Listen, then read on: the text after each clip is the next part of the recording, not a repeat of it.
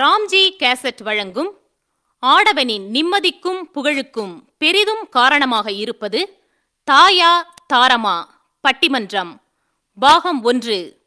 நடுவர் திண்டுக்கல் ஐ. லியோனி அவர்கள். பங்கு பெறுவோர் கவிஞர் முல்லை நடவரசு கவிஞர் சுப மாரிமுத்து கவிஞர் வெண்மணி கவிஞர் மூரா ஆகியோர். அனைவருக்கும் எங்கள் அன்பு வணக்கம்.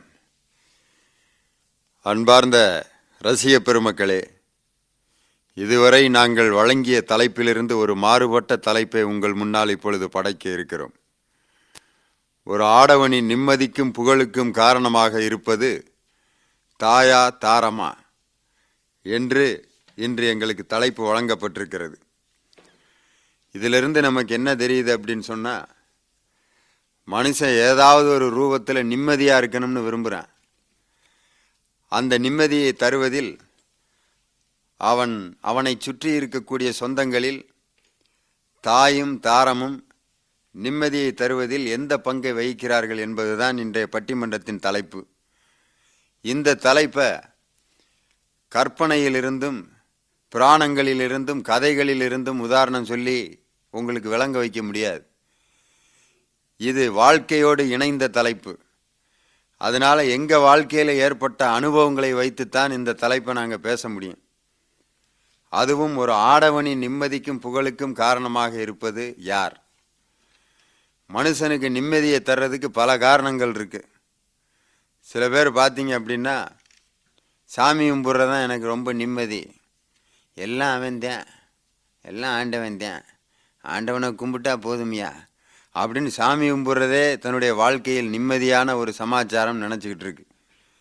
இன்னொரு குரூப் இருக்குது உனக்கு எதியா ரொம்ப உலகத்தில் நிம்மதியான சமாச்சாரம்னு கேட்டால் ஒரு நூறு ஏற்றுனா போதுமையா வாழ்க்கையில் நம்மளுக்கு சகல நிம்மதியும் அந்த நூறில் கிடைக்குதியாங்கிறார். அவர் சொல்கிறத பார்த்தாலும் நியாயமாக தான் தெரியுது.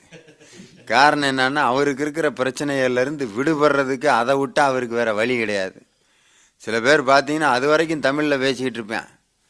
ஒரு ஐம்பது உள்ள இறங்கினோன்னே ladies and gentlemen if the team டேக்கர team டேக்கர டான் அப்படிமா. எங்கேருந்து தான் இங்கிலீஷ் வரும்னு தெரில பதினஞ்சு வருஷம் இருபது வருஷம் இங்கிலீஷ் மீடியம் பள்ளிக்கூடத்தில் படித்தால் கூட அவ்வளவு தெளிவாக தைரியமாக இங்கிலீஷ் பேச முடியாது. அந்த ஐம்பது இறங்கணும்னு ஆரம்பிச்சிருவார். I am American it is none of your business அப்படிம்பார். எங்கே இப்போ எப்போ அமெரிக்காவுக்கு போனார் அவர்? ஒரு ஐம்பது உள்ளே இறங்கணுன்னு தமிழ்நாட்டில் இருக்கால அமெரிக்காவுக்கு போயிடுறான்ல. அவர்கிட்ட கேட்டால் அதுதான் அவர் நிம்மதிங்கிறார். ஒரு ஆள் இப்படித்தான் தண்ணியை போட்டு ரோட்டில் நடந்து வந்துக்கிட்டு இருப்பார். பயங்கரமாக ரோட்டே அளந்துட்டு வருவார். வேட்டி இடுப்பில் இருக்கா இல்லையான்னு கூட அவருக்கு தெரியாது. அவர் பாட்டுக்கு வருவார். வரும்போது வழியில் பார்த்தா ஒரு பெரிய சாக்கடை இருந்துச்சு. ஐ சாக்கடை. கண்டுபிடிச்சிட்டாரு சாக்கடைன்னு. சாக்கடைன்னா தாண்டணும்ல அந்த அறிவும் வேலை பார்க்குது. தாண்டிட்டார். தாண்டி நடுச்சாக்கடையில் காலை வச்சோன்னே பிரட்டி விட்டுருச்சு. உள்ளே பொத்துன்னு விழுந்தோன்னே கீழே விழுந்தோன்னே அவருக்கு ஞாபகம் எங்கே போயிருச்சு? எவன்டா கட்டிலில் தண்ணியை ஊற்றி விட்டது? அப்படின்னாரு. படுத்தோன்னே கட்டில் ஞாபகம் வந்துருச்சு.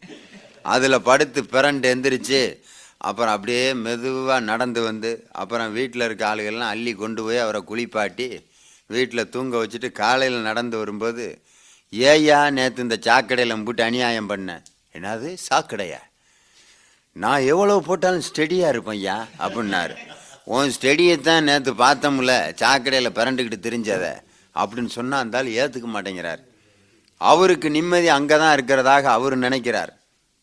வாழ்க்கையில் ஒவ்வொரு மனிதனும் எங்கேயாவது ஒரு இடத்துல நம்மளுக்கு நிம்மதி கிடைக்குமா அப்படின்னு ஏங்குறேன். அதில் தன்னை சுற்றி இருக்கக்கூடிய அந்த சொந்தங்களில் தாயும் தாரமும் நிம்மதியை தருவதில் என்ன பங்கு வகிக்கிறார்கள்? பெண்கள் இல்லாட்டி நம்ம அந்த உலகத்தில் வாழ முடியாது.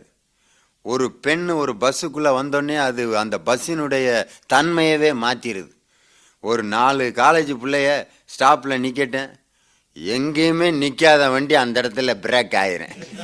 ஏ நிப்பாட்டியா? அப்படிம்பாரு கண்டக்டரு எங்களுக்கு தெரியாதாக்க? நாங்கள் நிறுத்துவோம்யா அப்படின்னு டிரைவரு உடனே அது ஃப்ரண்ட்டு கேட்டில் ஏறுங்க நாலு. உடனே டிரைவரு முன்னாடி வாம்மா முன்னாடி வாங்க. உட்காருங்க.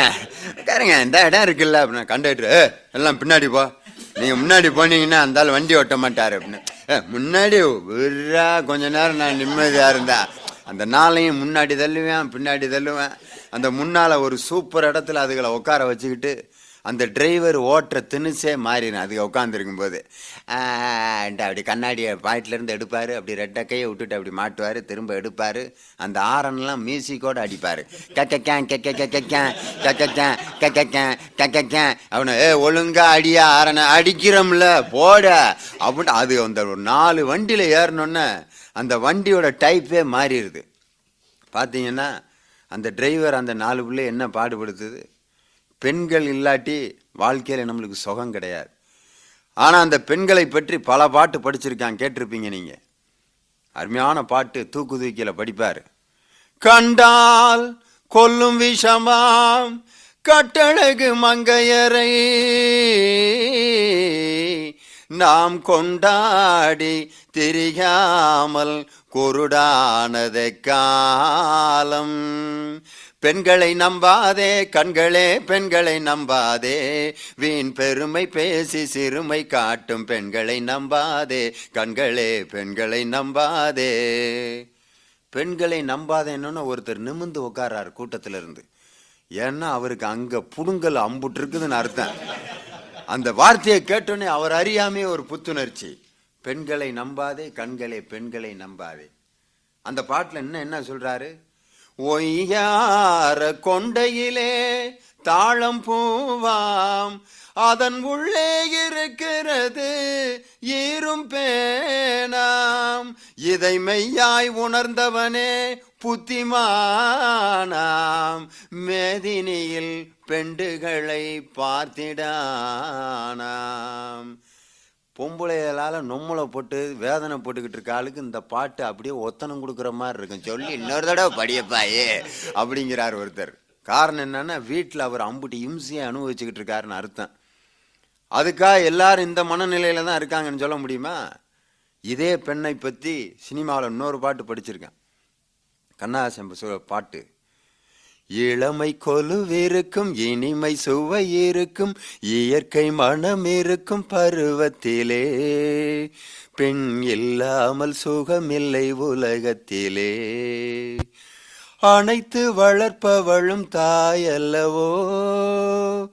அணைப்பில் அடங்குவதும் அவள் அல்லவோ இன்று தேடி வரும் நாளை ஓடிவிடும். செல்வம் சிரித்தபடி அமுதிடுமா? எந்த செல்வமும் பெண்மையின் சுகம் தருமா? எந்த செல்வமும் பெண்மையின் சுகம் தருமான்னு கேட்டேன். லட்ச ரூபா கொடுத்தாலும் ஒரு பெண் தரக்கூடிய சுகத்தை அது தர முடியாது. எனவே பெண்ணினால் சுகமும் உண்டு துன்பமும் உண்டு. அதில் தாயும் தாரமும் யார் அதிகமாக ஒரு ஆடவனுக்கு நிம்மதியையும் புகழையும் தருகிறார்கள் என்பதுதான் இன்றைய பட்டிமன்றத்தின் கருப்பொருள். ஒரு ஆடவனின் நிம்மதிக்கும் புகழுக்கும் காரணமாக இருப்பது. யார்? அப்படிங்கிறத இன்னைக்கு பேச போகிறாங்க புகழ்ங்கிறது அவ்வளோ சாதாரணமாக கிடச்சிருமா? கடையில் வாங்க முடியுமா? ஒரு ஒன்றரை கிலோ புகழ் இருந்தால் கூடியா ஒரு வேலையும் என்னை மதிக்க மாட்டேங்கிறாங்க. அப்படின்னு கடையில் போய் ரேஷன் கடையில வாங்க முடியும்? புகழை. புகழ் என்பது நம்மை சுற்றி இருப்பவர்கள் எல்லோரும் நமக்கு சேர்ந்து தரக்கூடிய ஒரு கொடை. அதில் நமது உறவினர்களாகிய இந்த தாயும் தாரத்திலும் யார் நமக்கு அதிகமாக புகழை தருகிறார்கள்? மன நிம்மதியை தருகிறார்கள் சந்தோஷத்தை தருகிறார்கள் என்பதையெல்லாம் தனது சொந்த வாழ்க்கையின் அனுபவங்களை வைத்து மிகச் சிறப்பாக பேசப் போகிறார்கள். கல்யாணத்தை பற்றி பல பேர் பல கருத்து வச்சுருப்பேன். ஆயிரம் கருத்துக்களை கேட்டாலும் கல்யாணம் பண்ணாமல் யாராவது இருக்கிறோமா? கல்யாணம் பண்ணாத நாலு காலேஜ் பயல்களை வச்சு கூப்பிட்டு கேட்டு பாருங்க. தம்பி திருமணத்தை பற்றி நீ என்ன நினைக்கிறாய்? அப்படின்னு கேட்டால் அந்த கல்யாண காலேஜ் பார்ப்பேன் ஏ ஏயா கேள்வியை கேட்டுக்கிட்டு இருக்கீங்க. பொண்ணை கொண்டுட்டு வாயா நீ பாட்டுக்கு பேட்டி கேட்டுக்கிட்டு இருக்க. ஒரு பயலுக்கெல்லாம் கல்யாணம் முடித்தேன் அவன் பாட்டுக்கு டிக்கெட்டுகளை வரிசையாக அடிக்கிட்டு போயிட்டு இருக்கேன். நீ இப்போ கொடுத்து கேள்வியை கேட்டுக்கிட்டு இருக்க. பொண்ணை கொண்டு வாயா அவனுக்கு பார்த்தீங்கன்னா எந்த பொண்ணை பார்த்தாலும் தனக்கு மனைவியாக வராதான்னு நினப்பேன். இந்த பிள்ளைய பார்த்தா ஹே சூப்பர்ரா அப்படிமே அதை விட அதை விட சூப்பர்றான்னு அதை மறந்துடுவேன். உலகத்தையே தன்னுடைய மனைவி ஆக்கிக்கணும்னு நினைப்பேன். அந்த வயசு அப்படித்தான் இருக்குது மார்க்கெல்லாம் போடுவாங்க. ஒரு பிள்ளைய பார்ப்பேன். ஏ அறுபதுரா மாப்பிள்ள அப்படிமே பின் பக்கம் பார்த்து அறுபது போடுவேன். முன்னால் பார்த்து ஏ ஃபெயில்ரா. நான் பாட்டுக்கு மார் மார்க்கெல்லாம் வேஸ்ட் பண்ணிவிட்டேன். இதுக்கு தான் ஃபுல்லாக பார்த்து மார்க் போடணுங்கிறது. அப்படின்ட்டு அப்படி பயங்கர மார்க் போடுவாங்க. எழுபத்தஞ்சும்பேன் எண்பதும்பேன். அப்படி முன்னால் பார்த்து எயிட்டி சூப்பர் டிஸ்டிங்ஷன்ற அப்படின்னா அது திடீர்னு வா வா அப்படிங்க பல்ல பார்த்தோன்னா ஐயோ இது அஞ்சு மார்க் கூட லாய்க்கு இல்லை அப்படின்னு. அந்த மார்க்கெலாம் எதுக்கு போடுறாங்கன்னா அந்த பெண்ணை பற்றி ஏதாவது ஒரு கருத்தை அவன் ஃபார்ம் பண்ணணும்னு நினைக்கிறேன். இது இளைஞர்களுடைய மனநிலை. கல்யாணம் ஆகி ஒரு மூணு நாலு வருஷம் ஆனவர் ஒருத்தர். அவரை பார்த்து கேட்டாங்க ஐயா இந்த கல்யாணம்னு ஒன்று முடிச்சே இல்லை. அதை பற்றி நீங்கள் என்ன நினைக்கிறீங்க? அப்படின்னதுக்கு அந்த ஆள் சொன்னார். தெரியாத்தனமாக மாட்டிக்கிட்டய்யா மாட்டிக்கிட்டய்யா என் ஃப்ரெண்டுகள்லாம் அப்போயே சொன்னாங்க. கொஞ்சம் லேட்டாக முட்றா வாலிப வயசை என்ஜாய் பண்ணுறான்னா நான் கேட்க மாட்டேன்ட்டேன் முடித்தேன் இங்கே வாரு கையில் மஞ்சள் பைய முருங்கைக்காய் கத்திரிக்காய் தக்காளி வாங்கிட்டு பிள்ளைய ஆஸ்பத்திரி கூட்டு போயிட்டு பார்த்தேன் வாரேன். போயிரு அங்கேருந்து கேள்வியாட்ட வெட்டி பிடிவேங்கிறாரு அந்த ஆள். கல்யாணம் ஆகி ஒரு பத்து வருஷம் ஆனவர். அவர் இப்படியே ரோட்டில் வந்துக்கிட்டு இருந்தார். அவரை கேட்டேன் கல்யாணத்தை பற்றி தங்களுடைய கருத்து என்ன? அப்படின்னு கேட்டதுக்கு அவர் சொல்கிறாரு ஒன்றும் விளங்கல தம்பின்னாரு ஏய் என்னையா பத்து வருஷமா குடு பத்து வருஷமா குடும்பம் நடத்திக்கிட்டு இருக்க ஒன்றும் விளங்கலன்னா என்னையா நினச்சிக்கிட்டு இருக்க நீ அதுதான் தம்பி ஒன்றும் விளங்கல என் மனைவி எப்போ சந்தோஷமா இருப்பா எப்போ கோவப்படுவானே கண்டுபிடிக்க முடியலங்கிறாரு. அவள் ரொம்ப சந்தோஷமாக இருக்காளாக்குன்ட்டு நூறு கிராம் அழுவாவும் இரநூறு மல்லிகைப்பூ வாங்கிட்டு போனால் போயா நீயும் அலுவாவும்.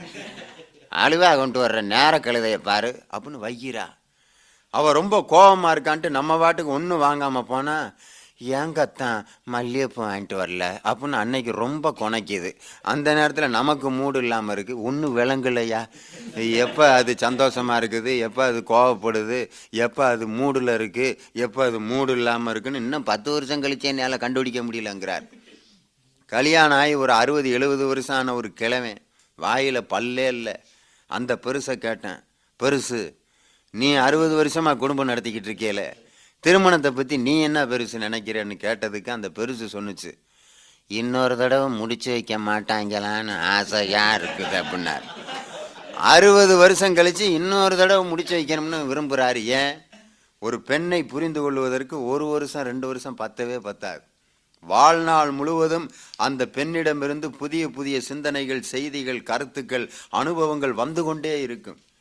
அதில் நிம்மதியை காண்பதும் அதில் துயரத்தை தேடிக்கொள்வதும் ஒவ்வொருவனுடைய மனநிலையை பொறுத்த விஷயம். அதில் தாயும் தாரமும் என்ன பங்கை வகிக்கிறார்கள் என்பதை இன்றைய பட்டிமன்றத்தின் பேச்சாளர்கள் பேசப் போகிறார்கள். ஒரு ஆடவனின் நிம்மதிக்கும் புகழுக்கும் காரணமாக இருப்பது தாய்தான் என்ற அணியினுடைய தலைவர் மிகச்சிறப்பாக தாயின் மீது பாசத்தை வைத்திருப்பவர். அதுக்காக அவர் கல்யாணம் முடிக்காமலாம் இல்லை முடிச்சிருக்கிறாரு. இருந்தாலும் தாய் தான் எனக்கு நிம்மதியும் புகழையும் தருகிறார் என்பதில் ஆழமான நம்பிக்கையும் சிந்தனையும் உடையவர் கவிஞர் முல்லை நடவரசு தாயே என்ற அணியினுடைய தலைவராக இருக்கிறார். இங்கிட்ட ஒரு பார்ட்டி இருக்குது. என்ன பெரிய தாய்? தாயை ரொம்ப நாள் ஒரு ஒரு பத்து பதினஞ்சு வயசு வரைக்கும் அம்மா அம்மான்னுக்கிட்ட தெரியலாம் அதுக்கப்புறம் கம்பெனி தேவைப்படுதில்ல. கம்பெனி தாயா மனைவி என்ற கம்பெனி இல்லாட்டி நம்மளால் வாழ்க்கையில் சந்தோஷமா இருக்க முடியாது அப்படின்னு சொல்லி தாரத்துக்கு அணித்தலைவராக இருக்கார் ஒருத்தர்.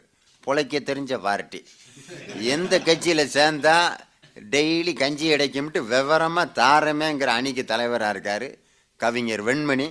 தாரமே என்ற அணியை அலங்கரிக்கும் அணித்தலைவர் அதே அணியில் இன்னொருத்தர் இருக்கார். பயங்கரமான ஆள். தாரமேங்கிற அணியில் அவர் சும்மாவா சேர்ந்துருக்கிறாரு.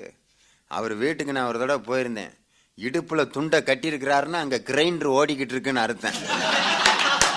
சகல வேலைகளையும் கத்திருக்கிறாரு. வீட்டுக்குள்ளே ஒரு நாள் இது இருக்கிறேன் சத்தம் கேடுச்சு யோ ஊத்தியா? அப்படின்னு சத்தம் கேடுச்சு என்னையா அது அந்த அம்மா இப்படி விரட்டிக்கிட்டு இருக்கா அப்படின்னு பார்த்தா உள்ள போனா தலப்பா கட்டிக்கிட்டு இட்லியை ஊத்திக்கிட்டு இருக்காரு மகாராஜா. பயங்கரமா? அவரு தாரத்துக்கு பேச வேண்டிய ஆள்தான் அணித்தலைவர் இருக்காரு வெண்மணி. அவரு பயங்கரம் சட்டை வேட்டியெல்லாம் அவ்வளவு சுத்தமாக துவைக்க மாட்டார். புடவை துவைச்சாருன்னா சும்மா மல்லிகைப்பூ மாதிரி இருக்கேன் அவர் ஏரியா அந்த தலைவராக இருக்கிறதுக்கு ஏதாவது சில குவாலிஃபிகேஷன் வேணுமில்ல தகுதி வேணுமில்ல அதனால தான் அவங்க ரெண்டு பேர்த்தையும் அந்த கட்சிக்கு அணித்தலைவராக போட்டிருக்கிறேன். இந்த பக்கம் தாயேங்கிற அணியில் பேசுவதற்கு உண்மையிலே தாயின் மீது பற்றும் பாசமும் வைத்திருப்பவர். ஒரு தாயினாலேயே மிகச்சிறப்பாக வளர்க்கப்பட்டு தாயினாலேயே வாழ்க்கையில் முன்னேற்றம் அடைந்தவர். அந்த கட்சியில் இருப்பதை பெருமையாக நினைப்பவர். பேராசிரியர் சுப மாரிமுத்து தாயே என்ற அணியில் பேசுவதற்கு முல்லை நடவரசுக்கு துணையாக வந்திருக்கிறார். இந்த தலைப்பை போய் நாங்கள் மகாபாரதத்திலிருந்தும் கம்பராமாயணத்திலிருந்தும் சீவக சிந்தாமணியிலிருந்து உதாரணம் கொடுக்க முடியாது. சீவகனுடைய மனைவியை பார்த்தால் அப்படின்னா சீவகன் எந்த காலத்தில் இருந்தாரோ எங்கள் ஜீவனோட நாங்கள் வாழ்ந்துக்கிட்டு இருக்கோம் அதை பற்றி பேசுங்க ஐயான்னா சீவகன் மனைவி அவர் எப்படி இருந்தாருன்னு எங்களுக்கு என்ன? அந்த காலத்து சமாச்சாரத்தையெல்லாம் இங்கே கொண்டு வந்து பிட்டப் பண்ணோம்னா அது கதைக்கு உதவாது. இன்னைக்கு இருக்கக்கூடிய இந்த எந்திரமயமான வாழ்க்கையில் மனிதனுக்கு நிம்மதியும் சந்தோஷமும் எங்கிருந்து கிடைக்கிது? யாரு தர்றா? அதில் குறிப்பிடத்தக்க இரண்டு சொந்தம் ஒன்று தாய் இன்னொன்று தாரம். பட்டிமன்றத்தினுடைய வாதத்தை தொடங்கி வைக்க வேண்டும். முதலில் யாருக்கு முக்கியத்துவம் கொடுக்கணும்? நம்மை பெற்றெடுத்த தாய்க்கு தான். எனவே ஒரு ஆடவனின் நிம்மதிக்கும் புகழுக்கும் காரணமாக இருப்பது தாயே என்ற அணியில் பேசுவதற்கு கவிஞர் முல்லை நடவரசு அவர்களை இப்பொழுது அழைக்கின்றேன். நடுவர் அவர்களே ஒரு ஆடவனின் புகழும் நிம்மதியும் எங்கே அடங்கி இருக்கிறது என்றால் ஒரு தாயின் கருவிலே தொடங்கி அவள் வளர்த்தெடுத்து அப்படி நிமிர்த்தி நிறு- நி- நிறுத்தி இந்த நாட்டு மக்களுக்காக இந்த சமுதாயத்திற்காக இந்த நா- அந்த குடும்பத்தின் உயர்வுக்காக அப்படி உயர்வாக கொண்டு வந்து நிறுத்தி வைத்திருக்கக்கூடிய சிறப்பில் தான் அமைந்திருக்கிறது. நடுவர் அவர்களே ஒரு சிறந்த தாயின் வளர்ப்பிலே வளர்கின்ற எந்த இளைஞனும் எந்த மனிதனும் மிகச்சிறந்த மனிதனாக இந்த நாட்டிலே போற்றப்பட்டிருக்கிறான். பத்து திங்கள் மடி சுமந்து பாசமுடன் பெற்றெடுத்து பாலூட்டி சீராட்டி தாளாட்டி நம்மை வளர்க்கெடுக்கின்றவள் தாய். சாதாரணமான ஆள் கிடையாது. உறவுகளிலேயே மிகச்சிறந்த புனிதமான உறவு ஒன்று இருக்கிறது என்றால் அது தாயின் உறவு தான் வேற எந்த உறவும் கிடையாது. நீங்க எந்த உறவு பிடிச்சிட்டு வந்தாலும் அதனால முடியாது. மற்ற உறவுகளுக்கெல்லாம் இல்லாத மரியாதை அந்த உறவுக்கு மட்டும் இருக்குது நடுவரவர்களே அது வந்து சாதாரண உறவு கிடையாது. ஒரு கட்டிடத்தினுடைய அஸ்திவாரத்தை போன்றவள் தாய் சாதாரணமானது இல்லை அஸ்திவாரம் வெளியில தெரியாது. அஸ்திவார பூமிக்கு அடியில தான் இருக்கும். ஆனால் அதை தாங்கி நிற்கக்கூடிய எத்தனை கட்டிடங்கள் இருந்தாலும் மேலே ஒரு பத்து மாடி கட்டிடத்தை கூட தாங்கி நிற்கின்ற சக்தி எங்கே இருக்கிறது என்றால் அது அஸ்திவாரத்தில் தான் இருக்கு. அந்த அஸ்திவாரத்தை போன்றவள் தான் தாய். சாதாரணமாக இருக்கக்கூடியது. ஆனால் அதற்கு மேலே நின்று கொண்டு அதற்கு மேலே நின்று கொண்டு சேட்டையெல்லாம் செய்கிறது தாரம். சேட்டையெல்லாம் செய்கிறது தாரம் அப்ப கீழே இருக்கிற கல்லு வந்து அம்மா மேல இருக்க சிமெண்ட் சுண்ணாம்பெல்லாம் மனைவியா? மனைவி நடுவர் அவர்களே மனைவி நடுவர் அவர்களே தாய் எப்படிப்பட்டவள்? ஒரு நாற்றங்காலை போன்றவள். காடு மேடாய் கிடந்த நிலத்தை எல்லாம் திருத்தி களனியாக்கி பயிராக்கி நட்டு பாதுகாத்து உரமிட்டு களை பறித்து விளைய வைக்கிற அளவுக்கு கொண்டு வந்து நிறுத்துபவள் தாய். அறுத்து கொண்டு அறுவடை செய்து கொண்டு போக வருபவள் தாரம் உங்க அக்கா அது மாதிரி தான் அறுத்துக்கிட்டு இருக்கா? கவனிச்சுக்கிறணும் அப்ப அறுக்க நீ கொடுத்துக்கிட்டு இருக்கிற. அது என்னமோ உண்மைதான். இடையில் வந்த உறவு தாயின் உறவு நடுவர் அவர்களே தாயின் உறவு என்பது ரத்தத்தோடு வந்த உறவு.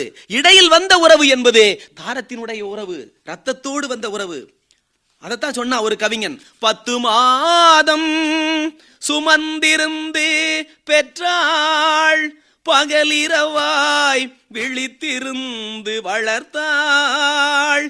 வித்தகனாம் கல்வி பெற வைத்தாள். மேதினியில் நாம் வாழ செய்தாள்.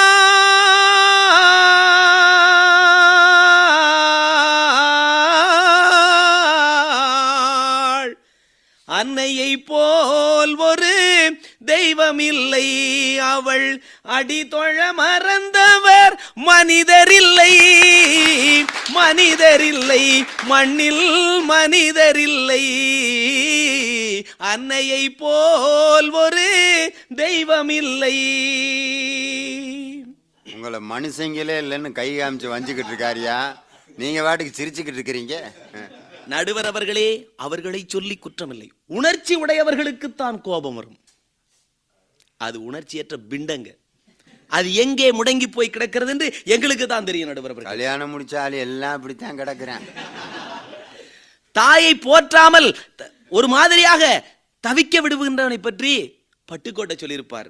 தர்மம் என்பார் நீதி என்பார் தரம் என்பார் சரித்திரத்தை சான்று சொல்வார். தாயன்பு பெட்டகத்தை சந்தியிலே எறிந்து விட்டு தன்மான வீரன் என்பார். வெண்மணியை போல மூராவை போல. அதைத்தான் பட்டுக்கோட்டை அழுத்தமா சொன்னான். இவங்க பிறந்திருந்தாங்கன்னா கொஞ்சம் நெருங்கி இருந்தாங்கன்னா பட்டுக்கோட்டை நேரடியாக பேரவே வச்சு சொல்லுவார் நடுவர் அவர்களே. அவ்வளவு மோசமானவர்கள் தாயை பற்றி பழித்து பேசுவதற்காக வந்திருக்கிறார்கள். எவன் நல்ல மகனாக வளர்க்கப்படுகின்றானோ எவன் ஒருவன் மிகச்சிறந்த மனிதனாக வளர்க்கப்படுகின்றானோ அவன் அந்த உலகத்திலேயே மிகச்சிறந்த மனிதனாக போற்றப்படுகின்றான். போற்றுதல் என்பது புகழுக்குரியது. அந்த புகழையும் பெருமையையும் பெற்றுத் தருவது தாய். தாரம்னு பேச வர்றதே அடிப்படை தவறு நடுவர் அவர்களே. அடிப்படை தவறு. என் நண்பன்ட்ட கேட்டேன். நீ பேயை பார்த்திருக்கியாடான்னு சொன்னேன். அவன் சொன்னான் பதினஞ்சு வருஷமா அதோட குடும்பம் நடத்திக்கிட்டு இருக்கேன்டா.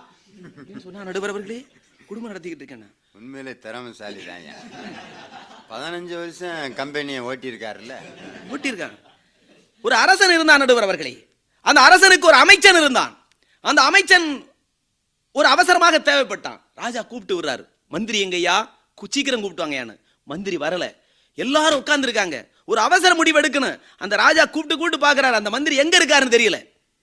கடைசியாக ஒரு ஒரு மணி நேரம் கழிச்சு வந்தார் அந்த மந்திரி. வந்த உடனே கேட்டார் என்ன அமைச்சரே ஒரு ஒரு முக்கியமான விஷயத்தை பற்றி ஒரு முடிவு எடுக்கணும். நீ இவ்வளவு தாமதமாக வந்துகிட்டு இருக்கியே. அப்படின்னு.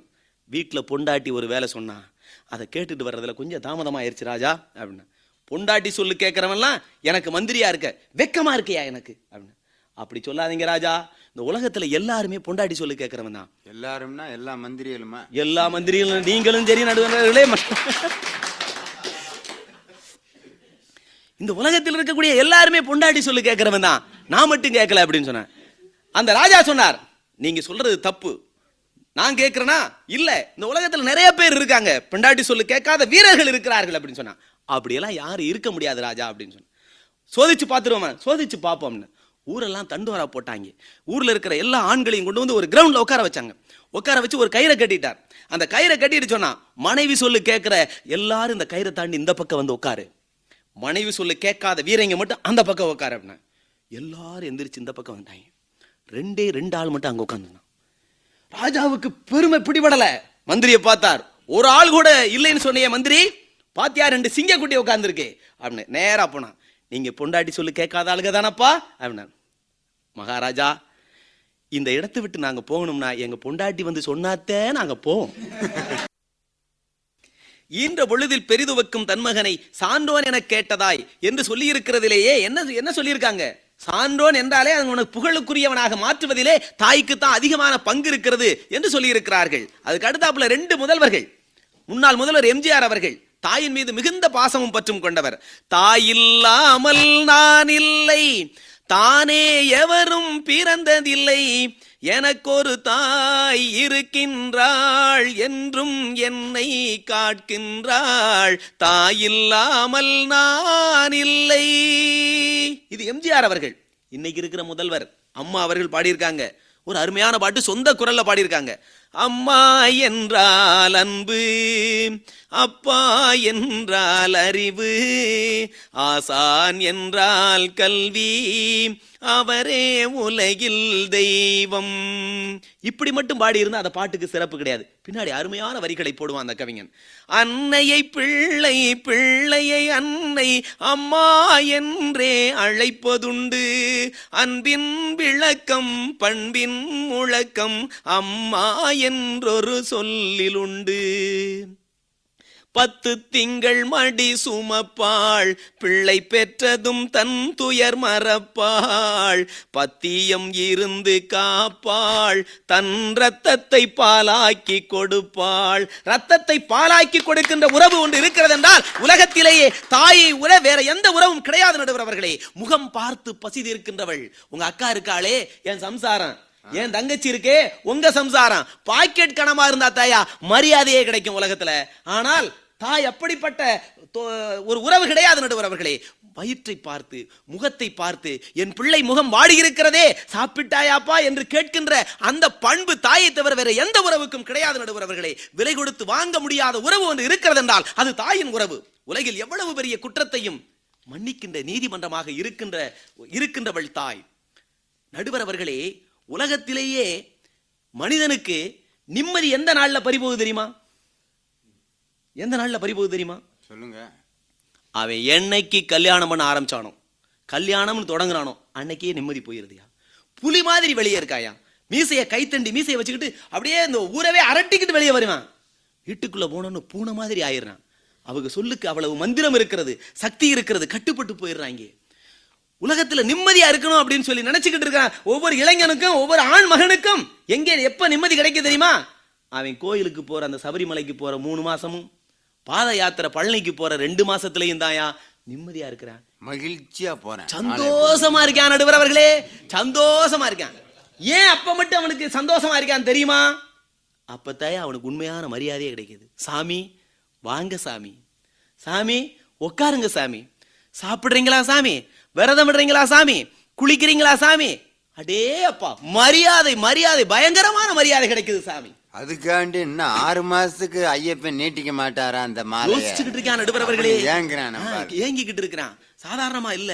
ரெண்டு மாசம் போட்டதை நாலு மாசமா போடலாமான்னு யோசனை பண்ணிக்கிட்டு இருக்காங்க. அவ்வளவுதான். அப்போ சமயத்துல நீங்க வீட்டுல போய் கேளுங்க. ஐயா இருக்காரானா சாமி இப்பதான் தோட்டத்துக்கு போயிருக்கு. இங்க வந்துரும். இப்ப வந்துரும். கொஞ்ச நேரத்துல வந்துரும். இருங்க. மரியாதையா கேங்க மற்ற நாள்ல போய் கேட்டு பாருங்க நடுவர் அவர்களே ஐயா இருக்காரா? ம் இருந்துச்சு. இப்பதான் வெளியே போயிருக்கு. இப்ப வரும். வந்து கொட்டிக்கிட்டு தான் வெளியே போகும். இந்த உள்ளுக்கத்தான் கிடக்குது. கிடக்குது. மேஜ நாற்காலிய சொல்ற மாதிரி மாதிரி. அகிரணை பொருளாக்க ஆகி போயிடறான் நடுவர் அவர்களே. அந்த காலத்திலிருந்து முனிவர்கள்லாம் ஏன் காடுக்கு போனேன் தெரியுமா? காட்டுக்கு போனேன் தெரியுமா? காட்டுல இருக்கிற விலங்குகளோட கூட வாழ்ந்துடலாம். வீட்டுல இருக்கிற இந்த தாரத்தோட வாழ முடியாதுன்றதுனால தான் காட்டுக்கு போயிட்டான். பெண்டாட்டி கைவிலங்கு. பிள்ளை ஒரு சுள்ளானி சுள்ளானிக்குள்ளிருந்து சுகம் பெறுவது எக்காலம்? சொன்னாங்க நடுவர் அவர்களை சாதாரணமா எடுத்துக்கிற கூடாது இதெல்லாம் இதை கண்ணதாசன் அருமையா சொல்லுவார். கண்ணதாசன் பட்டு அனுபவிச்சு சொன்னவர். எத்தனை மனைவின்னு அவருக்கு உங்களுக்கே தெரியும் கண்ணதாசனுக்கு. அவர் அனுபவம் தெரியாது. அவருக்கே தெரியாது. படைத்தானே. படைத்தானே. மனிதனை ஆண்டவன் படைத்தானே. வளர்த்தானே வளர்த்தானே மனதினில் கவலையை வளர்த்தானே. உணர்ந்து பாடியிருக்கார். குரங்காயிருந்த மனிதன் மனதில் குழப்பம் ஏதுமில்லை. குடும்பம் மனைவி அண்ணன் தம்பி கூட்டம் சிறிதும் இல்லை ஆசை பாசம் காதலில் விழுந்தால் அமைதியை காணவில்லை. அலைந்தான் துடித்தான் துடித்தான் மடிந்தான் யாருக்கும் லாபம் இல்லை பாடினாரா இதுக்கு கீழதையா விஷயத்தையே வச்சார் கண்ணதாசன். தன்னன் தனியே பிறந்தவன் நெஞ்சில் சஞ்சலம் இல்லையடா. இன்னொரு உயிரை தன்னுடன் சேர்த்தால் என்றும் தொல்லையடா. நடுவர் அவர்களே இன்னொரு உயிரை தன்னுடன் சேர்க்கின்ற அந்த நாள்ல தான் தொல்லையே பிறக்குதுன்னு கவியரசர் கண்ணதாசனே சொல்லியிருக்கார் இன்னொரு உயிரை தன்னுடன் சேர்த்தால் என்றும் தொல்லையடா. இத்தனை சிறிய மனிதனின் தலையில் எத்தனை சுமைகளடா? இருபதில் தொடங்கி. ஆ, எங்க தொடங்குது பாத்தீங்களா? இருபதில் தொடங்கி எழுபது வரைக்கும் என்றும் மயக்கமடா. இருபதில் தொடங்குகின்ற அந்த காலம் வரை தாயின் அரவணைப்பிலே ஒரு குஞ்சை போல ஒரு குட்டியை போல அந்த மனிதன் அந்த இளைஞன் வளர்ந்து பண்புகளை கருணையை அன்பை இந்த உயர்ந்த சிந்தனையை எல்லாம் அவன் தேக்கிக் கொண்டு நடுவரவர்களே முந்தானை கிட்ட போயிடுறாயா? அப்படி போகும்போதுதான்யா ஒரு ஆம்பளை அப்படி வளர்த்து எடுத்து நிறுத்தி பார்க்கும்போது தான் வெண்மணி. எம்எஸ்சி படிக்க வச்சதுக்கு போ- பிறகுதான் வெண்மணி. உங்களை வந்து ஆராய்ச்சி பண்ணாங்க.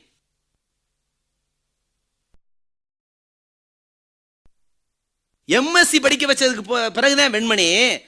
உங்களை வந்து ஆராய்ச்சி பண்ணாங்க. நடுவர் அவர்களே ஆராய்ச்சி பண்ணாங்க வெண்மணிக்கு பொண்ணு கொடுக்கறதுக்கு முன்னாடி தஞ்சாவூர்ல இருந்து. பெரிய படையே வந்துச்சு. எம்எஸ்சி படிச்சு வச்சது சரிதான். ஆள் ஒழுங்கா இருக்காரா?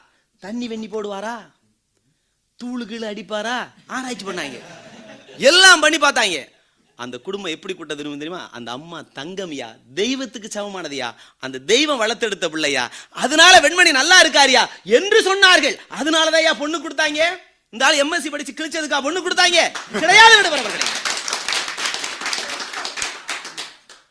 கிடையாதுயா என்ன சாதாரணமானதா. கிடையாது. அதே மாதிரி இன்னொரு கேஸ் அந்த கேஸ் காணும். இப்போ வந்துடும் அந்த கேஸும் அப்படித்தான் நடுவரவர்களே போனா போகுதுன்னு கொடுத்து தொலைச்சோம். எம்ஏ படிச்சிருக்காருன்னா கிடையாது. அவர் அருமையான தாயின் வளர்ப்பினால் தந்தையின் வளர்ப்பினால் வந்த அந்த சிறப்பினால் கிடைத்த வாழ்வியா வாழ்வு? நீங்க மறந்துட்டு வந்து இங்க வந்து பேச வந்திருக்கீங்க. உங்களை பற்றி சொல்லும் போது சொல்றாரு நடுவரவர்களே நான் சொன்னனே பெண்டாட்டி கைவிலங்கு பிள்ளை ஒரு சுல்லாணி சுல்லாளிக்குள்ளிருந்து சுகம் பெறுவது எக்காலம்னு சொல்லிட்டு காட்டுக்கு போனாங்க முனிவர்கள்னு சொன்னனே. அந்த காட்டுக்கு போறதை பற்றி ஒரு பெண் சொல்லியிருக்கிறாங்க. பெண்பார் புலவர் சொல்லி அவ்வை சொல்லுவா பர்த்தாவுக்கு ஏற்ற பதிவிரதை உண்டானால் நடுவர் அவர்களே பர்த்தாவுக்கு ஏற்ற பதிவிரவை உண்டானால் எத்தாலும் கூடி வாழலாம். எத்தாலும் கூடி வாழலாம். சட்டேனும் ஏறு மாறாக இருப்பளே யாமாகில். கொஞ்சம் அப்படி தடமுரண்டு இருந்துச்சுன்னு சொன்னா கூறாமல் சந்நியாசம் கொள். தெரியுதா? யார் சொல்லியிருக்கிறது தெரியுதா? ஔவையார் சொல்லியிருக்காங்கய்யா. நாங்க சொல்லல. திருவள்ளுவர் அதுக்கு முன்னாடி கொஞ்சம் போய் பாருங்க. அழகா சொல்லுவார் மனைவி சொல் கேளாதே. பத்து குரல் எழுதி வச்சிருக்காரியா மனை விளைவார் மான் பயன் எய்தார். வினை விளைவார் வேண்டா பொருளும் அது. மனைவி சொல்லு கேட்காத எழுதி வச்சிருக்காங்க.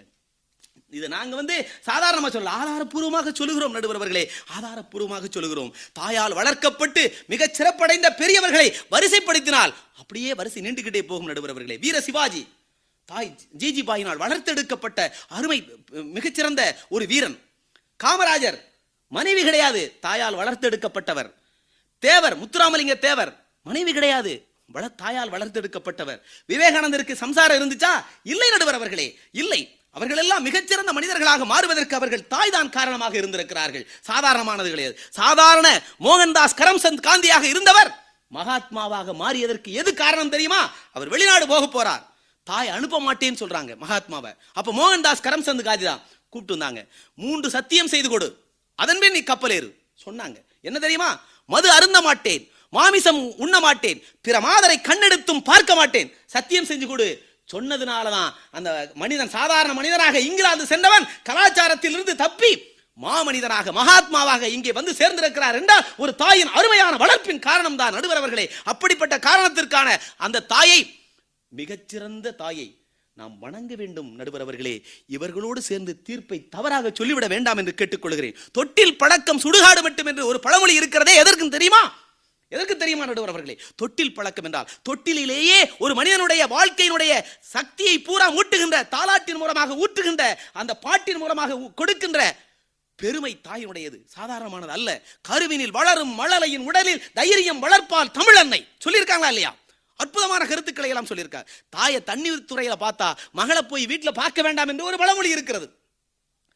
தாயின் தாய் அங்க தண்ணி துறையில எவ்வளவு பண்போடு நடந்து கொள்ளுகிறாளோ இன்னைக்கு குழாய் அடியில எப்படி நடந்து கொள்ளுகிறாளோ அது மாதிரி தான் அவனால் வளர்க்கப்பட்ட குழந்தையும் இருக்கும் என்று சொல்லுவதைப் போல பழமொழிகள் எல்லாம் சொல்லுவதைப் போல இந்த நாட்டிலே ஒரு மனிதன் மிகச்சிறந்த புகழுக்கும் பெருமைக்கும் காரணமாக இருக்கின்ற ஒரு அடிப்படை இருக்கிறது என்றால் அது தாயின் வளர்ப்பு தாயின் அரவணைப்பு தாயின் பண்பு தாய் கொடுக்கின்ற அந்த பாலின் மூலமாக ஊட்டுகின்ற அந்த பண்புகள் தான் ஒரு மனிதனை புகழுக்கு உச்சியிலே கொண்டு போய் நிறுத்துகிறது. அதனாலதான் சொன்னாங்க. தாய் நாடு என்று சொன்னார்கள். தாய் மொழி என்று சொன்னார்கள். தாயகம் என்று சொன்னார்கள். எங்கேயாவது தார நாடுன்னு சொல்லியிருக்கானா? எங்கேயாவது ஒரு இடத்துல தார மொழி என்று சொல்லியிருக்கிறானா? எங்கேயாவது ஒரு தாரகம் என்று சொல்லியிருக்கிறார்களா? சொல்லவே மாட்டான். தாரகம் ஒன்று ஒன்று உண்டு. அது எங்க தெரியுமா? ஒரு அருமையான குடும்பம். ஒரு பத்து அண்ணன் தம்பி இருப்பான். ஒரு அஞ்சாறு அக்கா தங்கச்சி இருக்கும். ஒரு பத்து பதினஞ்சு பேர் நடுவர்களுடைய குடும்பம் மாதிரி ஒரு பெரிய பள்ளிக்கூடத்துக்கு குடும்பம் மாதிரி ஒரு குடும்பம். ஒரு குடும்பம். அந்த குடும்பத்துல ஒரே ஒரு மருமகள் வருவாயா? தாரம் என்ற வடிவத்தில் மூத்த மகனுக்கு கல்யாணம் பண்ணுவாங்க. அங்க தாரகம் வேலை செய்யும். தாரக மந்திரம்னு கேள்விப்பட்டிருக்கீங்களா? தலையணை மந்திரம்னு அதுக்கு பேரு. ஒரே நாளில் குடும்பத்தை சுக்கல் நூறா உடைச்சு போட்டுருவாங்க. இந்த பண்பு தாரத்திற்கு தான் உண்டு. எனவே ஒரு மனிதனின் புகழுக்கும் பெருமைக்கும் காரணமாக இருக்கின்றவள் தாயே தாயே என்று என் முதல் சுற்று வாதத்தை வைத்து மீண்டும் வருவேன் நாவடைக்கு பேச வேண்டும் என்று கேட்டுக்கொண்டு எச்சரித்து விடைபெறுகிறேன். நன்றி வணக்கம். ஒரு ஆடவனின் நிம்மதிக்கும் புகழுக்கும் காரணமாக இருப்பது தாய்தான் என்ற அணிக்கு நல்லா பாட்டு கீட்டெலாம் படித்து அவருடைய சொந்த அனுபவத்தை அவர் வாழ்க்கையில் இன்னைக்கு கல்யாணம் முடித்து எம்புட்டு அவஸ்தைப்பட்டுக்கிட்டு இருக்காரு அப்படிங்கிறதெல்லாம் ரொம்ப அருமையாக கவிஞர் முல்லை நடவரசு உங்கள் முன்னாடி பேசினார். எங்கள் அம்மா எனக்கு கொடுக்கக்கூடிய ஒரு மன நிம்மதியும் சந்தோஷத்தையும் தாரத்தால் கொடுக்க முடியுமா? அப்படின்னு ஒரு கேள்வியை கேட்டார். உண்மையிலே எங்கள் அம்மா நான் வயிற்றில் இருக்கும்போதே நான் எப்படி இருக்கணும்னு எங்கள் அம்மா கனவு காணுது. ஆயிரத்தி தொள்ளாயிரத்தி ஐம்பத்தி எட்டாவது வருஷம் எங்கள் வீட்டுக்கு பக்கத்தில் ஒரு விநாயகர் கோயிலில் கச்சேரி நடந்துக்கிட்டு இருக்கு.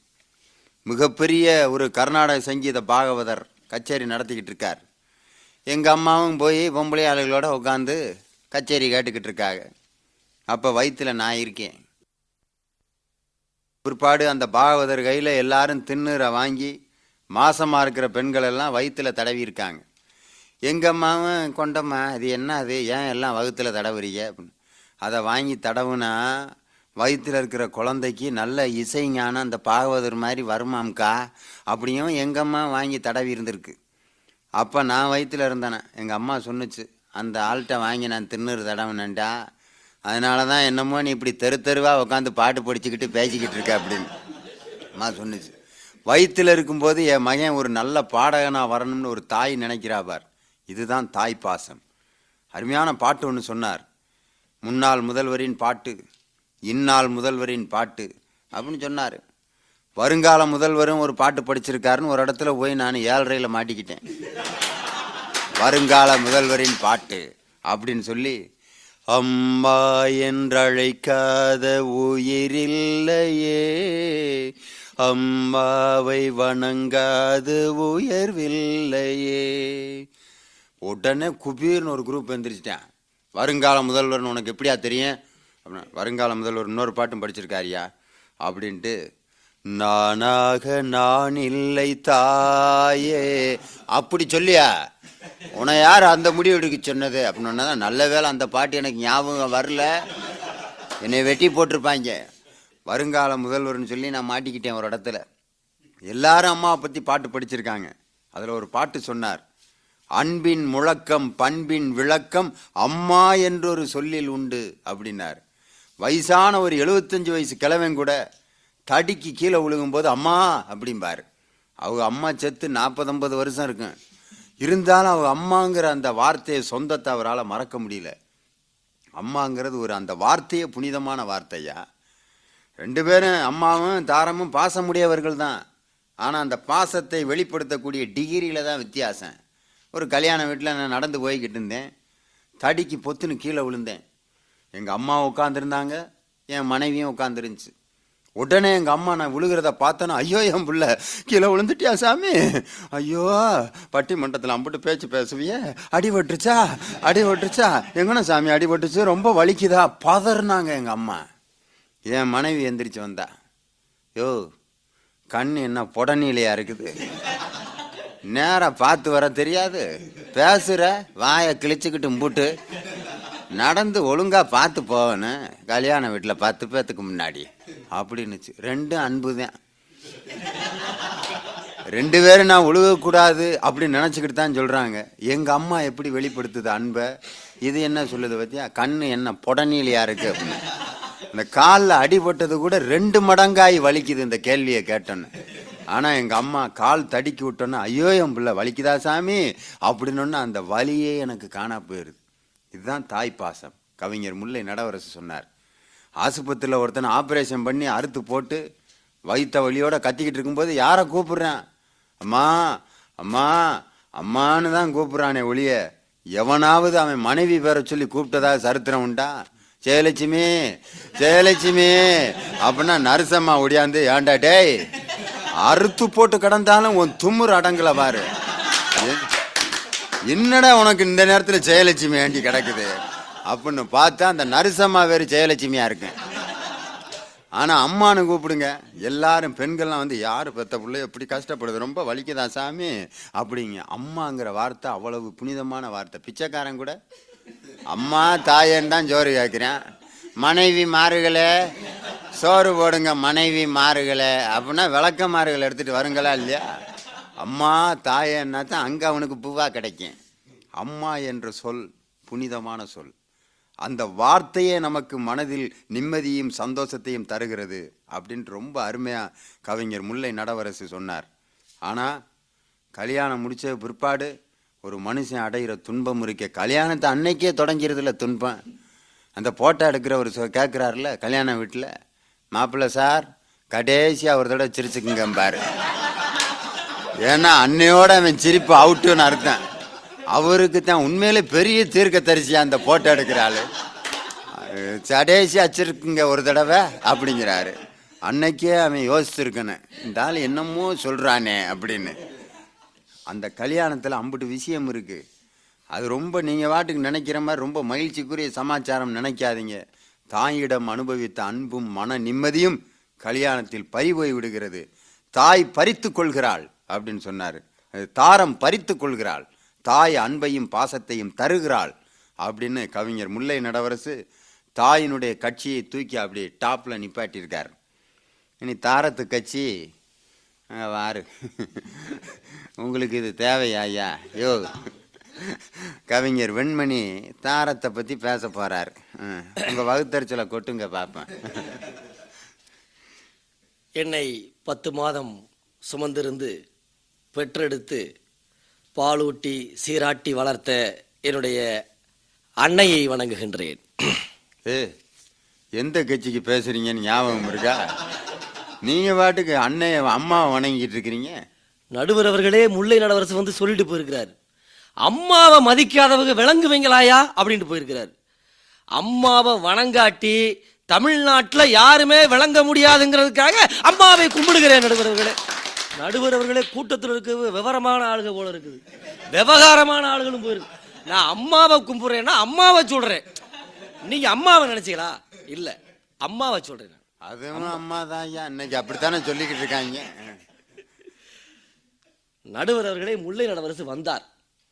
வந்து அப்படியே புலம்பி தவிச்சு கொட்டி அப்பா அப்பா. அம்மா அம்மா அம்மா. என்ன அம்மா அம்மா? எங்களை கிண்டல் வேற. கிண்டல் வேற அவங்களுக்கு. பெண்டாட்டி தாசர்களே அப்படின்னார். ரைட் ஏத்துக்கிறேன். பெண்டாட்டி தாசர்கள் தான். காளிக்கு தாசனாக இருப்பதை விட கண்ணனுக்கு தாசனாக இருப்பதை விட கம்பனுக்கு தாசராக இருப்பதை விட பெண்டாட்டி தாசர்களாக இருப்பதில் நாங்கள் பெருமை கொள்கிறோம். இந்த மன்றத்திலே நான் திறந்த மனதோடு உண்மையோடு உறுதியோடு சொல்லுகிறேன். சுத்த வீரையா நீ? ஆமா அதுக்கு ஒரு தைரியம் வேணும் சார். சும்மா சொல்ல முடியுமா? அதை அவர்களுக்கு சொல்லிக் கொள்ளுங்கள். முதலாவதாக அன்புக்குரிய நடுவர் அவர்களே எனது அணியிலே தாரன் கட்சிக்கு வலிமை சேர்க்க வந்திருக்கும் மதுரை தென்றல் கவிஞர் மூரா அவர்களே எதிரணியிலே பேசி அசந்து போய் உட்கார்ந்திருக்கும் அம்மா கட்சியை அம்மா கட்சியை சார்ந்த கவிஞர் முல்லை நடவரசு அவர்களே அவருக்கு பின்னால் அவரு என்னமோ வேற கட்சியில இருக்கிறதாக என்கிட்ட சொன்னாரு. நடுவர்களே தாய் கட்சியை சொல்றேன் நான். ஓ அதுவா ஆமா. அவருக்கு பின்னால் அம்மாவுக்கு ஜால்ரா போட இருக்கும் பேராசிரியர் சுப அவர்களே ஆன்றோர்களே சான்றோர்களே பெரியோர்களே தாய்மார்களே உங்கள் அனைவரையும் வணங்கி மகிழ்கின்றேன். நடுவர் அவர்களே அவர் பல்வேறு விஷயத்தை தொட்டுட்டு போயிருக்கிறார். அம்மான்னா யாரு தெரியுமாயா அஸ்திவார மாதிரி. உன்னை அந்த மாதிரி வளர்த்து எடுத்து ஒரு ஆளாக்கி வச்ச பின்னால நீ ஆட்டம் போடுற அப்படிங்கிறார். நான் கேட்குறேன் வீட்டுக்கு அஸ்திவாரம் முக்கியம்தான். ஒரு கட்டடத்துக்கு அஸ்திவாரம் முக்கியம்தான். ஆனால் வெறும் அஸ்திவாரம் மட்டுமே கட்டி முடிச்சு யாராச்சும் கிரக பிரவேசத்தை கிரக பிரவேசம் பண்ணுவானா நான் இந்த மாதிரி இந்த இடத்துல அஸ்திவாரம் கட்டி முடிச்சிருக்கிறேன். புதுமனை புகு விழா வச்சிருக்கிறேன். நீங்களாம் வந்து மொய் செஞ்சுட்டு சாப்பிட்டு போங்க. அப்படின்னு யாராச்சும் புதுமனை புகு விழா அழைப்புதல் அடிப்பானா? முல்லை நடவரசை தவிர வேற யாரும் அடிக்க மாட்டாங்க. வெறும் அந்த அடிக்கட்டு மட்டும் இருந்துச்சுன்னா அதில் போய் குடியிருந்தான்னா அவனை என்ன சொல்றது? அதுல யாரு சார் குடியிருப்பாங்க? குட்டிச்சவத்துல யாரு குட்டியச்சவத்துல யாரு குடியிருப்பாங்க? அது அஸ்திவாரம் மட்டும் முக்கியமல்ல நடுவர்களே. வீடுன்னா அப்படி சுவர் எழுப்பி மேல அப்படி சென்டரிங் போட்டு காரை பூசி பெயிண்டிங் கொடுத்து ஜன்னல் கதவு டெக்கரேஷன்ஸ் அப்படிலாம் முடிச்சு வைக்கணும். அப்படின்னா வீடு. இல்லாட்டி அது குட்டியாச்சவரு. அதுல குடியிருக்க முடியுமா? குடியிருக்க முடியாது. இன்னொன்னு சொன்னாரு அம்மா என்றால் நாற்றங்காலை போல பயிர்களை வளர்த்து அதை செழுமைப்படுத்துகின்றாள். ஆமா. நாற்றங்காலே இருந்துச்சுன்னா என்ன ஆகும் அதை எடுத்து வயக்காட்டுல நடணும் சார். அப்ப தான் அது பலன் தரும். நாத்தாவே கிடந்துச்சுன்னா? மாடு மேய்ஞ்சிட்டு போயிரு போயிரு அப்படி நாற்றங்களாக இருக்கக்கூடிய ஒரு ஆடவனை விளை நிலமாக மாற்றுகின்ற ஆற்றல் படைத்தவள் தான் தாரம் நடுவர்களே. அந்த ஆற்றல் தாரத்துக்கு தான் உண்டு. இன்னொன்னு சொன்னாரு. என்ன சொன்னார் தெரியுமா? இந்த அம்மா என்பது யார்? அப்படிங்கிறதுக்கு அஞ்சாறு பாட்டை வேற சொன்னார். பாட்டு நல்லா பாடுவார். முன்னாள் முதல்வர் இந்நாள் முதல்வர் வருங்கால முதல்வர் ஒன் டூ இதெல்லாம் பாடி வச்சிருக்காங்க. ரைட்டு ஆனால் அந்த பாட்டில் என்ன சொன்னாரு? அம்மா என்றால் அன்பு அப்பா என்றால் அறிவு. ரைட்டு ஏத்துக்கிறேன். அம்மா என்றால் அன்பு. ஆனா தாரம் என்றால் தெம்பு நடுவர்களே தெம்பு. அந்த தெம்பு இருந்தால்தான் நிம்மதி வரும். அந்த தெம்பு இருந்தா தான் ஆற்றல் வரும். அந்த தெம்பு இருந்தால் தான் புகழ் வரும். தெரியாமையா பாரதிதாசன் சொன்னாரு கண்ணின் கடைப்பார்வை காதலியர் காட்டிவிட்டால் மண்ணில் குமரர்க்கு மாமலையும் ஓர் கடுகாம்னு சொல்லி வச்சான். அப்படி பார்த்து அப்படின்னா போதும். இமயமலையை கொண்டு வந்து மதுரையில் வச்சிருக்கான் நம்மால். அந்த ஆற்றல் எங்கிருந்து வருது சார்? ஆற்றல் நிலையமாக பவர் ஹவுஸாக இருப்பவள் தாரந்தான் அன்பின் விளக்கம் பண்பின் முழக்கம் தாயாக இருக்கலாம். ஆனால் தெம்பின் விளக்கம் தாரம். அதை அவர் புரிஞ்சுக்கணும் முதல்ல. அது இல்லாமல் பெரும் பாட்டு பாடிக்கிட்டு தான் நடக்காது. தாய்மொழின்னு சொல்கிறோம் தாய் நாடுன்னு தானே வேற மாதிரி சொல்கிறோமா பாடியிருக்கான் நம்ம தாத்தன். எங்கள் தந்தையார் நாடென்ற பேச்சினிலே ஒரு சக்தி பிறக்குது முச்சினிலே. பாரதியார் பாடினான்ல பாடினால சார். அப்படி கூட வச்சுக்கிருவான். தாய்நாடு தாய்மொழி அப்படின்னு சொன்னதுனால தான் விவகாரமே வந்துச்சு. தாய்நாடு தாய்நாடுன்னு சொன்னதுனால தான் என் பூரா அப்படியே செல்லம் கொஞ்சி செல்லம் கொஞ்சி சுரண்டி சுரண்டி சுரண்டி ஒண்ணுக்கும் இல்லாம ஆக்கி போட்டாங்க. தார நாடுன்னு மட்டும் சொல்லி பாருங்க. நகையா பூட்டி அழகு பார்த்துருப்பான் சார். இன்னைக்கு அழகு வச்சுக்கிட்டு இருக்கிறான். அப்படி சொல்லியிருந்தா நகையா செஞ்சு நாட்டுக்கு பூட்டி அழகு பார்த்துருப்பான். அப்ப இனிமே அந்த உறுதிமொழியை மாத்திருவோமா? மாத்தணும் நடுவர்களே மாத்தணும். என் தாய் நாடு ஆமா, மாத்தணும். இந்தியா இந்தியா என் தார நாடு. இந்தியர் யாவரும் என்னுடைய மைத்துனர்கள் அப்படின்னு மாத்துறதா நாடு விளங்குறதுக்கு எது செஞ்சால் நன்மை உண்டோ அதெல்லாம் செஞ்சு பார்த்துற வேண்டியதானே? நல்லதான நடுவர்களே? அஹ்? சாமியாரா போறாங்களாம். ஏன் சாமியாரா போறான்? சாமியாரா போறான்னா என்ன சார் அர்த்தம்? அப்படியே காடுகளுக்குள்ள போய் சாமியாரா தவம் இருக்கான என்ன அர்த்தம்? இந்த குடும்பத்தில் வரக்கூடிய பிரச்சனைகளை எதிர்கொள்வதற்கு ஆண்மையற்று போகிறார்கள் அர்த்தம். தப்பிச்சு போகிறான்னு அர்த்தம். வாழ்க்கை பிரச்சனைகளிலிருந்து தப்பிச்சு போகிறான்னு அர்த்தம். எஸ்கேபிசம் அதுதானே? ஔவையார் பாடினா மட்டும் அது சரியாயிட முடியுமா? பர்த்தாவிற்கேற்ற பதிவிரதை இல்லை என்றால் ஏறுமாறாக இருந்தால் கூறாமல் தன்னியாசம் கொள். சொல்கிறீங்க ரைட்டு ஆண்களுக்காவது சன்னியாசம் போவதற்கு வாய்ப்பு இருக்கிறது. பெண்களுக்கு என்ன சார் இருக்குது? வீட்டில் அந்த புருஷன் வந்து ஆடவன் வந்து என்ன குடும்பம் செஞ்சாலும் வீட்டுக்குள்ளேயே தானே கிடக்கணும்? அடிமையாவே கடைசி வரைக்கும் வீட்டு சிறையில் பூட்டி கிடக்க வேண்டியது அவருடைய வேறு விதியே நாங்கள் இருக்க வேண்டியிருக்குல்ல. அவங்க சன்னியாசம் போக முடியாதுல்ல. நீங்கள் வேணால் சன்னியாசம் போகலாம். பாட்டு வேற பாட்டு. என்ன பாட்டு படிக்கிறாரு? தன்னம் தனியே பிறந்தவன் நெஞ்சில் சஞ்சலம் இல்லையடா. இன்னொரு உயிரை தன்னுடன் இணைத்தால் என்றும் தொல்லையடா. இது ஆம்பளைக்கு மட்டும்தான் பொருந்துமா? ஏன் அந்த பொம்பளைக்கு பொருந்தாதா? அந்த மா தாரத்துக்கு பொருந்தாதா? இந்த மாதிரி கேஸுகள்லாம் வந்து மாட்டிக்கிருச்சுன்னா அவங்களுக்கு இது பொருந்தும் இல்லை சார். இன்னொரு உயிரை தன்னுடன் இணைத்தால் என்றும் தொல்லையடா. அவங்க சொல்லலாம்ல? இவர் நண்பரை போய் கேட்டாராம். கேட்ட உடனே நீ பேயை பார்த்துருக்கியான்னு கேட்ட உடனே அவர் சொன்னாராம் நான் பதினஞ்சு வருஷம் அதோட தானே குடியிருக்கிறேன். அதோட தானே குடும்பம் நடத்துகிறேன் அப்படின்னாராம். நான் என் தங்கச்சிட்டு போய் கேட்டேன். பிசாசை பார்த்துருக்கேம்மான்னு கேட்டேன். அந்த புள்ள சொல்லுச்சு. நான் பதினஞ்சு வருஷமா அதோட தானே குடும்பம் நடத்திக்கிட்டு இருக்கேன்னு சொல்லுச்சு. இந்த பிசாசு கூட. ஆக கூடி பேயும் பெசாசும் சேர்ந்து குடும்பம் நடத்திக்கிட்டு இருக்கு. அப்படித்தானே ஆகி போச்சு நடுவர்களே அந்த பாட்டுல கண்ணதாசன் சொல்றாராம். குரங்காயிருந்த மனிதன் மனதில் குழப்பம் ஏதும் இல்லை குடும்பம் மனைவி அண்ணன் தம்பி கூட்டம் சிறிதும் இல்லை ரைட்டு. குரங்கா இருந்தால் எதுவும் பிரச்சனை இல்லை. குடும்பம் கிடையாது அண்ணன் கிடையாது தம்பி கிடையாது அக்கா கிடையாது அண்ணன் பாசம் கிடையாது. பேசாமல் குரங்காவே இருந்திருக்கலாம் நீ. இப்படி பேசுறவரு குரங்காவே அழகர் கோயிலில் அப்படியே கிழக்கு கிளை தாவிக்கிட்டு சுத்திக்கிட்டே இருக்க வேண்டியதானே சார்? குடும்பம் எதுக்கு? அன்னை ஒரு ஆலயம். ரைட்டு ஏத்துக்கிறேன். அன்னை ஒரு தெய்வம். ஏற்றுக்கிறேன் அதுக்காக இப்போ கோயிலுக்கு போகிறோம் கோயிலுக்கு போனால் என்ன செய்யணும்? கோயிலுக்கு போனோமா? சாமியை கும்பிட்டோமா? விபூதி எடுத்துருந்தாங்களா பூசணமா? பிரசாதம் இருந்தாங்களா வாங்கினமா சாப்பிட்டோமா? அப்படின்னு வந்துக்கிட்டே இருக்கணும். கோயில்லையே நான் குடியிருப்பேன்னா யார் சார் குடியிருப்பா? கோயில்லையே குடியிருந்தா அவன் மனுஷனா? பண்டாரம். கோயில்லையே குடியிருந்தா அங்கேயே நான் குடியிருப்பேன். அம்மா அம்மான்னு கத்திக்கிட்டு இருக்கிறாரு இவர். அம்மாவுக்கு பெரிய இந்த இவரு. அம்மா அம்மான்னு சொல்லிக்கிட்டு இருக்காரு. நீ கல்யாணமே பண்ணியிருக்க கூடாதுல்ல. இங்கே வந்துக்கிட்டு கல்யாணம் பண்ணி இவருக்கு கல்யாணம் பார்க்குற கதையை பார்த்து ஆட ஏன் கேட்குறீங்க குழந்தை குட்டி எல்லாம் வச்சுக்கிட்டு இன்னைக்கு அம்மா அம்மா mummy mummy modern bread mummy mummy modern bread அம்மா அப்படின்னாலே முந்தானே பிடிச்சா சுத்திக்கிட்டு இருக்க வேண்டியதானே சார்? ஏன் கல்யாணம் பண்ணிட்டு வர்றாரு? என்னத்துக்கு ஆயிரம் பொண்ணு பார்த்தேன் பார்த்தேன் ஊர் ஊரா சுத்துனேன் எவ்வளவு கஷ்டப்பட்டேன் நடுவர் அவர்களே கண்ணதாசன் அதை மட்டும் தான் பாடினாரா? அப்படி மட்டும் தான் பாடினாரா? அவர் எல்லாத்துக்கும் பாடி வச்சிருக்கிறார். அவர் பாடாதது எதுவுமே கிடையாது. அவருக்கு எத்தனை மனைவின்னு தெரியாதுன்னு உங்களுக்கே சொன்னீங்க. நீங்களே சொன்னீங்க. அவருடைய அவருடைய முதல் மனைவி காது கேட்காது சார். அவருக்கே மூன்றரை வருஷம் கழிச்சு தான் தெரியும். ஒரு மூன்றரை வருஷம் காது கேட்காத? ஆமா கண்ணதாசனுடைய முதல் மனைவிக்கு காது கேட்காது. கொடுத்து வச்ச மகாராசன்யா பேசாம இருந்திருக்கலாம் நிம்மதியா. அவர் உண்மையிலேயே கொடுத்து வைத்தவர். அவ்வளவு சேவைகள் செய்தார் அந்த அம்மையார். அவ்வளவு பணிவிடைகள் செய்தார் அந்த அம்மையார். கண்ணதாசன் கவியரசனாக மாறுவதற்கு அந்த அம்மையார் காரணமாக இருந்தார். அதனாலதான் அந்த மனைவியை பற்றி எழுதினார். செவிகள் பழுதானாலும் தன் சேவை திறத்தால். கவிகள் பழுதாகாமல் காத்து வந்த என் ராசாத்தின்னு எழுதினார். அதாயா செவிகள் பழுதானாலும் தன் சேவை திறத்தால்.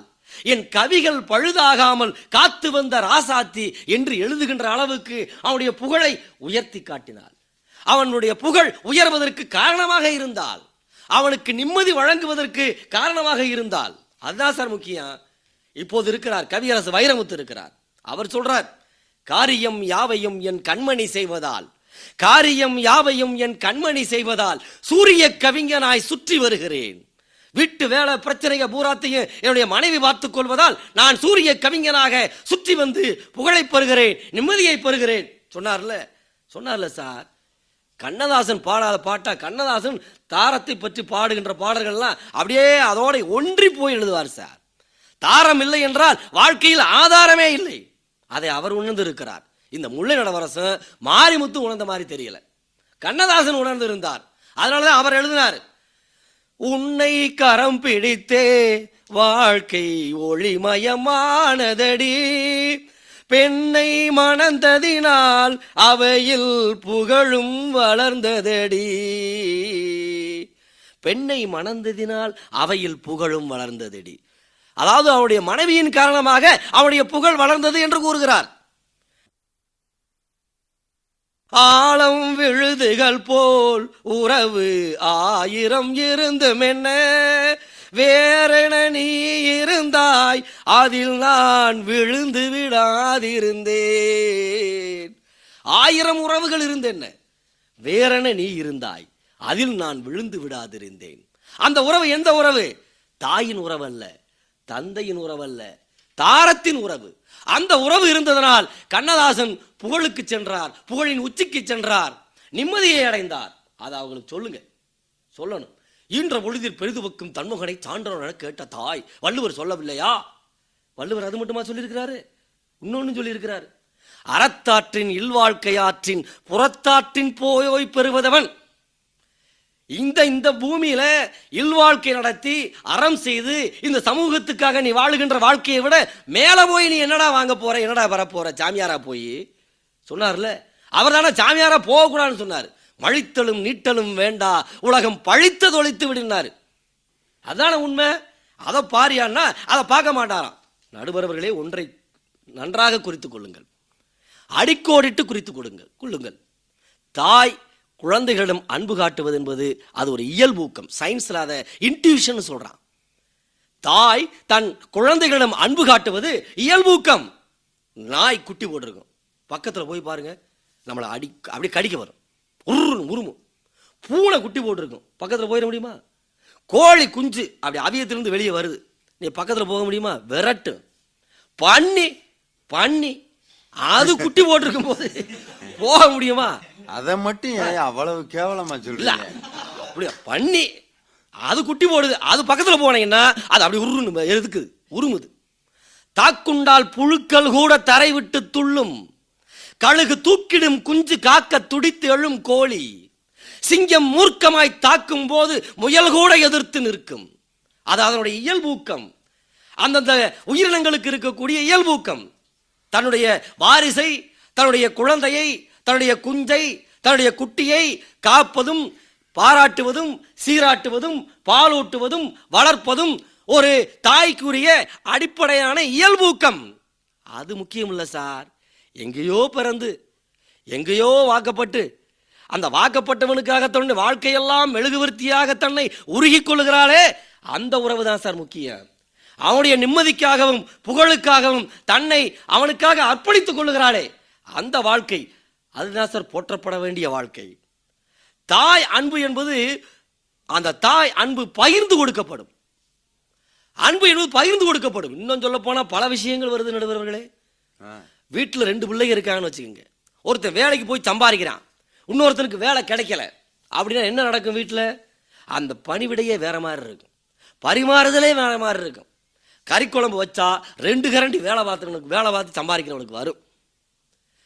இவனுக்கு வந்து ஆ நீ போய் கிழிக்கிற கிழிக்கி. பேச்சு வரும்.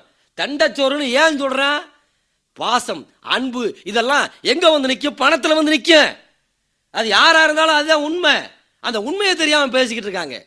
தாய் தனது அன்பை பகிர்ந்து கொடுப்பாள். தாரம் அப்படி கிடையாது. தாரம் பகிர்ந்து கொடுக்க முடியாது. புராணங்களில் வேண்டுமென்றால் அது நடக்கும். தாரம் பகிர்ந்து கொடுத்தா கதை வேறையா கதை கந்தலாயிரு நடுவர்களே கதை கந்தலாயிரு தாரங்கிற பேரே மாறி போயிரும் ஆமா. பூ முடிப்பதும் பொட்டு வைப்பதும் யாருக்காக? அவளுடைய கணவனுக்காக. அவளுடைய கணவனுக்காக அவள் அத்தனையும் அர்ப்பணிக்க தயாராக இருக்கிறாள். அதான் உண்மை. அதை விட்டு போட்டு இவர் வந்து இங்கே கதை அளக்கிறாரு. பழைய பாடல்களில் வேற மாதிரி சொல்லலையா? பழைய பாடல்களில் கரெக்டாக சொல்லியிருக்கான் சார். தந்தையோடு கல்வி போம் தாயோடு அறுசுவை உணவு போம் நல்ல நண்பனோடு அன்பு போம் மனைவி போயின் எல்லாம் போம். மனைவி இல்லை என்றால் அவருடைய வாழ்க்கையில் அனைத்தும் போய்விடும். அவருடைய வாழ்க்கையே இருண்டு விடும் என்று சொல்லுவது பழைய பாடல். வாழ்க்கை துணைவின்னு தானே சார் சொல்றான்? தாரத்தை வாழ்க்கை துணைவின்னு சொல்றோம் அம்மாவை அப்படி சொல்றோமா?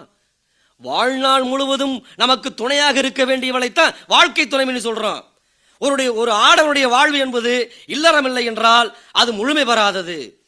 இல்லறம் இல்லை என்றால் அவன் வாழ்க்கை முழுமை பெறாது முழுமை அடையாது. நடுவர் அவர்களே இன்னொரு முக்கியமான விஷயம். தாயாக மாற வேண்டும் என்றாலே முதல்ல தாரமாக மாற வேண்டும். தாரம் ஆனாத்தான் தாயாக முடியும். தாரம் தாயாக முடியும். அதான் முக்கியமானது. அடிப்படையே தாரமாகணும். இன்னொன்று சொன்னார் சார். அம்மா இல்லாமல் யாராச்சும் புகழின் உச்சிக்கு செல்ல முடியுமா? அப்படின்னு கேட்டார். எடுத்துக்காட்டுகளாக சொன்னார். விவேகானந்தருக்கு தாரம் இருந்தாங்களா இல்லை. பல்வேறு எடுத்துக்காட்டுகளாக சொன்னார். ஆனால் ஒன்று காந்திக்கு கஸ்தூரிபாய் போல நேருக்கு கமலா நேரு போல லிங்கனுக்கு ஒரு மேரி டாட் போல பெரியாருக்கு மணியம்மை போல அண்ணாவுக்கு ராணி அம்மையார் போல கியூரிக்கு மேரி கியூரியை போல மனைவி ஒரு மந்திரியாக மனைவி ஒரு அமைச்சராக வீட்டில் இருந்தா தான் சார். அந்த வீட்டில் அந்த ஆடவன் நிம்மதியாக இருக்க முடியும்? அவங்க வீட்டில் பிரச்சனை அவங்க வீட்டில் நிம்மதி இல்லைங்கிறதுக்காக எல்லாரும் வீட்லேயும் அதே மாதிரி கணக்கெடுக்க முடியுமா? அதே மாதிரி சொல்ல முடியுமா? சொல்ல முடியாது. அது உண்மை அல்ல. அது தவறு. அப்படி சொல்லுவது தவறு. நடுவர்களே இன்னொரு முக்கியமான விஷயம். என்ன விஷயம் அப்படின்னா நல்ல மனைவி இருக்கணும் சார். நல்ல பிள்ளை இருக்கணும். அதுதான் நல்ல குடும்பம் அதுதான் தெய்வீகம். நல்ல மனைவி நல்ல பிள்ளை நல்ல குடும்பம் அது தெய்வீகம். இந்த மூணும் அமைஞ்சுன்னா அந்த வீட்டில் ஆடவனுக்கு நிம்மதி இருக்கும். நிம்மதி இருந்துச்சுன்னா அவன் சாதிக்க வேண்டிய ராம்ஜி கேசட் வழங்கும் ஆடவனின் நிம்மதிக்கும் புகழுக்கும் பெரிதும் காரணமாக இருப்பது தாயா தாரமா பட்டிமன்றம் பாகம் இரண்டு. நடுவர் திண்டுக்கல் ஐ லியோனி அவர்கள். பங்கு பெறுவோர் கவிஞர் முல்லை நடவரசு கவிஞர் சுப மாரிமுத்து கவிஞர் வெண்மணி கவிஞர் மூரா ஆகியோர். நிம்மதி இருந்துச்சுன்னா அவன் சாதிக்க வேண்டியவைகளை சாதிக்க முடியும். அந்த நிம்மதி இருந்துச்சுன்னா அவன் புகழின் உச்சிக்கு செல்ல முடியும். அதுதான் உண்மை. அது இல்லாமல் இங்கே வந்துக்கிட்டு அம்மாதான் அம்மாதான்னு சொல்லிக்கிட்டு இருக்கிறதுல அர்த்தம் இல்லை. ஒரு ஆடவன் புகழின் உச்சிக்கு செல்ல வேண்டும் என்றாலே அவனுக்கு என்ன வேணும்? தாரம் வேண்டும். ஏனென்றால் வாழ்க்கையில் தாரம் தான் ஆதாரம் சொல்லியிருக்கிறேன். சொத்துக்களை பாதுகாக்கின்ற வேலியாக தாரம் இருக்கிறாள். சொத்துக்களை பாதுகாக்கணுமா? அந்த தாரந்தாசர் முக்கியமா இருக்கிறான் அவ இல்லாட்டி சொத்துக்கள் பாதுகாக்க முடியாது. அவ இல்லாட்டி இவனுடைய ஊதாரி செலவுலாம் தடுத்து நிறுத்தி விட முடியாது. அது புராணத்தில் புராணத்துல பல இடங்களில் பார்த்துருக்குறோம். ஒரு சரியான மனைவி இல்லாமல் போனதனால் பல ஆடவர்கள் தங்களுடைய வாழ்க்கையே இழந்திருக்கிறார்கள். தவறு செய்கின்ற போது சுட்டி காமி- காண்பிக்க வேண்டும். பாதை தவறி நடக்க தொடங்கும் போது அதை கண்டித்து தடுத்து நிறுத்துகின்ற ஆற்றல் படைத்தவளாக ஒரு தாரம் இருக்க வேண்டும். அப்படி பல பேருக்கு இருக்கிறார்கள். அப்படி இருக்கிறவருடைய வாழ்க்கையெல்லாம் முன்னேறி இருக்கிறது நன்றாக இருக்கிறது. முக்கியமான இன்னொரு விஷயம் நடுவர்களே தாய் அன்பு சாட்சியம் வைத்து பெறப்படுவதில்லை. தாரத்தின் அன்பு சாட்சியம் வைத்து பெறப்படுகிறது. தாரத்தின் அன்பு சாட்சியம் வைத்து பெறப்படுகிறது. கல்யாணம் முடிக்கிறதுக்கு முன்னால் அவன் என்னென்ன வேலை பார்க்குறான் பாருங்க. பத்திரிக்கை அடிக்கிறான். ஒரு ஐநூறு பேர் ஆயிரம் பேருக்கு சொல்கிறான் பந்தல் போடுறான். அலங்காரம் பண்ணுறான் வீடியோ என்ன ஃபோட்டோகிராஃப் என்ன அதென்ன என்ன பட்டு சேலை என்ன துணிமணி என்ன நகை நட்டு எல்லாம் ஏற்பாடு பண்ணி அவங்கள கூப்பிட்டு வச்சு அத்தனை பேர் முன்னிலையிலும் சாட்சி வைத்து இந்த அன்பு பெறப்படுகிறது. தாயின் அன்பு சாட்சி வைத்து பெறப்படுவதில்லை. சாட்சியுடன் பிறக்கக்கூடிய அன்புதான் இந்த தாரத்தின் அன்பு. அந்த அன்பு இருக்கிறதுனால தான் அந்த தெம்பு இருக்கிறதுனால தான் ஒரு ஆடவன் என்பவன் அத்தனை காரியத்தையும் சாதிக்க முடிகிறது. அந்த அன்பும் அந்த தென்பும் இல்லை என்றால் ஆடவன் புகழின் உச்சிக்கு செல்ல முடியாது நிம்மதியாக இருக்க முடியாது. ஆகவே நடுவரவர்களே ஒரு ஆடவனுடைய நிம்மதிக்கும் புகழுக்கும் அடிப்படை காரணமாக இருப்பது தாய் அல்ல தாரமே என்று என் முதல் சுற்றுவாதத்தை வைத்து வணங்கி விடைபெறுகிறேன். மீண்டும் நானும் வருவேன். எச்சரிக்கையாக பேச சொல்ல வேண்டும் என்று கூறி விடைபெறுகிறேன். நன்றி வணக்கம். கவிஞர் வெண்மணி பேசுகிறதும் அவர் கேட்குறதும் நியாயமாக தான் தெரியுது. காரணம் என்னன்னா அவர் தாய் வந்து அன்பு தேவைதாங்கிறார். ஆனால் ஒரு மனிதன் ஒரு குறிப்பிட்ட வயசில் கண்டிப்பாக கல்யாணம் முடிச்சு ஆகணும். பாரதிதாசன் சொன்னார் கண்ணின் கடைப்பார்வை காதலியர் காட்டிவிட்டால் மண்ணில் குமரருக்கு மாமலையும் ஓர் கடுகாகும்னார். அந்த பவரை வந்து ஒரு தாய் கொடுக்க முடியாது. மனைவி வந்து ஒரு பவர் ஹவுஸ் மாதிரி. சும்மா என்ன அம்மா அம்மா அம்மா என்ன அம்மா? அம்மா கூட இருந்திருக்க வேண்டியதானே? என்னத்துக்கு இருபத்தி நாலு வயசானோன்னு அப்படியே பார்க்குறேல மேலோட்டமாக பார்க்குறேல. பார்த்தேல எங்கே உன்னையும் காணா கே தேடுறேல. அந்த தேடுதல் என்பது இயற்கை. சொன்னார். இதை போய் நீ என்ன தா தாரத்தை போய் கொச்சப்படுத்திக்கிட்டு இருக்கிறீங்க? அப்படின்னு சொன்னார். ஒரு பா பெண் பார்க்க போகிறது இருக்கே அது ஒருத்தனுக்கு வாழ்க்கையில் ஒரு சுகமான அனுபவம்யா அந்த பொண்ணு பார்க்க போகிறதே ஒரு சுகம். சில பேர் ஐம்பது பொண்ணு பார்ப்பேன் ஐம்பத்தோராது பொண்ணையும் வேணாம்பேன் ஏன்னா அவன் அதுலேயே சுகத்தை அனுபவிச்சுக்கிட்டு இருப்பேன். ஒவ்வொரு வீட் ஒவ்வொரு வீட்லையா போய் வடையும் பஜ்ஜியும் காப்பியும் குடிச்சிக்கிட்டே ஐம்பத்தஞ்சு வயசு அவள் பேத்திடுவாங்க ஐம்பது பொண்ணை பார்த்து ஐம்பத்தோராது பொண்ணை வேணாம்பேன் ஏண்டான்னு கேட்டால் அந்த பொண்ணோட பெரிய பொண்ணுக்கு வலது பெருவிரல் வளைஞ்சிருக்கும்பேன். பொண்ணை கட்டுறான்னாக்க பெரிய பொண்ணுக்கு வலது பெருவிரல் வளைஞ்சா என்ன? பொண்ணு நல்லா இருக்குல்ல அப்படின்னு அதுக்கு பின்னாடி வளைஞ்சுக்கிருச்சுன்னா அப்படின்னு நினச்சிக்கிட்டு ஒவ்வொரு பொண்ணையும் இப்படி ஆராய்ச்சி பண்ணி ஆராய்ச்சி பண்ணி கட்ட முடியுமா? கேட்குறார் இந்த பொண்ணு பார்க்க போகிறப்ப சில பேர் பாருங்கள் வீட்டில் அவன்கிட்ட இருக்கிறதுலே நல்ல பேண்ட்டு சட்டையாக எடுத்து போட்டுக்கிட்டு அப்படி கும்முன்னு ஃப்ரெண்ட்ஸோட போவாங்க. போய் அப்படியே நின்று உக்காந்துக்கிட்டே இருப்பேன். அந்த நேரம் பார்த்து பொண்ணு பார்க்க போகிற இடத்துல நாலு பெருசு கூட வந்துக்கிட்டு அப்போத்தான் மழை மாதிரிலாம் நல்லா பேஞ்சிருக்குதா நெல் அட என்னையா பொண்ணு பார்க்க வந்த இடத்துல நெல் மழை மாறின்னு அதை அப்புறம் வச்சுக்கிறது. கூட்டிட்டு வாங்க ஐயா பொண்ணை. ஐட்டத்தை கொண்டு வராமல் உங்கள் வாட்டுக்கு மழையும் நெல்லும் கம்பும் சோளத்தையும் உங்களை யார் இங்கே வந்து கேட்டால் இதுக்கு தான் இந்த கிரடு கட்டையில் கொண்டு வரக்கூடாதுங்கிறது. அவன் அப்படியே அவன் கருத்துலேயே இருப்பேன். ரொம்ப நேரம் கழித்து அந்த புள்ளைய கூப்பிட்டு வருவாங்க. கையில் ஒரு காப்பியை கொடுத்து மாப்பிள்ளை உட்காந்துருக்காரு குடுறி அப்படின்னோடனே அது நான் அது வரைக்கும் நிமிர்ந்து நடந்து வந்தது அங்கே வந்தோன்னே ரொம்ப நெளியுங்க. அதனால் அப்போ தான் கட்டிக்கிடுவாங்கன்ட்டு அப்படி நெளிஞ்சு அந்த பால் டம்ளர் எடுத்து இந்தங்க அப்படின்னு இங்கிட்டு திரும்பிக்கிட்டே நீட்டேன் அது யாருக்கு நேராக நீட்டிக்கிட்டு இருக்கும்னா மாப்பிள்ளையோட அப்பனுக்கு நேராக நீட்டிக்கிட்டு அவன் இப்படியே பார்த்துட்டு அவன் கொஞ்ச நேரத்தில் காஷ்மீர் டு கன்னியாகுமரி வரைக்கும் போயிடுவேன். நம்மளை மாப்பிள்ளை நினச்சிருச்சியா? அப்படின்ட்டு அப்புறம் அப்படியே பார்த்துட்டு இந்த அங்கே மாப்பிள்ளை அங்கே இருக்காரு. அப்படின்னா அவன் வாங்குறவன் இங்கிட்டு திரும்பிக்கிட்டே வெக்கப்பட்டுக்கிட்டு பால் டம்ளர் இங்கே இருக்கு இவன் இங்கே கையை நீட்டிக்கிட்டு இதெல்லாம் என்னத்துக்கு இந்த பம்மாத்து? அந்த பொண்ணுக்கிட்ட இவர் ரொம்ப அடக்க ஒடுக்கமானவர் அப்படின்னு இவர் காமிப்பார். அந்த பொண்ணு ரொம்ப அடக்க ஒடுக்கமான பொண்ணு அப்படின்னு இவர்கிட்ட காமிக்கிறதுக்காக அப்படி ஒரு நாடகம் தான் அதெல்லாம்.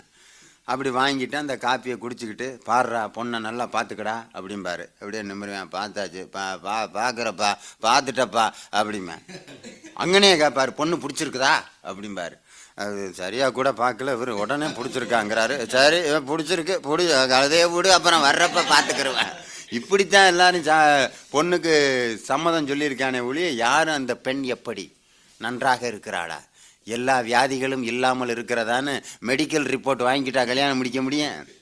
ஒரு ரெண்டு மூணு கேள்வியை கேட்க வேண்டியது நல்லா பொண்ணா? ரைட்டு முடிச்சுட்டு போகிறேன் பொண்ணு பார்க்க போகிறதே ஒரு சுகமான அனுபவம். அதை ஒரு தாய் தர முடியுமா? கேட்டார். அப்புறம் ஒன்று கேட்டார். என்னமோ தடிக்கு விழுந்தா அம்மா அப்படின்னு தான் அழுகிறேன். தமிழ்நாட்டில் தடிக்கு விழுந்தா அம்மாம்பேன். லண்டனில் தடிக்கு விழுந்தா மம்மி அப்படின்னு அழுகிறாங்க.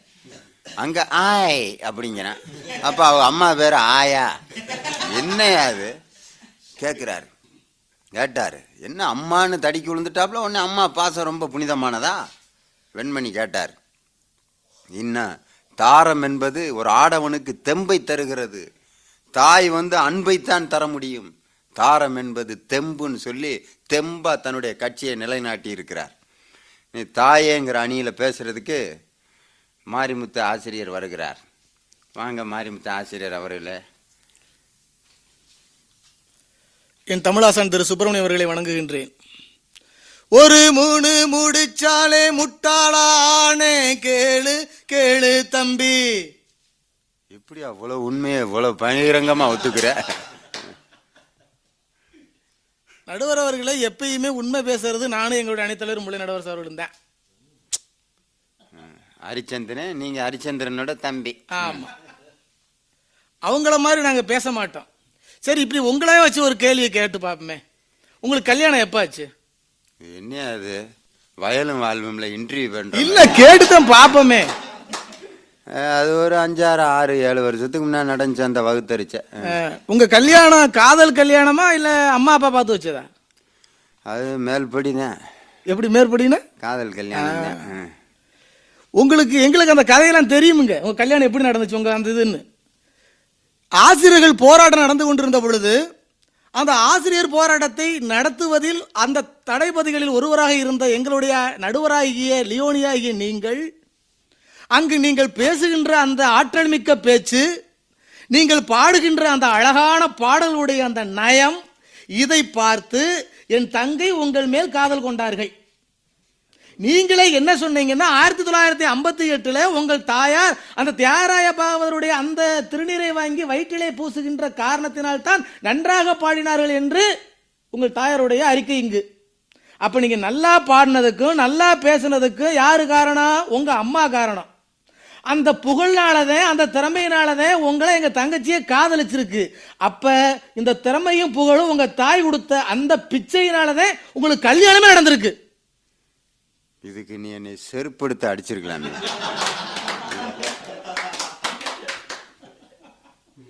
பின்ன உங்களை பெரிய மம்மூதை நடிச்சுக்கிட்டே தங்கச்சி காதலிச்சிச்சு. என்ன இடவர்கள் நீ தேவையில்லாம அவங்க ரெண்டு பேரும் பேசிக்கிட்டு இருக்கிறாங்க? பெண்மணி மூரா வந்து அவங்க நீங்க பேச விட்டு வேடிக்கை பார்த்துக்கிட்டு இருக்கிறீங்க. எல்லாம் என் நேரம்யா படித்திருந்தும் தந்தை தாயை மதிக்க மறந்தான். ஒருவன் படுக்கையிலே முள்ளை வைத்து பார்த்து மகிழ்ந்தான். பிடித்த முயல் அத்தனைக்கும் மூன்று கால் என்றான். இவர்கள் பெண்டாட்டியின் கால்களுக்கு காவல் இருந்தார் காவல் இருந்தார். அப்பயும் நாங்க விவரம் இல்லாம காவல்லாம் இருக்க மாட்டேன். எப்படி? அதுல ஏதாவது ரெண்டு கொலுசு கொலுசு இருந்தாத்தான் அங்கேயும் காவ காப்பமே ஒழிய வெறுங்காலுக்கு காவ காத்தி என்ன செய்ய சொல்ற? அந்த கொலுசு கூட அவங்க அம்மாவும் அப்பாவும் போட்டு விட்ட கொலுசு தான் அது மூராவா வெண்மணி வாங்கி போட்டிருக்க மாட்டாங்க. அது எந்த பக்கம் பார்த்தாலும் நிச்சயமா தாயும் தந்தையும் இருந்தால் மட்டுமே அது சிறப்பாக இருக்குங்கிறது எல்லாருடைய முடிவும் கூட. அப்புறம் எங்கள் அண்ணன் வெண்மணி வந்தார். பொண்டாட்டி தாசன் நம்பர் ஒன் அவர் சொன்னார் நாற்றாங்கால் அது புடிஞ்சு நடலைன்னா அது என்னத்துக்கு ஆகும்னு கேட்டார். நடுவர் அவர்களே அவர் எப்போ பழமொழி சொல்ல ஆரம்பிச்சிட்டாரோ அப்போ நாங்களும் சொல்லித்தான் ஆகணும். விளையும் பயிர் முளையிலே தெரியும். அது நல்ல உரமான மண்ணாக இருந்தா உரமான விதையாக இருந்தால் மட்டுமே அது நல்ல ஒரு வி- விதையாக நல்ல ஒரு பயிராக வளர ஆரம்பிக்கும்ங்கிற அண்ணன்ட்ட சொல்லி வைங்க அப்புறம் ஒரு அருமையான தத்துவத்தை சொன்னார். எங்கள் அண்ணனுக்கு புத்தர்னு ஒரு அடைமொழி கூட கொடுக்கலாம். அம்மானா அன்பா மனைவினா தெம்பா. ஆஹா அண்ணே உங்களுடைய அந்த பேச்சு இருக்குது. இதைத்தான் எங்கள் அணித்தலைவர் முள்ள நடவரசலும் அருமையாக ஒரு பாட்டு சொல்லிட்டு போனாரு. கருவினில் வளரும் மழலையின் உடலில் தைரியம் வளர்ப்பாள் தமிழ் அன்னை. நீங்கள் கேட்கலாம். கருவுக்குள்ளே இருக்கிற அந்த மழலைக்கு எப்பரா தைரியத்தை கொடுக்கலாம் நீங்கள் கேட்கலாம். இதற்கு தான் மு- ஒரு ரெண்டாயிரம் ஆண்டுகளுக்கு முன்பாகவே மகாபாரதத்தில் மிக அருமையான ஒரு ஆதாரத்தை வைத்து சென்றிருக்கிறார்கள். அந்த அபிமன்யு தன்னுடைய தாயின் வயிற்றில் இருக்கின்ற பொழுது அர்ஜுனன் சக்கர வியூகம் அமைப்பது எப்படி அதை உடைப்பது எப்படி என்று சொல்லிக் கொண்டிருக்கின்றான். தன்னுடைய மனைவியிடம். அந்த நேரத்தில் அபிமன்யு ஆறு மாத குழந்தையாக அந்த அபிமன்யுடைய மனைவியினுடைய வயிற்றில் இருக்கின்றான். அப்ப சக்கரவியூகம் எப்படி அமைப்பது என்று மட்டுமே சொல்லிவிட்டு அர்ஜுனன் சென்று விடுகின்றான். அதற்கு பிறகு அதை அவன் சொல்லவில்லை. இந்த கருவில இருக்கின்ற அந்த குல அபிமன்யுவானது அந்த சக்கரவியூகம் அமைப்பது எப்படி என்று தன் தந்தை சொல்லை தாயின் காது வழியாக கேட்டு சக்கரவியூகம் அமைத்து வெளியே வர முடியாமல் செத்தான் என்பதை மகாபாரதம் சொல்லுகிறது. அதை இன்றைக்கு நவீன மருத்துவம் சொல்லுகிறது. ஒரு தாயின் வயிற்றில் இருக்கக்கூடிய ஆறு மாத குழந்தைக்கு முதன் முதலில் இயங்கக்கூடிய உறுப்பு காது என்று இன்றைக்கு நவீன மருத்துவம் சொல்வதை அன்றைக்கு மகாபாரதம் மிக அருமையாக சொன்னதைத்தான் கண்ணதாசன் சொன்னான். கருவினில் வளரும் மழலையின் உடலில் தைரியம் வளர்ப்பாள் தமிழ் என்று. அந்த தைரியம் கொடுத்த பிறகுதான் இவர் வெண்மணி இங்க பேச முடிஞ்சிச்சு அந்த தாய்ப்பாலின் காரணமாகத்தான் உரமாக அந்த தாயவே திட்டுகின்ற தெம்பு இவருக்கு வந்திருக்கிறது என்பதை எங்களுடைய குற்றச்சாட்டு நடுவர்களே அதை விட்டு விட்டு அண்ணன் தேவையில்லாம பேச சொல்லி வைங்க. அப்புறம் ஒன்று சொன்னார். கடைக்கன் கண்ணீர் காட்டி விட்டால் இந்த மண்ணில் மாமருக்கு இளைஞருக்கு மாமலையும் ஓர்கடுகா ஐயா அப்படி மட்டுமே சொல்லியிருந்தா நீங்க சொன்னது ரைட்டு. அதுக்கு பிறகு நீங்க சொன்னீங்களே கவிகள் பழுதான செவிகள் பழுதானாலும் என் சேவை திறத்தால். என் கவிகள் பழுதாகாமல் காத்து வந்த ராசாத்தின் சொன்ன கண்ணதாசன் அவை ரெண்டு மூணு கட்டி நொந்து போய் எழுதுனா எழுதுங்கள் என் கல்லறையில் இவள் இரக்கம் இல்லாதவள் என்று. பாடுங்கள் என் கல்லறையில் இவன் பைத்தியக்காரன் என்று சொல்லிட்டு போயிருக்கான் ஐயா. அது எதுல சேர்ப்பீங்க? என்ன பேசுறீங்க வந்துகிட்டு இந்த வசனம் இப்போ உன் நிலைமைக்கு ரொம்ப பொருத்தமா இருக்கியா? ஆமா நடுவர்கள் நொந்து போய் தர்றேன் நடுவர்கள் நொந்து போய் தர்றேன் அந்த கொடுமையை ஏன் கேட்குறீங்க இப்ப இப்ப போய் எங்க யாரை பாட்டு வந்து நினைக்கிறேன் அக்கா போய் பார்த்து பிரசன்ட் கொடுத்துட்டு வந்திருக்கிறேன்.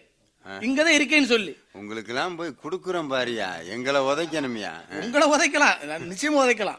அப்புறம் இன்னொன்று சொன்னாருங்க. ரொம்ப வருத்தமான ஒரு விஷயத்தை சொன்னார். தாயினுடைய அன்பு வந்து இயல்புக்கு அந்த இயற்கையாக இருக்கக்கூடியது. ஒரு நாயை பாரு ஒரு பன்னியை பாரு ஒரு கோழியை பாருன்னு சொல்லி மிக கேவலமாக அண்ணன் அவர்கள் தாய் அன்பை அங்கு கொச்சைப்படுத்தினார். இப்ப நான் அண்ணன் உங்களை ஒரு கேள்வி கேட்கிறேனே. அதுக்கெல்லாம் இயல்புக்கம் என்று சொன்னீர்களே. அந்த நாய்க்கு பன்னிக்கு கோழிக்கெல்லாம் கல்யாணம் முடிச்சு வைக்கிறது கிடையாதுன்னு. கல்யாணம் முடிச்சு வைக்கிறது கிடையாது. இன்னைக்கு ஆறாவது புஸ்தகத்துல உயிரினத்தின் தன்மைகள் யாவை என்று கேட்கின்ற பொழுது அதுல ஒண்ணு சொல்லுவேன். அது சுவாசிக்கும் இனப்பெருக்கம் செய்யும்னு சொல்லுவேன். அப்ப இனப்பெருக்கத்துக்காக மட்டும்தான் கல்யாணமா? எப்படி இந்த கேள்வியை நான் கொச்சைப்படுத்துவது? எவ்வளவு தவறோ அதே மாதிரியாக தாயினுடைய அன்பை நீங்கள் கொச்சைப்படுத்துவது மாபெரும் தவறு என்பதை சற்று புரிந்து கொள்ளுங்கள் அண்ணன் அவர்களே. புரிந்து கொள்ளுங்கள். அப்புறம் ஒன்று சொன்னார். காரியம் யாவையும் என் கண்மணி பார்ப்பதால் சூரிய கவிஞரை சுற்றி வருகிறேன். யார்? கவிஞர் வைரமுத்து. அந்த மனுஷன் பாவம் நொந்து போய் கடைசியில் எழுதினாரு. அது தப்பியா? ஆறு அது ஆழம் இல்ல அது சேரும் கடல் ஆழம் இல்ல ஆழம் எது ஐயா? இந்த பொம்பள மனசு தாயா ஆழம் எது ஐயா? இந்த பொம்பள மனசு தாயா பொம்பள மனச மனைவியினுடைய மனசை புரிஞ்சுக்கிட்டவே உலகத்துல யாருமே இல்லை என்பதை வயிறு எறிந்து ஒரு கவிஞர் பாடி சென்றிருக்கிறான். அப்புறம் தாய் அன்பை பகிர்ந்து கொடுப்பாளாம்.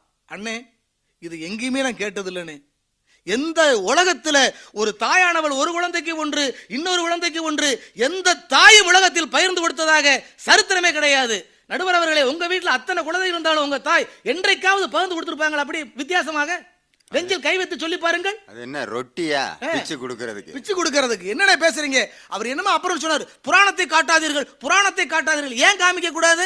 நீங்க புராணத்தை மட்டும் உதாரணமாக உதாரணமா சொல்லுகின்ற பொழுது நான் சொல்லக்கூடாதா? அங்கு பாஞ்சாலியானவள் ஐந்து பேருக்கு மனைவி தன்னுடைய அன்பை பகிர்ந்து கொடுக்கலையா? யோசிச்சு பேசணும்னே யோசிச்சு பேசணும். சும்மா தேவையில்லாம பேசக்கூடாது. அப்புறம் சொன்னார் தந்தையோடு கல்வி போம் தாயோடு அன்பு போம் மனைவி போயின் எல்லாம் போகுமா? ஏன் இதே மாதிரி பழமொழி இன்னொன்று சொல்லி பாருங்களேன். கொண்டு வந்தாலும் கொண்டு வராவிட்டாலும் தாய். கொண்டு வந்தாலும் கொண்டு வராவிட்டாலும் தாயின்னு சொல்லிட்டு கடைசியில் சொல்லுவான் அதில் கொலையும் செய்வாள் பத்தினி. பொண்டாட்டி கொலை கூட செய்வாடான்னு சொல்லி வச்சுட்டு போறேன். அப்ப பொண்டாட்டியை வேணாம்னு சொல்லிட்டு போயிடலாம்ல? ஏய்யா மிரட்டுற? நாங்க ஏற்கனவே மிரண்டு போய் கிடக்குறோம்யா இது அது வேற செய்யணுமாக்கும் கொலை வேறயா? சொல்லிட்டு போயிருக்கேன் நடுவர்களே அப்புறம் அவர் சொல்றாரு தாரம் தாயாக மாற வேண்டுமானால் ஒரு தாய் வேண்டுமானால் தார வேண்டும் என்று சொன்னார். அண்ணே தாய் ஆன பிறகுதான் ஒரு தாரத்திற்கு மதிப்பு. அதைத்தான் நீங்கள் சொன்ன ஒரு பழமொழியை மிக அருமையாக சொல்லுகிறது. நல்ல மனைவி நல்ல பிள்ளை நல்ல குடும்பம் தெய்வீகம் சொல்லியிருக்கிறப்ப அவன் நல்ல மனைவி நல்ல குடும்பம் தெய்வீகம் நம்ம சொல்லியிருந்தா நீங்க சொன்னது ரைட்டு. ஆனா பிள்ளை என்று ஒன்று வருகின்ற பொழுது அவள் தாயானால் தானே அது நல்ல குடும்பமாக மாற முடிகிறது? அது அண்ணனுக்கிட்ட சொல்லி வைங்க அப்புறம் முக்கியமான ஒரு விஷயமுங்க தாயினுடைய அன்பு சாட்சியம் வைத்து பெறப்படுவது கிடையாது. தாரத்தின் அன்பு சாட்சியம் வைத்து பெறப்படுகிறது. நடுவரவர்களே சுவைஞர்களே நல்லா கவனிச்சு பாருங்க. எப்ப சாட்சி வைப்போம்னா யாரு மேல நமக்கு நம்பிக்கை இல்லையோ அப்பத்தே சாட்சின்னு ஒன்னே வரும். தாயினுடைய அன்புக்கு சாட்சியே தேவையில்லை. ஏன்னா நீ என்ன ஆனாலும் சரி கருப்பா இருந்தாலும் சரி வெள்ளையா இருந்தாலும் சரி கூடா இருந்தாலும் சரி குருடா இருந்தாலும் சரி அந்த தாய் உன்னை விட்டு என்றைக்கும் போக மாட்டாள். ஆனால் ஒரு மனைவியானவள் எப்பொழுது வேண்டுமானும் உன்னை விட்டு போய்விடும் என்பதற்காகத்தான் ஒப்பந்த பத்திரத்திலே அது ஒரு வாழ்க்கை ஒப்பந்தம் என்று நீங்கள் கையொப்பமிடுகிறீர்கள். அறிவியல் பூர்வமாக ஆராய்ந்து பார்த்தால் கூட ஒரு மனிதனுடைய அறிவு வளர்ச்சியிலே தொண்ணூறு சதவீதம் அறிவு வளர்ச்சி ஒன்பது வயதிற்குள் முடிந்து விடுக விடுவதாக இன்றைக்கு மருத்துவ நூல்கள் சொல்லிக் கொண்டிருக்கின்றன. ஒன்பது வயசுக்கு முன்னாடி அவனுக்கு அறிவில் தொண்ணூறு சதவீதம் வந்துருச்சுன்னு சொன்னா புகழ் எங்கிருந்து வருகிறதுன்னு நல்லாவே தெரிஞ்சு போச்சு. நீங்க ஒன்று சொன்னீங்க நடுவர்களே மிக வருத்தமான விஷயம். இங்க தடிக்கு விழுந்தா மட்டும்தானே அம்மான்னு சொல்றேன். வெளிநாட்டில் தடிக்கு விழுந்தா அம்மானா சொல்றேன்னு கேட்குறீங்க வெளிநாட்டில் மூணு நாளைக்கு ஒருத்தன் பொண்டாட்டியை மாத்துறேன். மூணு நாளைக்கு ஒருக்க பொண்டாட்டியை மாத்துறான் இது தாய் எது? தகப்பையதுனே தெரியாம குழந்தைகள் அங்கு வாடிக்கொண்டு அனாதை இல்லங்களில் வாழ்ந்து கொண்டிருக்கின்ற அந்த கலாச்சாரத்தோடு தயவு செய்து தமிழ் கலாச்சாரத்தை ஒப்பிட வேண்டாம் என்று தாழ்மையோடு இங்கு கேட்டுக்கொள்கிறேன் தாய் பாசம் என்பது ஒரு உயர்ந்த பாசம் என்பதை மிக அழகாக சொன்னார்கள். அன்னை சொன்னாரு மிக அருமையா ஒரு வரி சொன்னாரு கண்ணதாசனுக்கு அவருடைய மனைவியால் தான் கவிதை வந்தது அவருடைய மனைவிதான் அந்த கவிதை ஊற்றை வளர்த்து கொடுத்தாள் என்று அண்ணன் அவர்கள் சொன்னார்களே கனல் வரிகள் தந்த எங்கள் க- கவிஞன் வெண்மணி அவர்களே. கனல் வரிகள் தந்த எங்கள் கவிஞர் வெண்மணி அவர்களே ஒரு புஸ்தகம் நீங்க போட்டீங்க உங்களுக்கு ஞாபகம் இருக்கா? ஆயிரத்தி தொள்ளாயிரத்தி எண்பத்தி ரெண்டுல கனல் வரிகள் ஒரு புஸ்தகம் வெளிவிட்டார் அதற்கு பிறகு அவர் கல்யாணம் முடிச்சார் கல்யாணம் முடிச்சதுக்கு பிறகு அவருக்கு புகழும் ஆற்றலும் வந்திருக்குன்னு சொன்னா கல்யாணத்துக்கு பிறகு இவர் அநேகமாக ஒரு ஆண்டிற்கு ஒரு புத்தகமாக இன்னைக்கு பதிமூணு புத்தகம் அவர் வெளிவிட்டிருக்கணும்ல இந்த கனல் வரிகள் என்ற புத்தகத்தை கல்யாணத்துக்கு முத விட்டாரே தவிர கல்யாணத்துக்கு பிறகு அவர் ஒரு புஸ்தகம் கூட அவர் போடல. என்ன காரணம்? இப்பயும் புஸ்தகம் போட்டுக்கிட்டு இருக்கிறாரு. எங்க? பழைய புஸ்தகத்தை எல்லாம் கடைக்கு போட்டுக்கிட்டு இருக்கிறாரு. இங்க ஒருத்தர் உட்கார்ந்து இருக்காரு எங்க மாப்பிள்ள மூரா வேற. இந்த மூர கதை கவிதை எழுதி ஆயிரக்கணக்கான வாசகர் கடிதங்களை பெற்றிருக்கிறார். பாராட்டு கடிதங்களை. மூரா அவர்களே உங்களுக்கு என்றைக்காவது கல்யாணத்திற்கு பிறகு ஒரு கவிதை ஒரு கதை நீங்கள் எழுதியதாக ஒரு வரலாறு உண்டா? யோசித்து பாருங்கள். கல்யாணத்துக்கு முததாக உங்களுக்கு புகழ் வந்திருக்குது. அந்த புகழை வச்சுதான் இப்படி உட்காந்து பேசிக்கிட்டு இருக்கிறீங்க. ஊர் ஊரா போய் பேசி புகழ் வந்துகிட்டு இருக்குன்னு சொன்னா கல்யாணத்துக்கு பிறகு கல்யாணத்துக்கு பிறகுன்னு சொல்லி தயவு செய்து ஒரு பொய்யான ஒரு தோற்றத்தை இங்கு வ- வளர்க்க வேண்டாம் என்று கேட்டுக்கொள்கிறேன். இன்னைக்கு அமெரிக்கா நாட்டுக்கும் ஜப்பான் நாட்டுக்கும் மிகப்பெரிய ஒரு போ- ஒரு போட்டி நடந்து கொண்டிருக்கிறது வியாபாரத்திலே. ஒரு நிமி ஒரு மணி நேரத்தில் அறுபது கார்களை உற்பத்தி செய்து கொண்டிருக்கிறது அமெரிக்கா. ஆனால் ஒரு மணி நேரத்தில் அறுபத்தி ரெண்டு கார்களை ஜப்பான் நாட்டுக்காரர் உற்பத்தி பண்ணிக்கிட்டு இருக்கிறான். அமெரிக்காக்காரனுக்கு ஒரே ஆச்சரியம். என்னடா இவ்வளவு பெரிய நாடு? இவ்வளவு வளர்ந்த பிறகு நம்ம ஜப்பான் நாட்டுக்காரனை கார் உற்பத்தியில விஞ்ச முடியல என்று என்ன காரணம் என்று அங்கு போய் ஆராய்ந்து வர சொல்லி இங்கிருந்து ஒரு விஞ்ஞான குழுவை அங்கு அனுப்பி வைத்தார்கள். அவன் போயிட்டு திரும்பி வந்தான். ஜப்பான் நாட்டுக்காரன் இப்படி தாய் நாட்டு பற்றோடு சிறந்த அறிவாளிகளாக நோய் எதிர்ப்பு திறனோடு இருப்பதற்கு காரணம் என்னவென்று சொன்னால் அவர்கள் எல்லா குழந்தைகளுக்கும் அங்கு தாய்ப்பால் தான் கொடுக்கப்படுகிறது. அந்த தாய்ப்பாலுக்கு இருக்கிற சக்தியை பார்த்தீங்கன்னா நடுவர்களே? அந்த நோய் எதிர்ப்பு ஆற்றல் நாட்டு பற்று சிறந்த அறிவாளிகளாக வளர்க்கக்கூடிய தன்மை அந்த தாய்ப்பாலுக்கு மட்டுமே உண்டு என்பதை மிக அருமையாக சொல்லுகிறார்கள். அண்ணன் சொன்னார் பொருளாதாரத்தை பத்தி. பொருளாதாரத்தினுடைய பாதுகாவலர் இந்த மனைவிதான் என்று சொன்னார். அப்படி அல்ல பொருளாதாரத்தினுடைய பாதுகாவலர் யாருன்னா உண்மையிலேயே தாய் தான் ஏன்னா சில சமயங்களில் நடுவர் சட்டை கழட்டி போட்டு வெளியே வந்து அடுத்த நாள் காலையில் டீ குடிக்கிறப்ப காசு இல்லாமல் தவிச்ச கதைகள்லாம் எங்களுக்கு நிறையா தெரியும். ஏன்னா ராத்திரில சட்டை கழட்டி போட்டா என் தங்கச்சி எடுத்து உள்ள வச்சுக்கிறேன் காசை பின்னாடி அவர் சும்மா கடங்க அந்த டீ கடைக்காரங்கிட்ட அசடு வழியே சிரிச்சதெல்லாம் எங்களுக்கு தெரியும். என் வீட்டு கொடுமையெல்லாம் இப்படி மேடையில பகிரங்கமா சொல்லணுமா ஐயா? நடுவர் உண்மையை சொல்லணுமா இல்லையா? இதைத்தான் கவிஞர் ஒருவன் சொன்னான் தாரம் அல்ல ஒரு பொருளாதாரத்தினுடைய உச்சத்தை அடைவதற்கு ஒரு குடும்பத்துக்கு யார் காரணம் என்பதை சேர்த்த பணத்தை சிக்கனமா செலவு பண்ண பக்குவமா அம்மா கையில கொடுத்து போடு செல்லக்கண்ணு. அவங்க ஆற நூறு ஆக்குவாங்க செல்லக்கண்ணு சொல்லி மிக அருமையாக சொன்னார்கள். இன்றைக்கு ஒரு வியாபாரத்தை ஆரம்பிக்க வேண்டும். அல்லது ஒரு விவசாயம் செய்ய வேண்டும். அல்லது ஒரு தோட்டம் வாங்கணும். அல்லது ஏதாவது ஒரு இடத்துல வேலைக்கு போய் சேரணும்னு சொல்லி ஏதாவது பணம் தேவைப்படுகின்ற பொழுது தன்னுடைய மகனுக்காக தன்னுடைய குழந்தைக்காக தான் போட்டிருக்கின்ற நகைகளை விற்று அந்த பணத்தை வியாபாரத்திற்கோ விவசாயத்திற்கோ கொடுக்கின்ற தன்மை இந்த தாய்க்கு மட்டுமே உண்டு.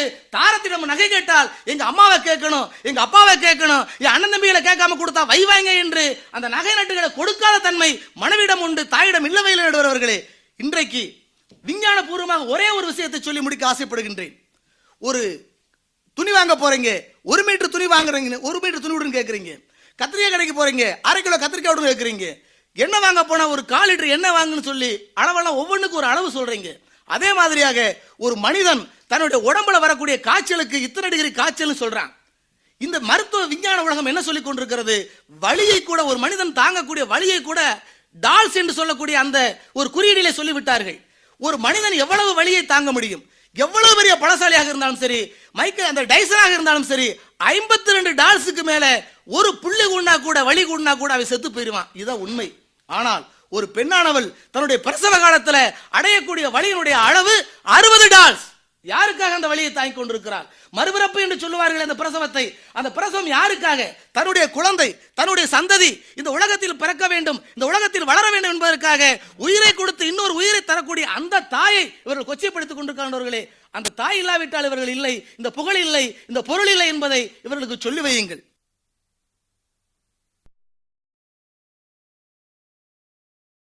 வரலாற்று பூர்வமாக ஒன்றே ஒன்று. பெரிய புராணத்திலே சேக்கலார் எழுதிய பெரிய புராணத்திலே கமலவதி என்று சொல்லக்கூடிய ஒரு அரசியை பற்றி மிக தெளிவாக சொல்லியிருக்கிறார். அவர் சொல்லுகின்ற பொழுது ஒரு அந்த சோழ மன்னனுடைய மனைவி அந்த கமலவதி அவள் கருவுற்று இருக்கிறார் நிறைமாத கற்பிணி அந்த சோழ மன்னன் தன் ஆஸ்தான சோசியர்களை அழைத்து எனக்கு எப்போ குழந்தை பிறக்கும்? என்ன குழந்தை பிறக்கும்? அவனுடைய எதிர்காலத்தை நீங்கள் கணித்துக் கொடுங்கள் என்று அந்த மன்னன் கேட்கின்றான். உடனே சோசியர்கள் இன்னும் ஒரு நாளைய நேரத்திற்குள் உனக்கு ஒரு ஆண் குழந்தை பிறக்க போகிறது.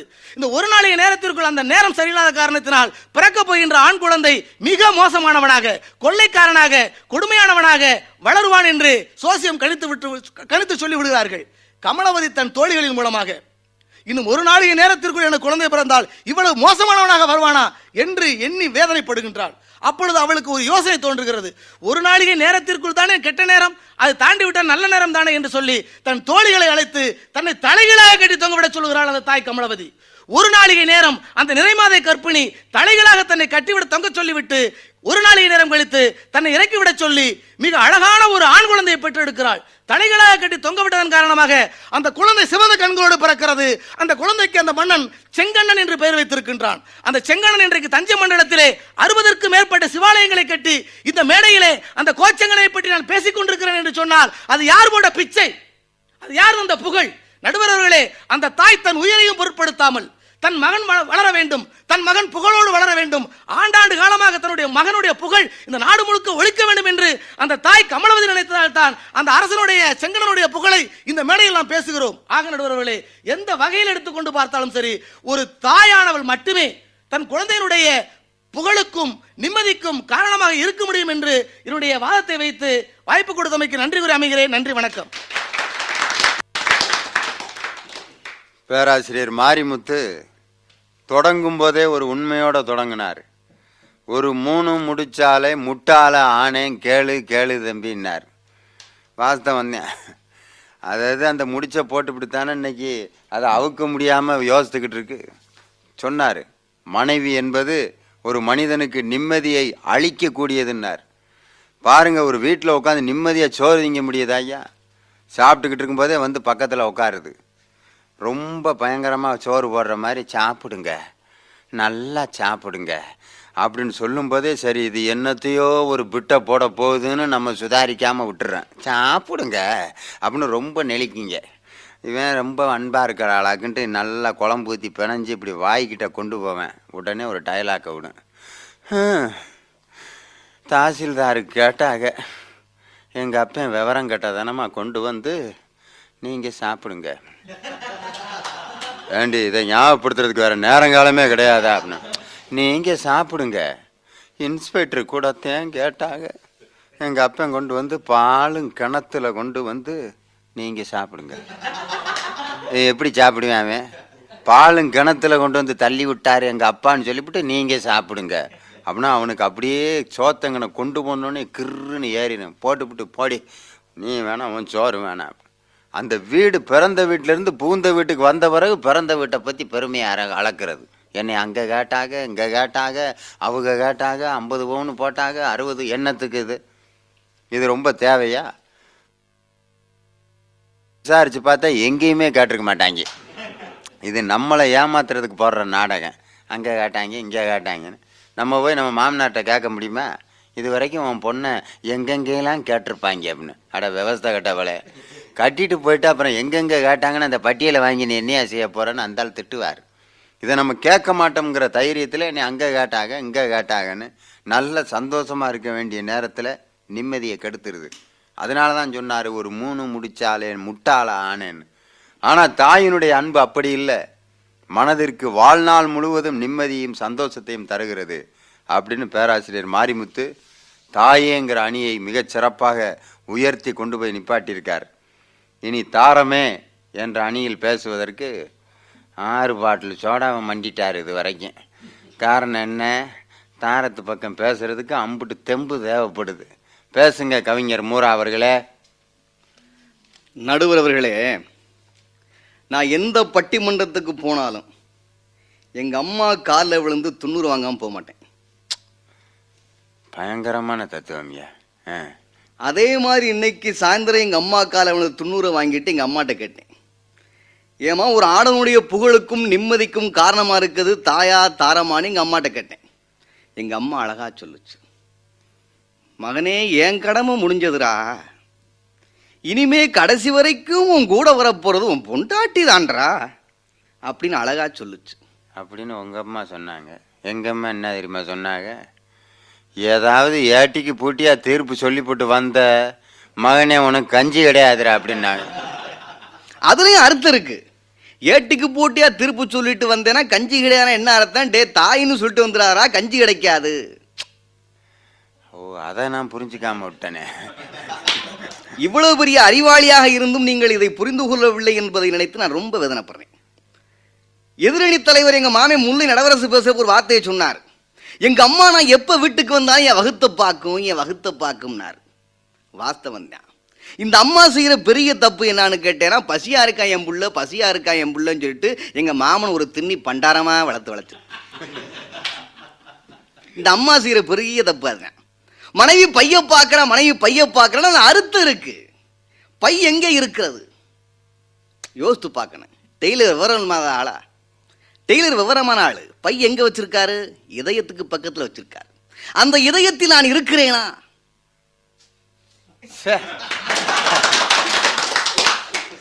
ஓ மனைவி பைய பைய பாக்குறதனுடைய விவரம் இதுதானா?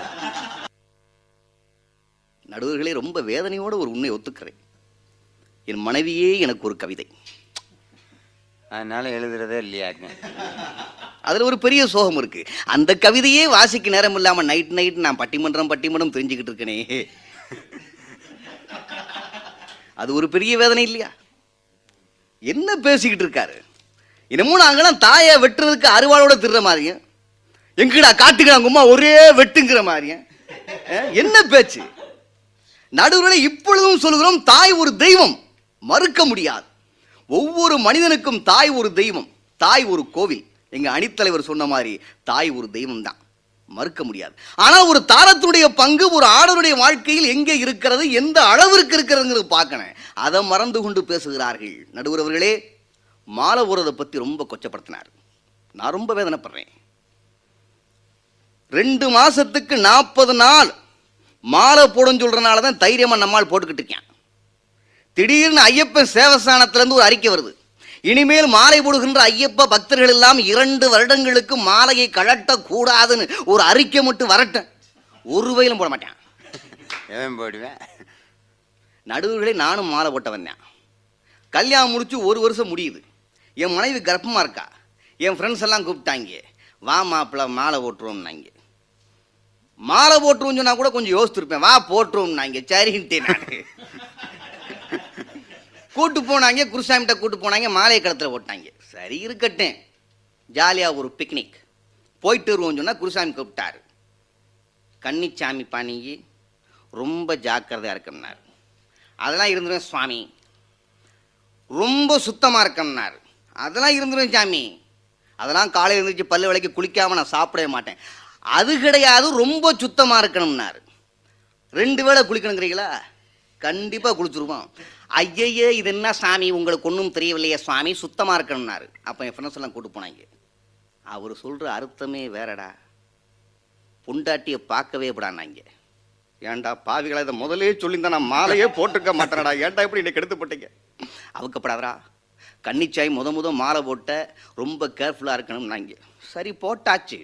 நாற்பது நாள் விரதம் தான் பாட்டுத்தேன் கிளப்புணும் தூள். இருமுடியை தூக்கி தலையில் வச்சாங்க. ரிவர்ஸ் கியரில் கூட்டு போகிறாங்க என்னையே. வாசப்படி வரைக்கும். சாமியே ஐயப்போ ஐயப்போ சாமியாட்டு வார என் பொண்டாட்டி ஜன்னலில் எட்டி பார்த்தா. அப்படி ஒரு மேகத்திலிருந்து அப்படியே விலகி எட்டி பார்க்க ஒரு நிலவை போல. பார்த்து போயிட்டு வாங்க. உனக்கு கிக்கு தட்டி இருக்குமே. என்னால முடியல. அந்த முகமே இருமுடிக்குள்ள வச்சு தூக்கிட்டு போறேன் நான். பதினெட்டு படியில் ஏத்தி விட்டா வரிசையா போலீஸ்காரங்க. ஏத்தி விடையா தூக்கி விடையா ரெண்டாவது படிக்கு ஏத்தி விட்டாங்க. எப்படி இருக்காளோ? ஆசையா எட்டி பார்த்தாளே. ரெண்டாவது படியிலேயே நினைப்பு தட்டி முத படி நினைச்சிட்டேன். நினைக்கிறதுக்குள்ள தூக்கி விட்டாங்க. ஒவ்வொரு படியிலும் என்னுடைய நினைப்பெல்லாம் என் மனைவியினுடைய நினைப்பு தான். ஏத்தி விடையா தூக்கி விடையா பதினெட்டு படிக்கு தூக்கி விட்டு இறங்கி வந்து அவுத்தவன். இன்னைக்கு வரைக்கும் நான் மாலை விடல நானாவது ஒரு மாலையை போட்டுட்டு ஐயப்பன் கோயில் வரைக்குமாவது போயிட்டு வந்த ஒரு மாவீரன். எதிரணி தலைவர் இருக்காரே. கல்யாண மாலையை தவிர வேற எந்த மாலையாவது இது வரைக்கும் போட்டுக்காரன்னு சொல்ல சொல்லுங்க. சும்மா மேடைக்கு அடிச்சுக்கிற வேண்டியதுதான். ஆ. என்ன பேச்சு பேசுறாரு? வரிசையா வருஷத்துக்கு ஒண்ணு பெத்து தள்ளி போட்டு ஆ நொம்மாதேன். இப்ப அம்மா அம்மான்னு சொல்றாள் அரசியல்வாதியா போயிருந்தா கூட இன்னைக்கு ஒரு கொள்கை பரப்பு செயலாளரா வந்திருப்பையா நீ? என்ன பேச்சு பேசிக்கிட்டு இருக்கிறீங்க? நடுவர்களே எங்கள் மாமன் கதை உங்களுக்கு தெரியாது. செகண்ட் கிரேடு வாத்தியார். முடிச்சு போட்டு கல்யாணத்துக்கு அப்படி பொண்ணு தேடி நாங்கள் வட்டவாடு நாயா அலைஞ்சோம். இதில் ஒரு தத்துவம் வேற சொன்னார். மாப்பிள்ளை மாட்டு வண்டி பார்த்துருக்கியான்னு கேட்டார். என்னமோ நாங்கள் ஜக்கா ஜப்பானில் பிறந்த மாதிரி. முடிச்சா நாற்பது வண்டி டெய்லி காலையில் மாலையிலும் வீட்டு வழியாக போய்கிட்டு இருக்கேன் பார்த்துருக்கேன் மாமா. அதில் மாடு ஊட்டு வாங்கி பார்த்துருக்கேன். அப்புறம் பண்ணியாக போட்டு வாங்கி? பார்த்துருக்கேன் மாமா. அந்த மாடு ரெண்டு ஒரே மட்டமாக இருக்கணும் ஆ சரி மாமா. அது இருக்க சக்கரம் பார்த்துருக்கியா? ஆமாம் மாமா. அந்த ரெண்டு சக்கரம் ஒரே சைஸ் இருக்கணும். சரி மாமா. அதே மாதிரி தான் வாழ்க்கை. I am a second year teacher English வேற. அதில் ஸ்பெல்லிங் மிஸ்டேக் என்ன மாமா அதுக்கு? எனக்கு வர்ற மனைவியும் ஒரு டீச்சராக இருக்கணும் அதுக்கு என்ன செய்கிறது உன் முகரைக்கு நம்மளும் அலைஞ்சலைஞ்சு பார்த்தாச்சு ஒன்றும் கிடைக்கல. கடைசியில் இறக்கப்பட்டு இங்கே அக்காளை கட்டி கொடுத்தோம். கட்டி கொடுக்குறப்ப எங்கள் அக்கா எம்எஸ்சி எம்எட்டு இந்த முகரைக்கு வேற வழி. யாருமே இதனால் நாங்கள் தான் கொடுத்தோம்.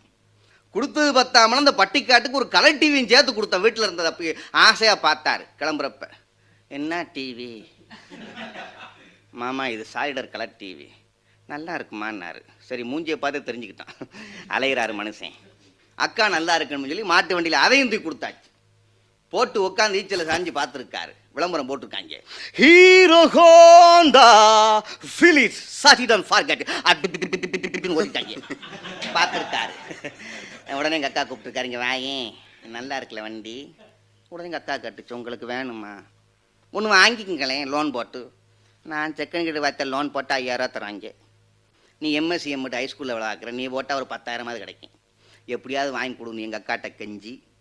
அது பிஎஃப் லோன் போட்டு முப்பதாயிரம் ரூபா போட்டு வண்டி வாங்கி கொடுத்து அந்த வண்டியில் பட்டி வீரம்பட்டில் புல்லட்டு வெள்ளச்சாய் மாதிரி துட்டு துட்டு துட்டு துட்டு துட்டு துட்டு துட்டுன்னு ஒரு அலப்பறையை கொடுத்துக்கிட்டு சாயந்தரம் ஆனா அழகாக வீட்டுக்கு முன்னாடி வந்து நிப்பாட்டி ஹாய் கமான் ஏறிக்கோ. அது எங்கள் குடும்பம் வெக்கப்பட்ட குடும்பம்? எங்கள் அக்கா ரொம்ப வெக்கப்படுறேன் அது கம்பியை பிடிச்சிருக்கேன் கம்பியை பிடிக்கப்படாது விழுந்துருவ நீ. இடுப்பு எதுக்கு இருக்கு? இங்கே பிடிச்சிக்கோ. பகுமானம் ஓட்டிக்கிட்டு இருக்கிற மாமா என்னைக்காவது ஒரு நாளைக்கு அதே வீட்டு வாசப்படியில் இருக்கின்ற உன் தாய் அந்த வண்டியில் ஏற்றி போயிருக்கியா? கேட்டா அசிங்கமா இருக்குமா? டவுன் பஸ்ஸில் போக சொல்லு. ஹீரோ ஹோண்டாவுக்கே கேவலம்ங்கிறாரு. புத்தியை பாருங்க? இப்படி ஆள் வந்து இங்க வந்து பேசிக்கிட்டு இருக்காரு. அம்மா அம்மாங்கிறப்ப கையில ஒரு திருவோடு மட்டும் இருந்துச்சுன்னா கரெக்டா இருக்கேன். ஏன்னா நாங்களும் அம்மாவுக்கு துரோகிகளா?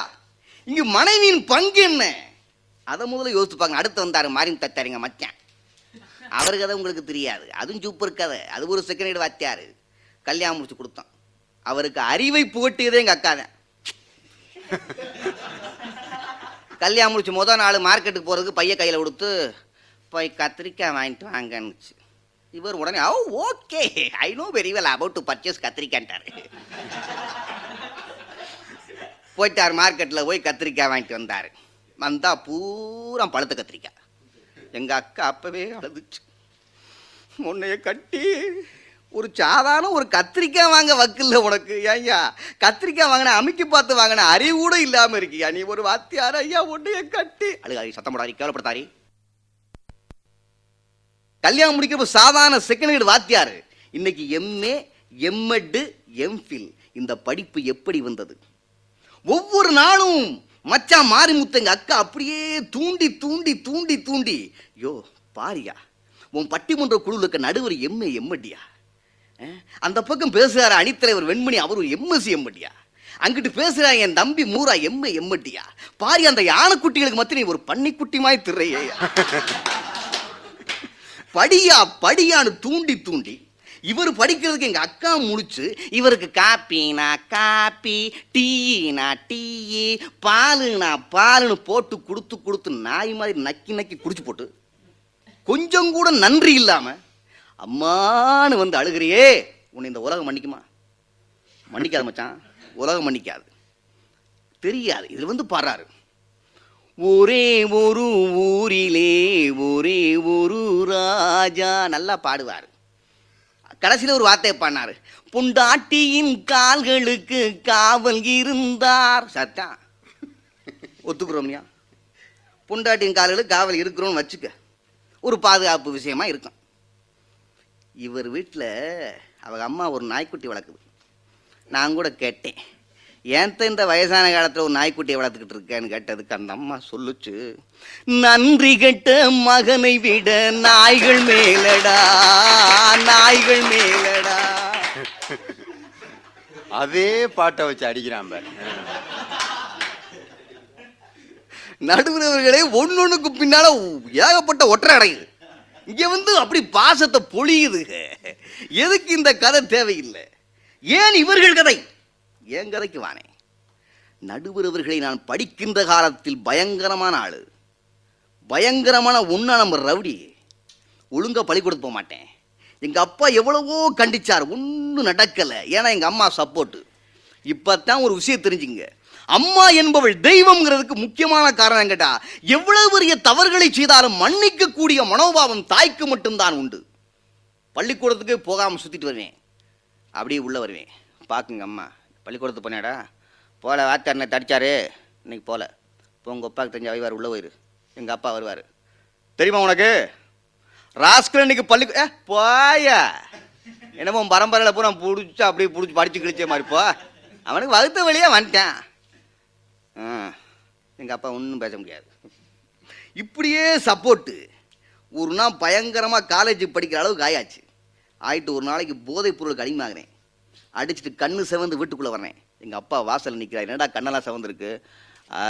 அது ஒன்றும் இல்லை நீண்ணா ஒன்றும் இல்லை. சரியில்லடா நீ போகிறத கேள்வி போகிறது ஒன்றும் சரியில்லை. அவன் நேற்று நைட்டு பூரா முடிச்சு படித்தாயா அதனால் அவன் கண்ணு செவந்து நீ போடா. உடனே இவரை பார்த்த உனக்கு தேவையா உனக்கு? பேசாமல் போயா அப்பாவுக்கு எனக்கு இடையில ஒரு மிகப்பெரிய இடைவெளி எங்கள் அம்மா உருவாக்கிட்டு இருந்துச்சு. நான் என்ன தவறு செய்தாலும் மன்னிக்கின்ற ஒரு மனோபாவம்.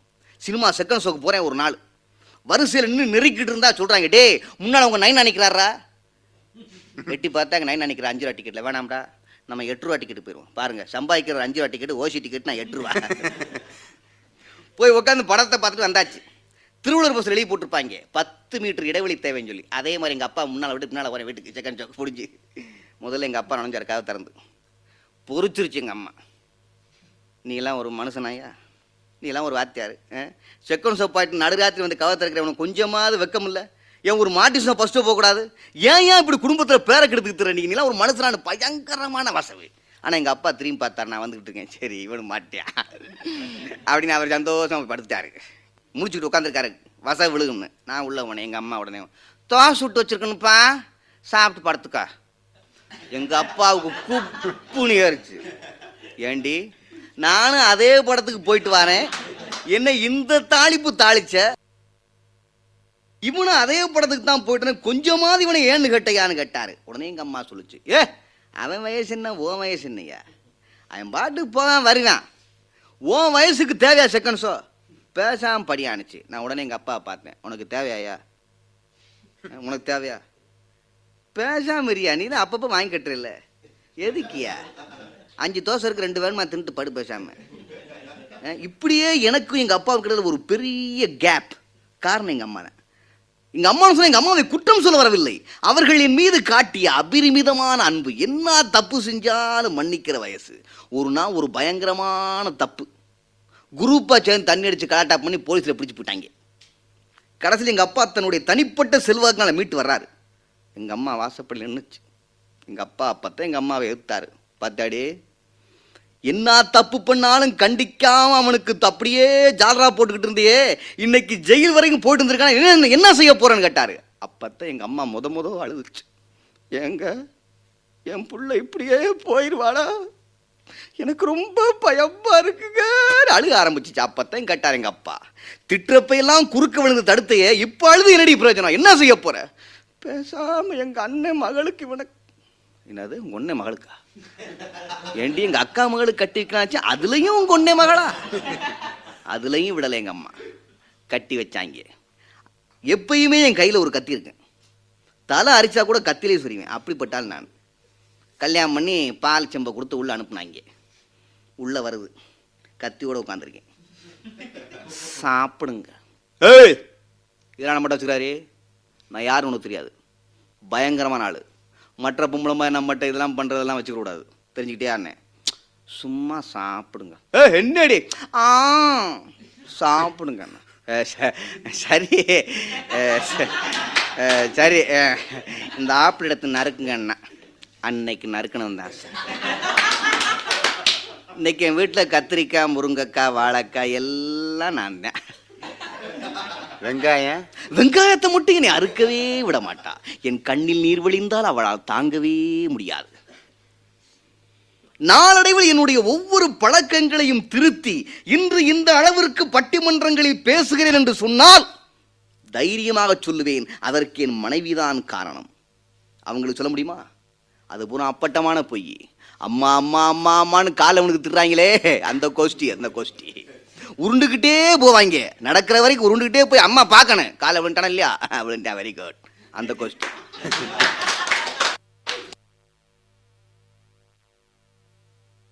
இப்ப ராம்ஜி கேசட் வழங்கும் ஆடவனின் நிம்மதிக்கும் புகழுக்கும் பெரிதும் காரணமாக இருப்பது தாயா தாரமா பட்டிமன்றம். பாகம் மூன்று. நடுவர் திண்டுக்கல் ஐ லியோனி அவர்கள். பங்கு பெறுவோர் கவிஞர் முல்லை நடவரசு கவிஞர் சுப மாரிமுத்து கவிஞர் வெண்மணி கவிஞர் மூரா ஆகியோர். திருவிழா படம் பார்த்துருப்பீங்க. அதில் சோறுமானுக்கும் பார்வதிக்கு ஒரு ஃபைட் ஆயிப்போம் அவங்க அப்ப தட்சம் ஒரு யாகம் நடத்திக்கிட்டு இருப்பாரு. இந்த அம்மாவுக்கு மனசு கேட்காது. சோறு மாட்டை வந்து அந்த அம்மா கேட்கும் சுவாமி என் தந்தை தச்ச நடத்தும் யாகத்திற்கு நான் சென்று வர வேண்டும். ப்ளீஸ் அனுமதி கொடுங்கள். இவர் உடனே no I can't allow you அப்படி போஸ் கொடுத்து அடிப்பாரு ஒரே வார்த்தை. எனக்கு அவிர்ப்பாகம் தர மறுத்த அந்த தச்சன் நடத்தும் யாகத்திற்கு ஐ நெவர் அலோயும் பாரு. உடனே இந்த அம்மா கோவம் வந்துடும் ப்ளீஸ் ப்ளீஸ் இந்த ஒரே ஒரு முறை அனுமதியுங்கள். என் தந்தை நடத்தும் யாகத்திற்கு சென்று விட்டு வந்துடுவேன் சுவாமி. இந்த ஆளு கோவம் வந்துடும் வேணாம் தயவு செஞ்சு சொன்னா கேளு. வேண்டாம் விளையாட வேண்டாம் வேண்டாம் பயங்கரமா மறுத்து பார்ப்பாரு. நம்ம கேட்காது. கடைசியில் ஒரு வழியாக நான் போய் வருகிறேன் சுவாமின்னு கிளம்பிடும் போ. அப்போ இந்த அம்மா செட்டிமெண்ட்டில் கேட்கும் போ என்று சொல்லாதீர்கள் சுவாமி. போய் வா என்று சொல்லுங்கள். No I never say never again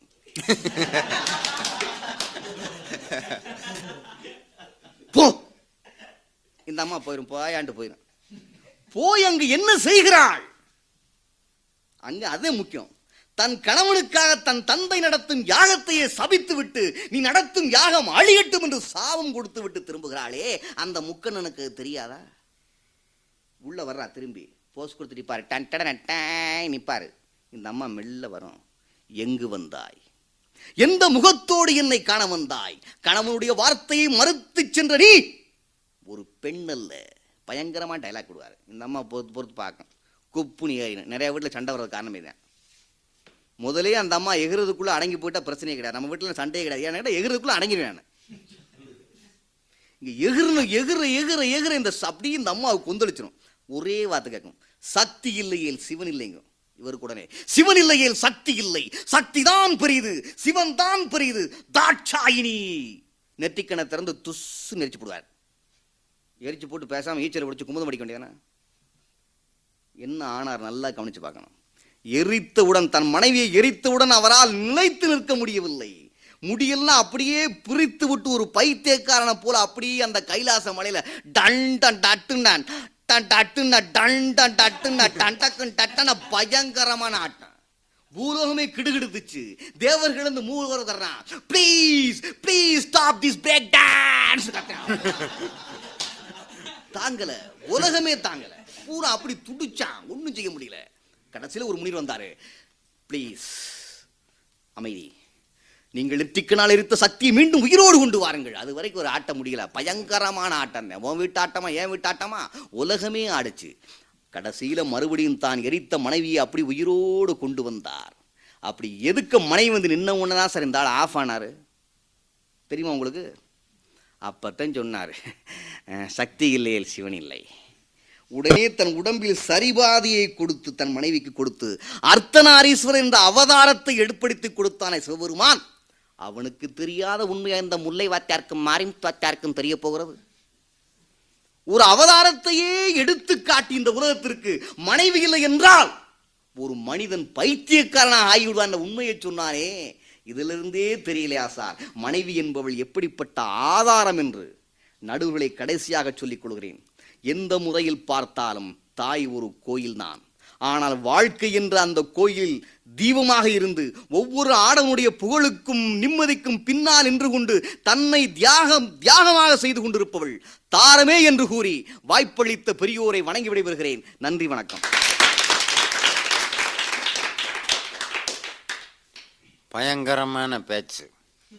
உண்மையிலே இந்த பேச்சை கேட்டா கல்யாணம் முடிக்கக்கூடாதுன்னு நினச்சிக்கிட்டு இருந்த ஆள் கூட நாளைக்கே பொண்ணு தேட ஆரம்பிச்சிருவேன். தாரத்தில் அம்புட்டு விஷயம் இருக்குன்னார். கல்யாணத்துக்கு தான் பத்திரிக்கை அடித்து பயங்கரமாக ஆடம்பரமாக செய்கிறானே ஒளிய. யாராவது ஒரு தாய் குழந்தை பெக்கிறதுக்கு பத்திரிக்கை அடிக்கிறானா இன்று என் மனைவி காட்டாஸ்பத்திரியில் குழந்தை பெற போகிறாள். அனைவரும் சுற்றம் சூழ வந்திருந்து குழந்தையும் தாயையும் ஆசீர்வதிக்க வேண்டுமாய் கேட்டுக்கொள்ளுகிறேன். அடிக்கிறானே அடிக்கிறான பத்திரிக்கை? அதெல்லாம் இயற்கை. ஒரு தாய் குழந்தையை பெக்கிறது வளர்க்குறது அன்பு காட்டுறது இதெல்லாம் சர்வசாதாரண கல்யாணம்ங்கிறது ஒரு மனிதனுக்கு வாழ்க்கையில் நடக்கக்கூடிய ஒரு திருப்பு முனை. அதுக்கு தான் பத்திரிக்கை அடிக்கணும் பேண்ட் செட் வைக்கணும் அது வைக்கணும் இது வைக்கணும். அந்த திருமணத்தின் போது வருபவள் தான் தாரம் அப்படின்னு சொல்லி கவிஞர் மூரா தாரத்தினுடைய பெருமைகளை சிவபெருமானுடைய கதையிலிருந்து ஆரம்பிச்சார் பயங்கரமாக அதனால தான் மனைவிக்கு தன்னுடைய உடலின் சரிபாதியை அந்த சிவபெருமான் கொடுத்து வாழ்க்கையினுடைய சரிபாதி இன்பத்திற்கும் துன்பத்திற்கும் காரணமாக இருப்பது மனைவிதான். சகலத்திலையும் உனக்கு கூட இருக்கிறது. மனைவிதான் சொல்லி தாரத்தினுடைய கட்சியை ரொம்ப அருமையாக பேசியிருக்கார். இன்னும் என்னையால் ஒரு முடிவுக்கு வர முடியல. தாயா தாரம்மான்னு சொல்லி. தீர்ப்பு எப்படி சொல்லணும்? தாயும் தான் தாரமும் தான். போங்கப்பா. அப்படின்னா ஏயா இதை முதலே சொல்லியிருக்கலாம்ல. நாங்கள் பாட்டுக்கு வீட்டுக்காவது போயிருந்திருப்பேன் ரெண்டு மணி நேரம் பேசிவிட்டு தாயும் தான் தாரமும் தான்னா இது எங்களுக்கு தெரியாதாக்க? அப்படின்றவங்க. நான் ஏதாவது ஒரு பக்கம் தானே தீர்ப்பு சொல்லணும்? அணித்தலைவர்கள் தாயா தாரமாங்கிறத இறுதி முடிவு எடுக்க வேண்டும். அதனால் பட்டிமன்றத்தினுடைய மரபுப்படி தொடங்கியவர் முடிக்க வேண்டும். எனவே தாரமே என்ற அணியினுடைய தலைவர் கவிஞர் வெண்மணி இப்பொழுது தொகுப்புரையாற்றுகிறார். ஆன்றோர் நிறைந்த இந்த அவையை மீண்டும் வணங்குகின்றேன். நடுவர் அவர்களே தாரம்தான் வாழ்க்கையின் ஆதாரம் என்பதற்கு பல ஆதாரங்களை இந்த மன்றத்திலே நாங்கள் எடுத்து வைத்திருக்கின்றோம். மேலும் ஒரு சில ஆதாரங்களை வலுவாக இந்த மன்றத்தில் எடுத்து வைக்க ஆசைப்படுகின்றேன். ஒன்றுமில்லை இல்லை ஒரு ஆடவன் புகழுடனும் நிம்மதியுடனும் இருப்பதற்கு யார் காரணமாக இருந்திருக்கிறார்கள்? அவனுக்கு சே அவனுக்கு வரவேண்டிய துன்பங்களை எல்லாம் சுமைகளை எல்லாம் தாங்கிக் கொள்வதற்காக பெண் சுமை தாங்கியாக இருக்கிறாள். நல்லதங்கா? எதுக்காக அந்த வாழ்க்கையில் துன்பங்களை எல்லாம் ஏற்றுக்கிட்டா அவளுடைய கணவனுக்காக. சீதை யாருக்காக துன்பத்தை சுமந்தால்? அவளுடைய கணவனுக்காக. கண்ணகி யாருக்காக தன்னுடைய சும்- சுமைகளை எல்லாம் தாங்கிக் கொண்டால்? தன்னுடைய கணவனுக்காக. நலாயினி எவ்வளவு சோகம் அவருடைய வாழ்க்கையில். அதையெல்லாம் எதற்காக தாங்கிக் கொண்டால் அவருடைய கணவனுக்காக இல்லையா? அத்தனை துன்பங்களையும் இந்த தாரங்களே தாங்கிக் கொண்டிருக்கிறார்கள் சுமை தாங்கிகளாக அதன் மூலமாகத்தான் ஆடவன் நிம்மதியை அடைகின்றான் புகழை அடைகின்றான். அதனாலதான் பாரதியார் சொன்னாரு வலிமை சேர்ப்பது தாய் தரும் பாலடா மானம் சேர்ப்பது மனைவியின் வார்த்தைகள். மானம்னா பெருமை மானம் என்றால் புகழ். வலிமை சேர்ப்பது தாய் தரும் பால் ஆனா மானம் சேர்ப்பது மனைவியின் வார்த்தைகள். ஆமாம் நடுவர் அவர்களே அதனாலதான் தொப்புள் கொடியினுடைய அந்த பந்தத்தை விட தாலி கொடியினுடைய அந்த பந்தம் அதிக வலுவானதாக இருக்கிறது. அந்த பந்தம் தான் கடைசி வரை அவனுக்கு துணையாக நிற்கிறது. அந்த பந்தம் தான் அவனை புகழின் உச்சிக்கு எடுத்துச் செல்கிறது. அந்த பந்தம் தான் அந்த ஆடவனுக்கு நிம்மதியை தருகின்றது. புதிய பாதைன்னு ஒரு படம் சினிமா படம். எல்லாரும் பார்த்துருப்போம். அதில் அவன் வந்து முரணானா இருப்பான் அந்த கதாநாயகன். எது வரைக்கும்?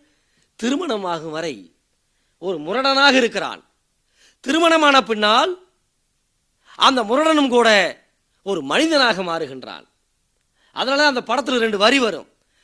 முள்ளையே மலர வைத்த தென்றல் நீ அம்மா கல்லையே கனிய வைத்த கடவுள் நீ அம்மாங்கிறான்.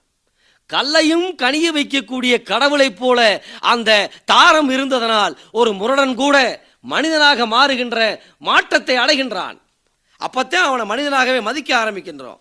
நடுவர்களே நான் புராணங்களுக்கு செல்லவில்லை. நம் கண்ணதிர்க்க தெரிந்த ஒரு வரலாற்று உண்மையை நானும் சொல்ல ஆசைப்படுகின்றேன். இந்த பிரபஞ்சத்தையே மாற்றியமைக்கக்கூடிய தத்துவத்தை சொன்னான் ஒருவன் ஜெர்மானிய தாடிக்காரன் காரல் மார்க்ஸ். இருபத்தி மூணு வயசுல டாக்டர் பட்டம் வாங்கினா தற்கை இல்லை. அவன் நினைத்திருந்தான் ஜெர்மனியில எந்த பல்கலைக்கழகத்திலும் கூப்பிட்டு வேலை கொடுத்தான் போகலை. இந்த உலகத்திற்கு ஒரு தத்துவத்தை கண்டுபிடிக்க வேண்டும் என்று அவன் ஆசைப்பட்டான். அவனுடைய மனைவி ஜென்னி மார்க்ஸ் சாதாரணமான ஆள் கிடையாது. பிரசிய தேசத்து பிரதம மந்திரியோட மக பிரசிய தேசத்து பிரதம மந்திரியோட மக ஆனால் அவன் வாழ்க்கையில் அத்தனை துன்பங்களையும் அனுபவித்தார்கள். ஒரே ஒரு ஆண்மகன். அந்த பையன் பிறந்து அவனுக்கு அவனை பற்றி சொல்லுகின்றார் மார்க் சொல்லுகின்றார் இவன் பிறந்தபோது இவனை கிடத்துவதற்கு ஒரு தொட்டில் இல்லை. இவன் இறந்தபோது இவனை புதைப்பதற்கு ஒரு சவ பெட்டி இல்லை. அவ்வளவு வறுமை அவ்வளவு வறுமை. தத்துவத்தின் வறுமையை எழுதிய அந்த சிந்தனையாளனுக்கு வாழ்க்கையில் வறுமை குடிகொண்டிருந்தது. ஜென்னி சொன்னா என் குழந்தை என் மார்பினிலே புதைந்து கொண்டு பால் குடிக்க அழும்போதெல்லாம் என் மார்பினில் பால் வரவில்லை ரத்தம் வந்தது. அவ்வளவு வறுமை. அந்த வறுமையிலும் கூட கணவனுடைய ஆய்வுக்காக ஆராய்ச்சிக்காக அந்த தத்துவத்தை அவன் கண்டுபிடிப்பதற்காக மூலதனத்தை மாற்றுகின்ற கூலிதனத்தின் கையில் கொடுக்கின்ற அந்த தத்துவத்தை எழுதுவதற்காக துணையாக இருந்தால் அந்த ஜெர்மனியில் ஜென்னி மார்க்ஸ் மார்க்ஸுக்கு உதவியாக இருந்ததனால்தான் மார்க்ஸ் புகழின் உச்சியை அடைந்தார் அதுவே அவனுக்கு நிம்மதியை தந்தது. நடுவர் அவர்களே ஒரு சின்ன சிறுகதை. ஜெயந்தன் என்பவர் எழுதியிருக்கிறார். எல்லாருக்கும் தெரியும். ஒருத்தன் குடிகாரன். அவனுடைய மனைவி டெய்லி வீட்டுக்கு வரும்போதெல்லாம் அடித்து துன்புறுத்துவான். அவன் ஒரு ஆஃபீஸில் வேலை பார்க்குறான். சம்பளத்தை கொண்டு வந்து தரமாட்டான். ஆனால் குடிச்சிட்டு வந்து உதப்பான் மிதிப்பான். அந்த மாதிரியான ஒரு குடிகார கணவன். ஒரு நாள் வந்து வீட்டுக்கு முன்னால் போட்டு அடி அடின்னு அடிச்சுக்கிட்டு இருக்கிறான். ரெண்டாவது நாள் அடிக்கிறான். அந்த தெருவில் இருக்கிறவங்களாம் வேடிக்கை பார்க்குறாங்க. ஒரு நாள் அந்த தெருப்புக்கு வந்த போலீஸ்காரரு அவனை அப்படியே சட்டையை பிடிச்சி அடிக்க போகிறார் அப்பவும் கூட அந்த மனைவி என்ன சொன்னா தெரியுமா? ஐயையோ அடிச்சிடாதீங்க அவர் தாங்க மாட்டாரே.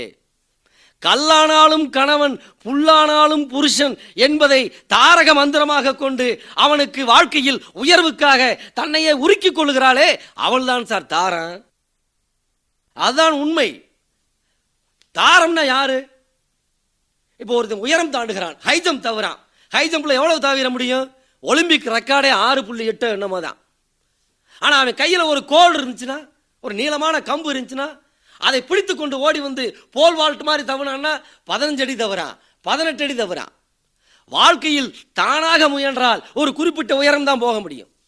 ஆனால் மனைவி என்ற ஊன்றுகோல் இருந்தால் இவன் அதிக உயரத்துக்கு செல்ல முடிகிறது. அவனுடைய புகழ் அதிக அளவுக்கு செல்லுகின்றது. அதுதான் சார் உண்மை. வெயிலை தாங்கிக் கொண்டு நிழலை தருகின்ற மரமாக தாரம் இருக்கிறாள். கடலுக்குள்ள போய் மூழ்கி முத்தெடுக்கிறானே. அவனுக்கு முதுகிலே கட்டப்பட்டிருக்கும் ஆக்சிஜன் சிலிண்டரை போல. வாழ்க்கை என்ற கடலுக்குள் மூழ்கி புகழ் நிம்மதி என்ற முத்துக்களை எடுப்பதற்கு மனைவி ஒரு ஆக்சிஜன் சிலிண்டரை போல முதுகிலே இருக்கின்றாள். அவள் ஒரு அவள் ஒரு சும்மாடு மாதிரி. ஒரு சுமையை தூக்குவதற்கு முன்னால துணியை அப்படி சுத்தி தலையில வச்சுட்டு அதுக்கு மேல அந்த சுமையை தூக்கி வச்சோம்னா நம்மளுக்கு வெயிட் தெரியாது. வாழ்க்கை என்ற சுமையை இந்த ஆடவன் சுமப்பதற்கு வழி தெரியாமல் சுகமாக இருக்க வேண்டும் என்பதற்காக தன்னை அர்ப்பணித்துக் கொண்டு சும்மாடாக இருக்கின்றவள் தாரம். இவனுக்கு இருக்கக்கூடிய பிரச்சனைகளிலிருந்து இவனுக்கு வடிகாலாக இருப்பவள். இவனுடைய துன்பங்களுக்கெல்லாம் வடிகாலாக இருப்பவள் தாரம். ஆத்துக்கு கரை மாதிரி சார் தாரம். வீட்டுக்கு விளக்கு மாதிரி மனைவி. பாட்டுக்கு தாளம் மாதிரி மனைவி. மாட்டுக்கு மூக்கணாங்கயிறு. அதுதான் தாரம். இதெல்லாம் இருந்துச்சுன்னா தான் அவனுடைய வாழ்க்கை முன்னேறும் அவனுக்கு புகழ் சேரும் அவனுக்கு நிம்மதி வரும். என்ன எடுத்துக்குங்களேன். கல்லாய் கிடந்த எண்ணெய் சிலையாய் வடித்தவள் என் மனைவி. சொல்லாய் கிடந்த எண்ணெய் கவிதையாய் ஆக்கியவள் என் மனைவி. குப்பையாய் கிடந்த எண்ணெய் கோபுரமாக்கியவள் அவள். கூழாங்கல்லாய் இருந்த எண்ணெய் மாணிக்கமாய் மாற்றிய மந்திரம் அவள். உதிரியாய் இருந்த எண்ணெய் மாலாயாய் தொடுத்தவள் என் மனைவி. உயர்வுக்கும் நிம்மதிக்கும் புகழின் சிகரத்துக்கும் இட்டுச் செல்பவள் அவளேதான். அந்த தாரமேதான் வாழ்வின் ஆதாரம் என்று கூறி முடிக்கின்றேன். நன்றி வணக்கம். அடுத்து தாயே என்ற அணியின் தலைவர் கவிஞர் முல்லை நடவரசு தொகுப்புரை வழங்குகிறார். நடுவர் உள்ளிட்ட அவைக்கு மீண்டும் என் பணிவான வணக்கத்தை தெரிவித்துக் கொள்கிறேன். இரண்டு முறை வந்து வெண்மணி இங்கே வந்து பொய் சொல்லி சென்றிருக்கிறார். ஒரு முறை மூரா வந்து இங்கே அளந்து விட்டு சென்றிருக்கிறார். நடுவர் அவர்களே கண்ணின் கடைப்பார்வை காதலியர் காட்டிவிட்டால் மண்ணில் குமரருக்கு மாமலையும் ஓர்கடுகாம். சொன்னார் வெண்மணி அது என்ன பார்வைன்னு தெரியுமா வெண்- நடுவர் அவர்களே? கண்ணின் கடைப்பார்வை. அது பாரதிதாசன் அதை வச்சு சொல்லல அவர் அனுபவிச்சவர் நொம்பலத்தை அனுபவிச்சவர். கண்ணின் கடைப்பார்வை. பெண்கள் மனைவியை கூட்டிக்கிட்டு நம்ம கடை தெருவில் போனோம்னா கடைகளில் பார்க்கக்கூடிய பார்வை இருக்கு பார்த்தீங்களா அந்த பார்வை. கண்ணின் கடைப்பார்வை காதலியர் காட்டுனா மண்ணில் எவ்வளவு செல்வம் இருந்தாலும் சரி நடுவர் அவர்களே மாமலையும் ஒரு கடுகா போயிரும். அதைத்தான் பாரதிதாசன் அப்படித்தான் நடுவர் பாக்குற பார்வையா ஆமா கடை பார்வை கடை மேல விழுந்துருச்சுன்னு வச்சுக்கோங்க. உங்க பாக்கெட்ல எவ்வளவு இருந்தாலும் அது கரைஞ்சு போயிடும் மாமலையாக இருந்தாலும் அது கடுகாக போய்விடும். அதுதான் உண்மை. வெண்மணி அதைத்தான் சொல்லியிருக்கிறார். நடுவர் அவர்களே தாய் அன்பு பகிர்ந்து கொடுக்கக்கூடியது என்று சொல்லியிருக்கிறார். அன்னையும் பிதாவும் முன்னறி தெய்வம். சொல்லியிருக்க அன்னையும் பிதாவும் முன்னறி தெய்வம். அதுல கூட அன்னையை தூக்கி முன்னாடி வச்சிருக்காங்க ஐயா. அது மாதிரிலாம் சொல்லாதீங்க. பகிர்ந்து கொடுக்கக்கூடியது என்று சொன்னால் அன்பை பகிர்ந்து கொடுக்க முடியுமா? அன்பை பகிர்ந்து கொடுக்க முடியுமா? அது என்ன பொருளா? கிடையாது. உணர்வு. உணர்வு. அந்த உணர்வுகளை பகிர்ந்து கொள்வது என்பது இயலாத ஒன்று. நடுவர் அவர்களே தாயான தாய் ஆகணும்னா தாரம் ஆகணும் ரொம்ப அருமையான கண்டுபிடிப்புங்க. தாய் ஆகணும்னா தாரம் ஆகணும் தாரம் ஆயிட்டு தாய் ஆகாம இருந்தா என்ன என்ன ஆகும் தெரியுமா? மலடி என்ற பெயர் கிடைக்கும். மனுஷி என்ற பெயர் கிடைக்காது. மக்களை பெற்றால்தான் மக்களை பெற்ற மகராசி என்று மன மனிதர்களால் பாராட்டப்படுகிற சமூகத்தால் பாராட்டப்படுகின்ற ஒரு பெருமை கிடைக்கிறது. மண்ணுக்கு மரம் பாரமா? மரத்துக்கு இலை பாரமா? கொடிக்கு காய் பாரமா? பெற்றெடுத்த குழந்தை தாய்க்கு பாரமா என்று அந்த வரும்போது மலடி மலடி என்று மையகத்தார் ஏசாமல் தாய் என்ற பெருமைதனை மனங்குளிர தந்தவளே என்று பெருமைப்பட்டுக் கொள்ளுகின்ற அந்த தாய்மை ஸ்தானம் இருக்கிறதே நடுவரவர்களே அது ஈடு இணையற்றது அதை அவர்களுக்கு சொல்ல வேண்டும். இன்னொன்னு சொன்னார் மூரா வந்து அளந்தார். ஐயோ அளப்பு சுந்தரம் என்ன மாதிரி அளக்கிறார் நடுவரவர்களே? தாயிடம் போய் துண்ணூறு வாங்கிட்டு வந்தாராம். தாயிடம் போய் துண்ணூறு காலையில் எந்திரிச்ச உடனே இந்த மாதிரி நாங்கள் போய் பேச போகிறோம் அப்படின்னு துண்ணூறு அந்த அம்மா சொன்னாங்களாம் அருமையாக சொன்னாங்களாம். இனிமேல் நான் என்னடா மகனே? எல்லாம் அவதானடா? அந்த தியாகம் இருக்கிறதே அது மனைவியிட்ட வருமா? எங்க அம்மா என் மனைவி மோட்டார் பைக் வாங்கி கொடுத்துருக்கிறா. ஓட்டுறேன். ஒரு நாள் கூட ஓட்டலை என்ற குற்றத்தை அவ தாயை வச்சு ஓட்டலை என்ற குற்றத்தை சொல்கிறார் மூரா. அந்த விட்டு கொடுக்கும் மனப்பான்மை இருக்கிறதே என் பிள்ளை தன் க- மனைவியோடு சுகமாக வாழ வேண்டும் என்ற ஒரு எண்ணம் இருக்கிறதே அதுதாயா உயர்ந்த எண்ணம்? ஒரு மனைவி ஒரு ரவுடி. பெத்தானியாபுரம் ரவுடி கத்திய தலையில சொரிஞ்சுக்கிட்டே இருக்கக்கூடிய ஆள். அப்படி ஆளை கூட சரியான ஒரு மனைவியை தேர்ந்தெடுத்து கொடுத்தது யார்? தேர்ந்தெடுத்து கொடுத்தது யார்? தாய் தான். அந்த தாய்க்கு ஈடு இணை உலகத்தில் கிடையாது நடுவர் அவர்களே. உலகத்தில் கிடையாது. மகனுக்கு ஒரு நல்ல மனைவியை தேர்ந்தெடுத்து கொடுக்கக்கூடிய பெருமை அந்த உரிமை அந்த கடமை தாய்க்கு தான் இருக்குது. வேற யாருக்குமே கிடையாது நடுவர் அவர்களே அதனாலதான் சொன்னாங்க பெற்ற தாயும் பிறந்த பொன்னாடும் நற்றவ வாணினும் நனி சிறந்தனவே. சொல்லியிருக்காங்க பெற்ற தாயும் பிறந்த பொன்னாடும் நற்றவ வாணினும் நனி சிறந்தனவே. சொல்லி இருக்கிறதெல்லாம் பொய்யா நடுவர் அவர்களே இல்ல. தாய் வந்து வாழ்வின் ஆதாரம். தாய் வந்து வாழ்வின் ஆதாரம். தாரம் வந்து வாழ்வின் சேதாரம் ஐயா. சேதாரம். தெரியுமா? அதனாலதான் அதை சொன்ன சே தாரம். தெரியுமா அது? சேயா. சே தாரம். அப்படி சொல்லப்பட வேண்டிய ஒண்ணு. எவ்வளவு கொடுமையெல்லாம் அனுபவிச்சுக்கிட்டு இருக்க வந்து பேசுறீங்களா ஐயா. தொட்டு தூக்கி தோளிலே தாளாட்டி நடுவர் அவர்களை தொட்டு தூக்கி தோளிலே தாளாட்டி கட்டி கரும்பென்று என்னை கட்டி அணைத்துக் கொள்ளுகின்ற சக்தி இருக்கிறதே. அது கட்டிலே கிடந்து என் தாய் மூச்சை விடுகின்ற அந்த கடைசி காலம் மட்டும் என் பிள்ளை நன்றாக இருந்து வாழட்டும் வாழட்டும் மனைவியோடு மக்களோடு வாழ வேண்டும் என்ற அந்த தியாக உணர்வு இருக்கிறதே அது உலகத்தில் எந்த ஒரு உறவுக்கும் வர முடியாத உறவு நடுவரவர்களே. என் கண்ணிலே நீர் வழிந்தாள் அவள் நெஞ்சிலே குதிரம் கொட்டும் உதிரம் கொட்டும் நடுவரவர்களே. அப்படிப்பட்ட சக்தி வாய்ந்தவள் என் வாழ்வின் உயர்வுக்கும் என் புகழுக்கும் காரணமாக அடிப்படை காரணமாக இருந்தவள். நடுவர் அவர்களே இவர்கள் ஆயிரம் சொன்னார்கள். நீங்கள் ஆயிரத்தை சொல்லுங்கள். நான் எதற்கும் ஒத்துக்கொள்ள மாட்டேன். காரணம் என்னவென்று தெரியுமா? இந்த உலகத்திலே பிறந்து முதல் விழுந்தவுடன் நான் எந்த தாயின் முகத்தை பார்த்தேனோ அந்த தாய் தான் எனக்கு அகரத்தை ஊட்டியவள். அந்த தாய் தான் எனக்கு முதல் வாத்திச்சி.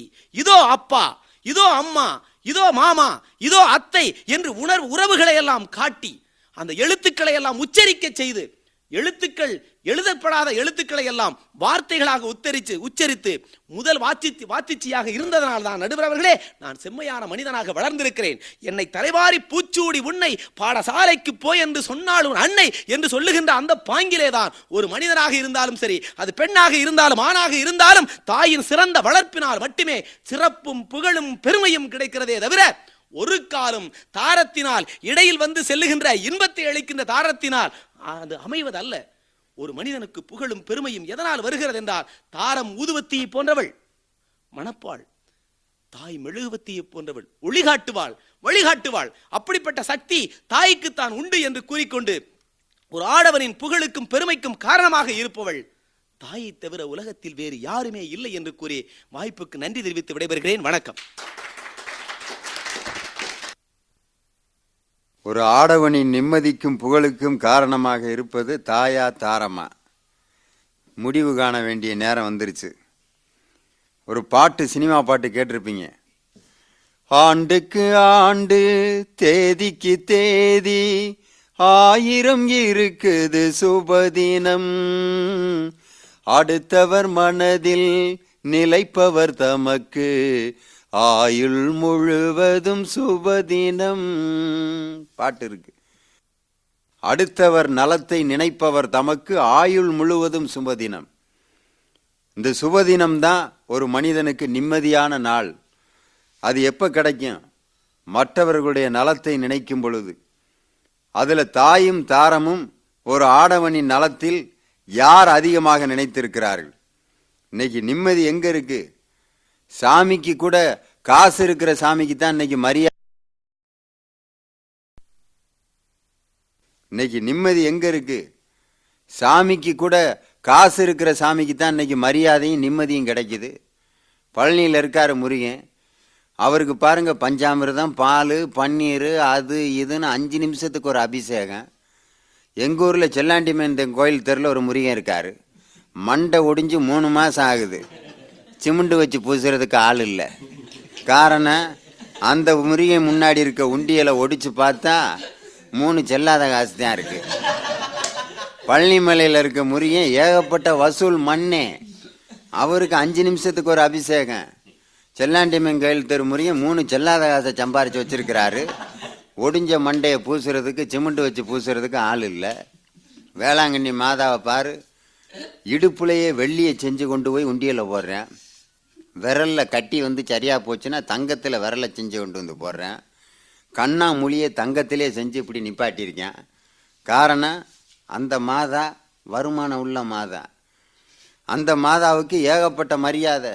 இங்கிலீஷில் பூச கொங்கணியில் பூச இந்தியில் பூச உருதுல பூச தமிழில் பூச. எங்கள் திண்டுக்கல் ஆரோக்கியமா திருக்கோயிலில் ஒரு வேளாங்கண்ணி மாதா இருக்குது. ரெண்டு கை ஒடிஞ்சு ஒன்றரை வருஷம் ஆகுது. கையில் இருந்த ஏசுநாதர் காணாமே போயிட்டாரு. அதை கண்டுபிடிச்சு அந்த மாதா கையில் உட்கார வைக்கிறதுக்கு ஆள் இல்லை. காரணம் ஆரோக்கியமா கோயிலில் இருக்க மாதா கிட்ட உண்டியலே இல்லை. சாமிக்கு எந்த கெதி? அப்போ ஆடவனுக்கு நிம்மதியும் புகழும் எங்கே இருந்து வரும்? அவனை சுற்றி இருக்கக்கூடிய அந்த சொந்தமும் பந்தமும் தான்.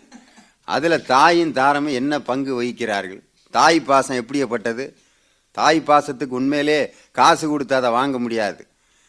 எதை வேணாமானாலும் உலகத்தில் விலை கொடுத்து வாங்கிடலாம். தாய் பாசத்தை வாங்க முடியாது. மாரியம்மா காளியம்மா வேளாங்கண்ணி மாதான்னு ஆயிரம் அம்மா இருக்குது. அதுக்கிட்ட போய் ஒரு ஐயாயிரம் ரூபா கடன் இருந்தால் கொடுங்கன்னு கேட்டால் இந்தா தர்றேன்னு கொடுத்துருக்குதா? சோறு கேட்டால் அந்த அம்மா போட்டு தர்றேன் இந்தா மகனே அப்படின்னு அந்த அம்மா பேசினதாக சரித்திரம் இல்லை. ஈன்ற தாய் பசியோடு இருக்கும்போது தனது மகனுக்கு சோறு போடுறா. தேவைகளை பூர்த்தி செய்கிறாள். அதான் தாய் பாசம்னு சொன்னாங்க. தாய் பாசத்தை யாரும் கற்றுக் கொடுக்க வேண்டிய அவசியம் இல்லை. ஒரு கோழி பாருங்க தன் தான் பொறிச்ச அந்த பத்து குஞ்சுகளுக்கும் என்னைக்காவது அந்த கு- தாய் கோழி ஒரு ரெண்டு அரிசி கிடைச்சா அதுவாக தின்னதாக சரித்திரம் கிடையாது. ரெண்டு அரிசி கிடச்சா உடனே சொக்கு சொக்கு சொக்குன்னு கூப்பிட்டு அந்த குஞ்சுகளையெல்லாம் சாப்பிட விடுது. யாராவது அந்த கோழிக்கு உட்கார வச்சு பாடம் நடத்தினோமா தாய் கோழிகளா? அரிசி கிடைச்சா நீங்களாம் மாங்கு மாங்குன்னு தின்னு விடக்கூடாது.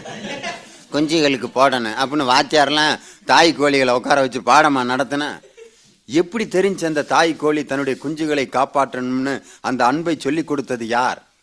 ஒரு காடு எரிஞ்சு பெரிய தீ விபத்து நடந்து காடே எரிஞ்சு கருகி போய் கிடக்குது. காட்டிலாக்க அதிகாரிகள் அந்த காட்டை எரிஞ்சு போன காட்டை ஆயிராய்ச்சி செஞ்சுட்டு வர்றேன். அந்த இடத்துல பார்த்தா ஒரு கோழி கருகி போய் செத்து கிடந்திருக்கு தாய் கோழி. தட்டி விட்டு பார்த்தா பனிரெண்டு குஞ்சுகள் அந்த தாயினுடைய ரெக்கையிலேருந்து உயிரோடு வந்திருக்கு. அசந்து போனான் யார் சொல்லி கொடுத்தது அந்த தாய் கோழிக்கு?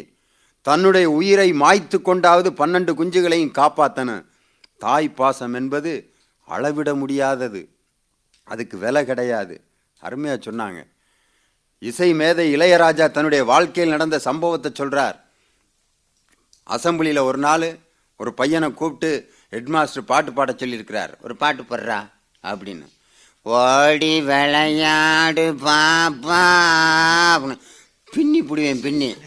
பாட்டு படிக்கிறான் நான் பாட்டு. ஏண்டா இது என்ன ஒப்பாரி மாதிரி இருக்குது? அசம்பிளியில் படிக்கிற பாட்டா? இனி வாயை திறந்து ஜென்மத்துக்கும் பாடக்கூடாதான்னு ஒரே அற. ஆனால் அந்த பையன் சோர்ந்து போயிடல. நேராக அவங்க அம்மாட்ட போனேன். ஹெட்மாஸ்டர் என்னை அடித்து மானத்தை வாங்கி விட்டாருமா? இந்த பாட்டை நான் எப்படியாவது கொண்டு போய் நான் அசம்பிளியில் திருப்பி பாடி ஆகணும். அப்படிங்கவும் அந்த தாய் அந்த மகனை கூப்பிட்டு அந்த பாட்டை கிராமிய பாணியில் பாட வச்சு பழக்கி ஒரு வருஷம் கழித்து திரும்ப அதே பள்ளியில் அந்த பாட்டை மிகச்சிறப்பாக பாடி அனைவருடைய கைதட்டையும் வாங்கினான் அந்த பையன். அது வேற யாரும் இல்லை. இன்று உலகம் முழுவதும் பாராட்டப்பட்டு கொண்டிருக்கும் மேஸ்ட்ரோ பட்டத்தை பெற்ற டாக்டர் இளையராஜாவினுடைய வாழ்க்கையில் நடந்தது. அன்னைக்கு அந்த அம்மா மட்டும் சொல்லி கொடுக்காம இருந்திருந்தா அந்த இளையராஜாவினுடைய மனதில் நம்பிக்கையை ஏற்படுத்தாமல் இருந்திருந்தால் இன்னைக்கு அந்த சின்னராஜ் என்று சொல்லப்படுகின்றவர் இளையராஜாவாக வந்திருக்க முடியாது. அது ஒரு தாய் போட்ட பிச்சை. சின்ன குழந்தையில தாய் போடுகின்ற அந்த செய்திதான் அவன் வளருகின்ற பொழுது அவனுடைய வாழ்க்கையில் புகழின் உச்சிக்கு அவனை கொண்டு செல்கிறது அப்படின்னு சொல்லி தாய் கட்சிக்காரங்க பேசுறாங்க. மனைவினால என்னையா ச ச- சந்தோஷம் இருக்க முடியும். பட்டுப்புடவை வாங்கி கொடுத்தே நிறைய பேர் ஒன்றும்லாம் போனவன்லாம் இருக்கான். அதுக்கு ஏன் பட்டுப்புடவன் பேர் வந்துச்சு தெரியுமா? கடன் பட்டு அவஸ்தைப்பட்டு வேதனைப்பட்டு துன்பப்பட்டு எரிச்சப்பட்டு வாங்கி கொடுக்கறதுனால தான் அதுக்கு பேர் பட்டுப்புடவை தெரியாமல் வச்சுருக்கேன். இந்த பட்டுப்புடவை வாங்கி கொடுத்தே நிறைய பேர் காணாம போயிருக்கேன். ஆடம்பர செலவுக்கு காரணமே யார்? மனைவி தான். வீட்டு விஷயம் யார் மூலமாக வெளியே போகுது? கொஞ்சாதிய தான் அதுக்கு தான் கொண்டு போய் வீட்டு கதையை பூரா குழாய் அடியில் போட்டு நார் அடித்து வீட்டு மானத்தையே கப்பல் ஏற்றிக்கிட்டு இருக்குதுங்க. மனிதனுக்கு நிம்மதி இல்லாத ஒரு சந்தர்ப்பம் உருவாகுதுன்னா கல்யாணத்துக்கு பிறகு தான் அப்படின்னு சொல்லி தாய் கட்சிக்காரங்க பயங்கரமாக பேசியிருக்கிறாங்க.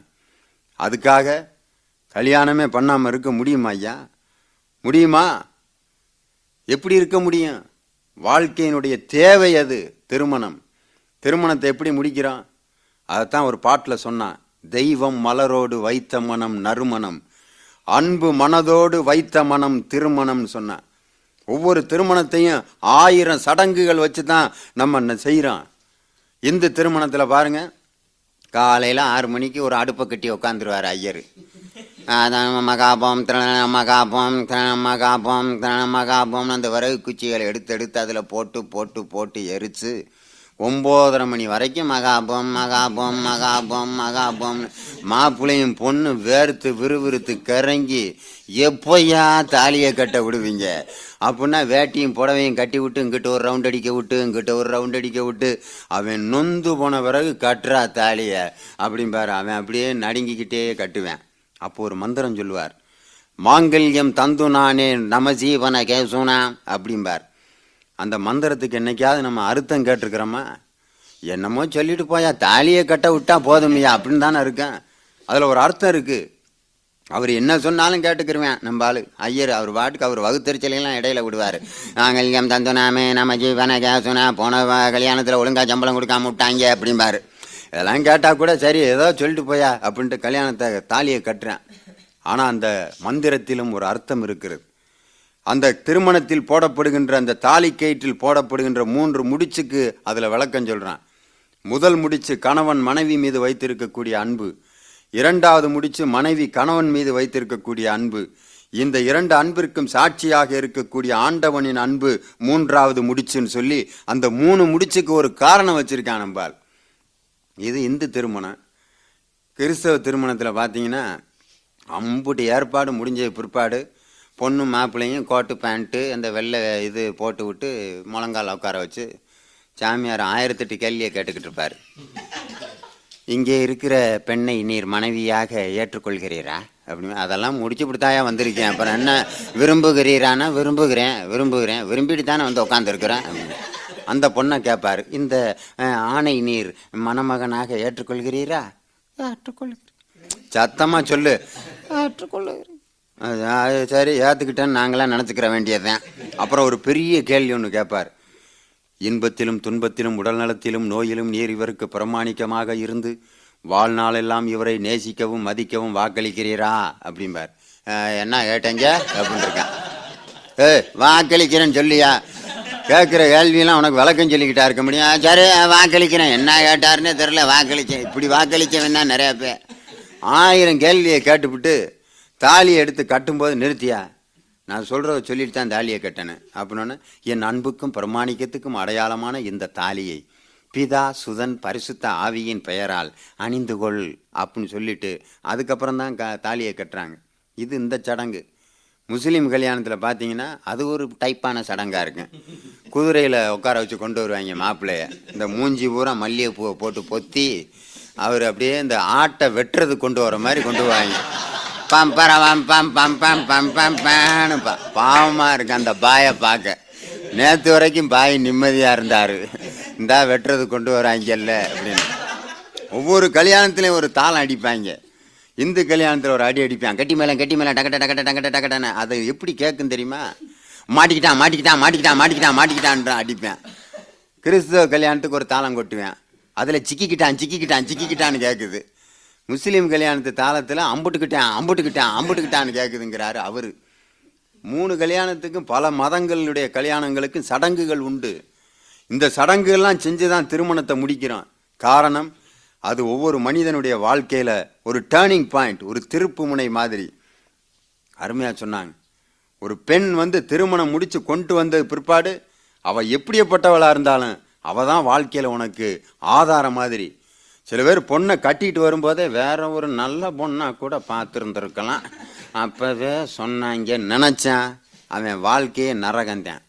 அந்த பெண்ணுகிட்ட இருக்கக்கூடிய மோசமான ஒரு அவயவங்களை கூட அழகு என்று அதை நினைத்து மனசை தேத்திக்கணும். ஒரு பல்லு தள்ளி இருந்துச்சுன்னா எத்து பல்லு? எத்து பல்லு கூட உனக்கு அழகா இருக்குதுடி அப்படின்னு சொல்லி மனசை தேத்திக்கணுமே ஒழிய இந்த பல்லுச்சிரிக்கையை கொண்டு வந்து நம்ம தலையில கட்டி வச்சுட்டாங்கன்னு நினைச்ச வாழ்க்கை நாசமா போயிடும் கூந்தல் முடிகள் நெற்றி பரப்பில் உலவுகின்றதே அதுவா? தலைமுடி அப்படி முகத்து முன்னாடி அப்படி பரட்டையா தெரிகிறது கூட உனக்கு அழகு தாங்க அதையும் அழகா ஏற்றுக்கொள்ளணுமே ஒழிய இந்த பரட்டை பொம்பளை வந்து நம்ம தலையில கட்டிட்டாங்களே நினைக்கக்கூடாது. குடும்ப வாழ்க்கை என்பது இதுதான். சின்ன விஷயத்துக்கு கூட சண்டை வரும். அந்த சண்டையிலும் ஒரு சுகம் இருக்கிறது. மனைவி இப்படி அமைஞ்சா அதுக்கு பேர் மனைவியா? சினிமாவுக்கு போனேன் நீங்கள் எங்கே போறீங்களோ? அங்கேயே போனேன் எம்ஜிஆர் படத்துக்கு போகலாமா சிவாஜி படத்துக்கு போகலாமா நீங்கள் எங்கே கூட்டு போகிறீங்களோ அங்கேயே நான் வரேன். தோசை வேணுமா? இட்லி வேணுமா? நீங்கள் என்ன வாங்கி போடுறீங்களோ அதை பூரா நான் திங்கிறதுக்கு தானே இருக்கேன். மல்லிகைப்பூ வேணுமா? கனகாம்பரம் வேணுமா? எந்த பூவை வாங்கி கொடுத்தாலும் சரித்தானே இது என்ன பொம்பளையாது அவ அப்பா என்ன சால்ரா வாசிக்கிறவருடைய மகளா அது? இல்லை எது கேட்டாலும் எது வேணாலும் எது வேணாலும் எது வேணாலும்னாக்கா அது வாழ்க்கையில் ஒரு விறுவிறுப்பே இல்லாமல் போயிடும் நீ ரெண்டரை மணி ஆட்டத்துக்கு கூப்பிட்றியா? வேணாம் ஆறரை மணி ஆட்டத்துக்கு ரெண்டரை ஆறரை ரெண்டரை ஆறரை நாங்கள் ஒரு ஏழரை ஆகி அப்புறம் பத்தரை மணி ஆட்டத்துக்கு போயிட்டு அல்வா வாங்கி தின்ட்டு வர்றோம்ல அதில் தான் சுகம். சண்டை சின்ன விஷயத்துக்கெல்லாம் வரும். படி வெளியே. என் மூஞ்சிலே முழிக்காதடி. நான் இந்த வீட்டுக்குள்ள நுழைஞ்சேன்னா கேளியா? பூ நீ இந்த வீட்டில் நான் எட்டி பார்த்தனா நான் பொம்பளையே இல்லை அப்படின்ட்டு பயங்கர வீரவசனம் பேசிட்டு வெளியில் திண்ணையில் போய் உட்காந்துருக்கேன் உடனே நம்பாள். சமாதானத்துக்கு யாரை பயன்படுத்துவேன்? மகனை கூப்பிடுவேன். போடா. உங்கள் அம்மாவுக்கு போய் கூப்பிட்டு வாடா. அவன் வந்து எம்மா அப்பா கூப்பிட்றாருமா திட்டும்போது புத்தி எங்கே போச்சு? வர முடியாதுன்னு போய் சொல்கிறான் அந்த ஆள்கிட்ட. உடனே எப்பா அம்மா வர மாட்டேங்குதுப்பா அப்படிமே ஏ சாப்பிட கூப்பிட்றேன்னு சொல்கிற உங்கள் அம்மாவுக்கு அப்படின்னா என்னன்னு தெரியும். ஏம்மா அப்பா சாப்பிட கூப்பிட்றாரு அப்படின்னா உனக்கு என்னன்னு தெரியுமா? அப்படிமா குட்டை உடப்பேன் அவன். ஐயோ அந்த ஆள் பசி தாங்க மாட்டாரே. அப்படின்ட்டு எந்திரிச்சு வந்து அந்த கதவுக்கிட்ட சமாதானம் ஆகுறது இருக்குவாரு நான் சும்மா ஒரு பேச்சுக்கு திட்டுன்னா நீ போயிட்டியாக்கேன் நானும் ஒரு பேச்சுக்கு தான் போனேன். நீ விரட்டி விட்டியாக்கு. சரி சோத்தை போடு. அதுக்கப்புறம் பார்க்கணுமே மல்லிகைப்பூ அலுவா மிச்சரு பக்கடா பொட்டலாம். ஒடிக்கிட்டு இருக்கேன் கதை. குடும்பத்தை குடும்பம்னா அதுதான் ஒரு பாட்டில் எழுதினார்ல கண்ணதாசன் ஒரு சண்டையை எப்படி சமாதானம் ஆகுறான் அப்படின்னு. வளர்ந்த கலை மறந்து விட்டால் கேளடா கண்ணா. அவள் வடித்து வைத்த ஓவியத்தை பாரடா கண்ணா. தினம் தினம் ஏன் கோபம் கொண்டால் கேளடா கண்ணா? அவள் தேவை என்ன ஆசை என்ன? கேளடா கண்ணா. உடனே இது நினைத்ததெல்லாம் வெளியில் சொல்ல முடியுமா கண்ணா? அது நீ பிறந்த பின்பு கூட இயலுமா கண்ணா? மனதில் அன்றே எழுதி வைத்தேன் தெரியுமா கண்ணா? அதை மறுபடியும் எழுதச் சொன்னால் முடியுமா கண்ணா? இதுதான் குடும்பம். அப்படி ஒரு சண்டை ஒரு சமாதானம். அப்படி போயிட்டு இருந்தா தான் வாழ்க்கை ஜாலியாக இருக்கும். சைக்கிளில் மேடும் பள்ளமும் போயிட்டு இருந்தா தான் அந்த சைக்கிள் பயணம் ஜாலியாக இருக்கும். வெறும் இறக்கமாகவே ஒரு ரோடு இருந்துச்சுன்னா எவனாவது டிவிஎஸ் ஃபிஃப்டி வாங்குவானா? அந்த நாக்கு தள்ள மேட்டில் அழுத்தினாத்தான் அந்த இறக்கம் சுகமாக இருக்கும். அதே மாதிரி கணவன் மனைவிகளுக்கு இடையில் அந்த சண்டைகள் வந்தால் தான் சமாதானம் அடையும் பொழுது அந்த சமாதானம் இன்பத்தை தருகிறது. தான் குடும்ப வாழ்க்கை. மனைவி என்பவள் யார்? ஏதோ ஒரு குறிப்பிட்ட வயதிற்குள் நமது ஆசைகளை பூர்த்தி செய்பவள் மட்டும் மனைவி அல்ல. அந்த கழுத்தில் கட்டியிருக்கக்கூடிய தாலி கைத்தை பார்த்து மேல்நாட்டுக்காரன் ஆச்சரியப்படுறான். அந்த அம்மா நெத்தியில் ஒரு பொட்டு தலையில் ஒரு பொட்டு தாலியில் ஒரு குங்குமத்தை வச்சுக்கிட்டு இப்படியே கண்ணில் இப்படி ஒத்தி வைக்கிது. என்னம்மான்னு கேட்டால் அதில் அவங்க இருக்காக அப்படிங்குது. அவன் இத்த பெருசு மலையூர் மம்புட்டியா மாதிரி இருப்பேன். அவர் எப்படி அதுக்குள்ளே இருக்க முடியும்? ஒரு நம்பிக்கையை பார்த்தியா இந்த கலாச்சாரத்தை பார்த்து மேல்நாட்டுக்காரர்கள் ஆச்சரியப்படுகிறார். மேல்நாட்டு கலாச்சாரம் நம்ம நாட்டுக்கு தேவையில்லை. அவன் பாரு மூணு நாளைக்கு நாலு நாளைக்கு ஒரு தடவை மனைவியை மாற்றுறான் இந்த மனைவி எனக்கு தேவையில்ல. ஏயா அப்படின்னு கேட்டால் இது என்ன பொம்பளையா? அப்படின்னா, மூணு நாளைக்கு முன்னாடி எப்படி இருந்துச்சு? அப்போ நல்லா இருந்துச்சு இப்போ சரியில்லை போச்சரில்லை அந்த அம்மாவை அப்படிங்கிறான் இன்னொரு பொம்பளை ஒரு கணவனை ஒரு மாதம் கழித்து விவாகரத்து பண்ணுது. என்னான்னு கேட்டால் அந்த ஆள் கொரட்டை விட்டுக்கிட்டு இருக்காரு.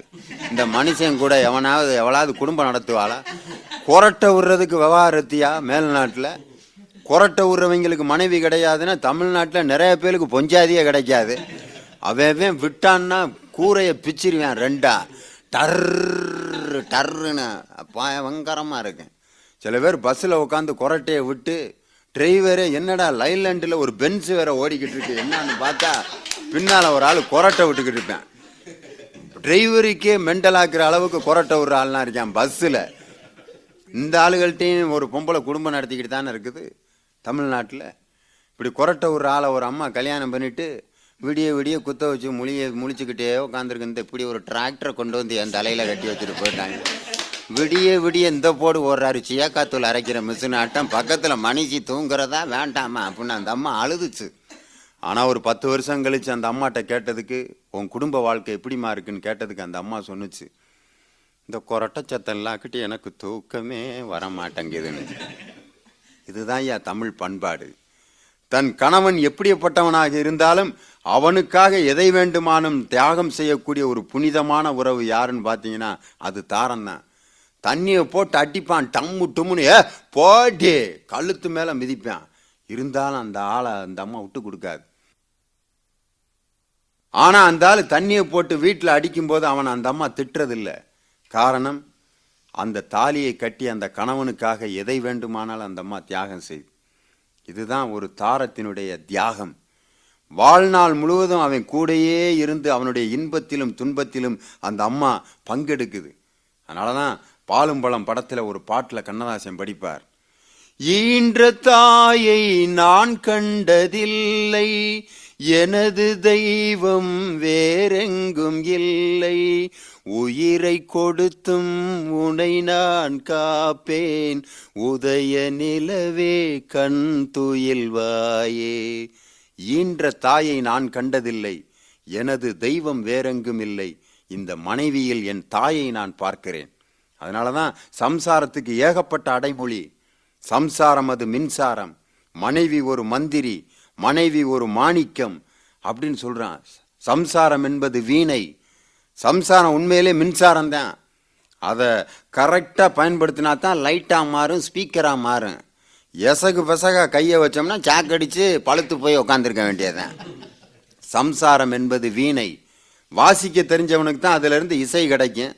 வாசிக்க தெரியாத ஆள்கிட்ட போய் ஒரு வீணையை கொடுத்தா இது என்ன ஒரு சட்டியை கொண்டு வந்து ஏன்ட்ட கொடுக்குறாங்க பாரு. அவனை பொறுத்தளவு அது சட்டி தான் இசை தெரிந்தவனுக்கு எப்படி வீணை இசையை தருகிறதோ அதுபோல சம்சாரம் என்பது வீணை சந்தோஷம் என்பது ராகம். சலனங்கள் அதில் இல்லை மனம் குணம் ஒன்றான முல்லை. சொன்னான்ல சம்சாரம் என்பது வீணை சம்சாரம் ஒரு மின்சாரம் மனைவி ஒரு மந்திரி. பல வேஷங்கள் போடக்கூடியவள் யார் அப்படின்னு பார்த்தா மனைவி தான். தாயாகவும் தாதியாகவும் அவனை திருப்திப்படுத்துவதில் ஈவன் ஒரு வேசியாக கூட மனைவி ஒரு குறிப்பிட்ட நேரத்தில் ஒரு கணவனுக்காக தனது வாழ்க்கையை மாற்றக்கூடிய பக்குவம் தெரிந்தவள் மனைவி தான் தாய்ங்கிறது என்ன? ரோட்டில் ஒருத்தன் போயிட்டு இருக்கான் வழி தெரியாமல் ஒரு போர்டு மாட்டியிருக்குது மதுரை இருபத்தி ரெண்டு கிலோமீட்டர். அதை பார்த்துட்டு நேராக போகிறான் அந்த போர்டுக்கு நேராக திடீர்னு ரெண்டு பாதை பிரியுது. என்கிட்ட அது ஒரு பக்கம் போவேன் மதுரை வந்தேன் பார்ப்பேன் இல்லாட்டி இல்லைன்ட்டு அங்கிட்டு போகிறேன் திருப்பி புறப்பட்ட இடத்துக்கே வந்துட்டேன் அவன். போர்டு பார்த்து போகிறேன் விளங்குறதுக்கா. இந்த போர்டு மாதிரி தான் தாய். ஒரு குறிப்பிட்ட வயசில் இந்த பக்கம் போடா மகனேன்னு காமிச்சிட்டு அதோட நிப்பாட்டிருது. ஆனால் அந்த போர்டு போட்டிருக்க இடத்துல ஒரு ஆள் கையை பிடிச்சி மதுரை தானே போகணும் வாயா நான் கூட வர்றேன் அப்படின்னு கூட்டிகிட்டு போய் மதுரை வரைக்கும் கொண்டு வந்து விடுறாம்பார் அவன் வழிகாட்டி. வழிகாட்டி மரம் மாதிரி தாய். ஆனால் கூட்டிட்டு வந்து மதுரை வரைக்கும் கொண்டு வந்து விட்டுட்டு வர்றது யார் அப்படின்னு சொன்னால் அவள்தான் மனைவி. வாழ்நாள் முழுவதும் சாகும் வரை ஒரு ஆடவனுடன் இருந்து அவனுடைய இன்பத்திலும் துன்பத்திலும் நோயிலும் உடல் நலத்திலும் அவனுக்கு பக்கபலமாக இருந்து அவன் வாழ்க்கைக்கு ஒரு ஆதாரமாக இருப்பது யார் என்று பார்த்தால் அதுதான் தாரம். தாய் கொடுக்கக்கூடிய அன்பு என்பது ஒரு குறிப்பிட்ட வயதோடு நின்று விடுகிறது. ஆனால் தாரத்தினுடைய அன்பு வாழ்நாள் முழுவதும் அவனுக்கு கிடைப்பதால் மனைவி அமைவதெல்லாம் இறைவன் கொடுத்த வரம்னு சொன்னான். காரணம் தாய் அமைவது இயற்கை மனைவி அமைவதுதான் ஒரு ஒருவனுடைய வாழ்க்கையினுடைய இன்பத்தின் அடிப்படை. எனவே ஒரு ஆடவனின் நிம்மதிக்கும் புகழுக்கும் காரணமாக இருப்பதில் தாயை விட தாரம்தான் தாரம்தான் வாழ்க்கையினுடைய ஆதாரம் தாரம்தான் வாழ்க்கை இன்பத்தினுடைய அடிப்படை அதுதான் நிம்மதிக்கும் புகழுக்கும் காரணமாக இருக்கக்கூடிய ஒரு புனிதமான உறவு என்று சொல்லி தாரத்தை அனைவரும் மதிப்போம். தமிழ் கலாச்சாரத்தை காப்பாற்றுவோம். தமிழ் பண்பாட்டை வளர்ப்போம் என்று கூறி வாய்ப்புக்கு நன்றி கூறி விடைபெறுகிறேன். நன்றி வணக்கம்.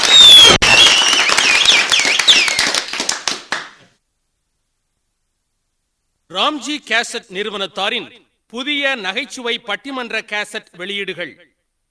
நகைச்சுவை தென்றல் திண்டுக்கல் ஐ லியோனி குழுவினர் வழங்கும் மகிழ்ச்சியான வாழ்க்கைக்கு தேவையானது பணமே குணமே. நகைச்சுவை பட்டிமன்ற கேசட் மற்றும் திரை இசை பாடல்களில் கண்ணதாசனுக்கு விஞ்சிய புகழை தந்தது காதல் சுவையே சமூக நலமே. நகைச்சுவை பட்டிமன்ற கேசட்.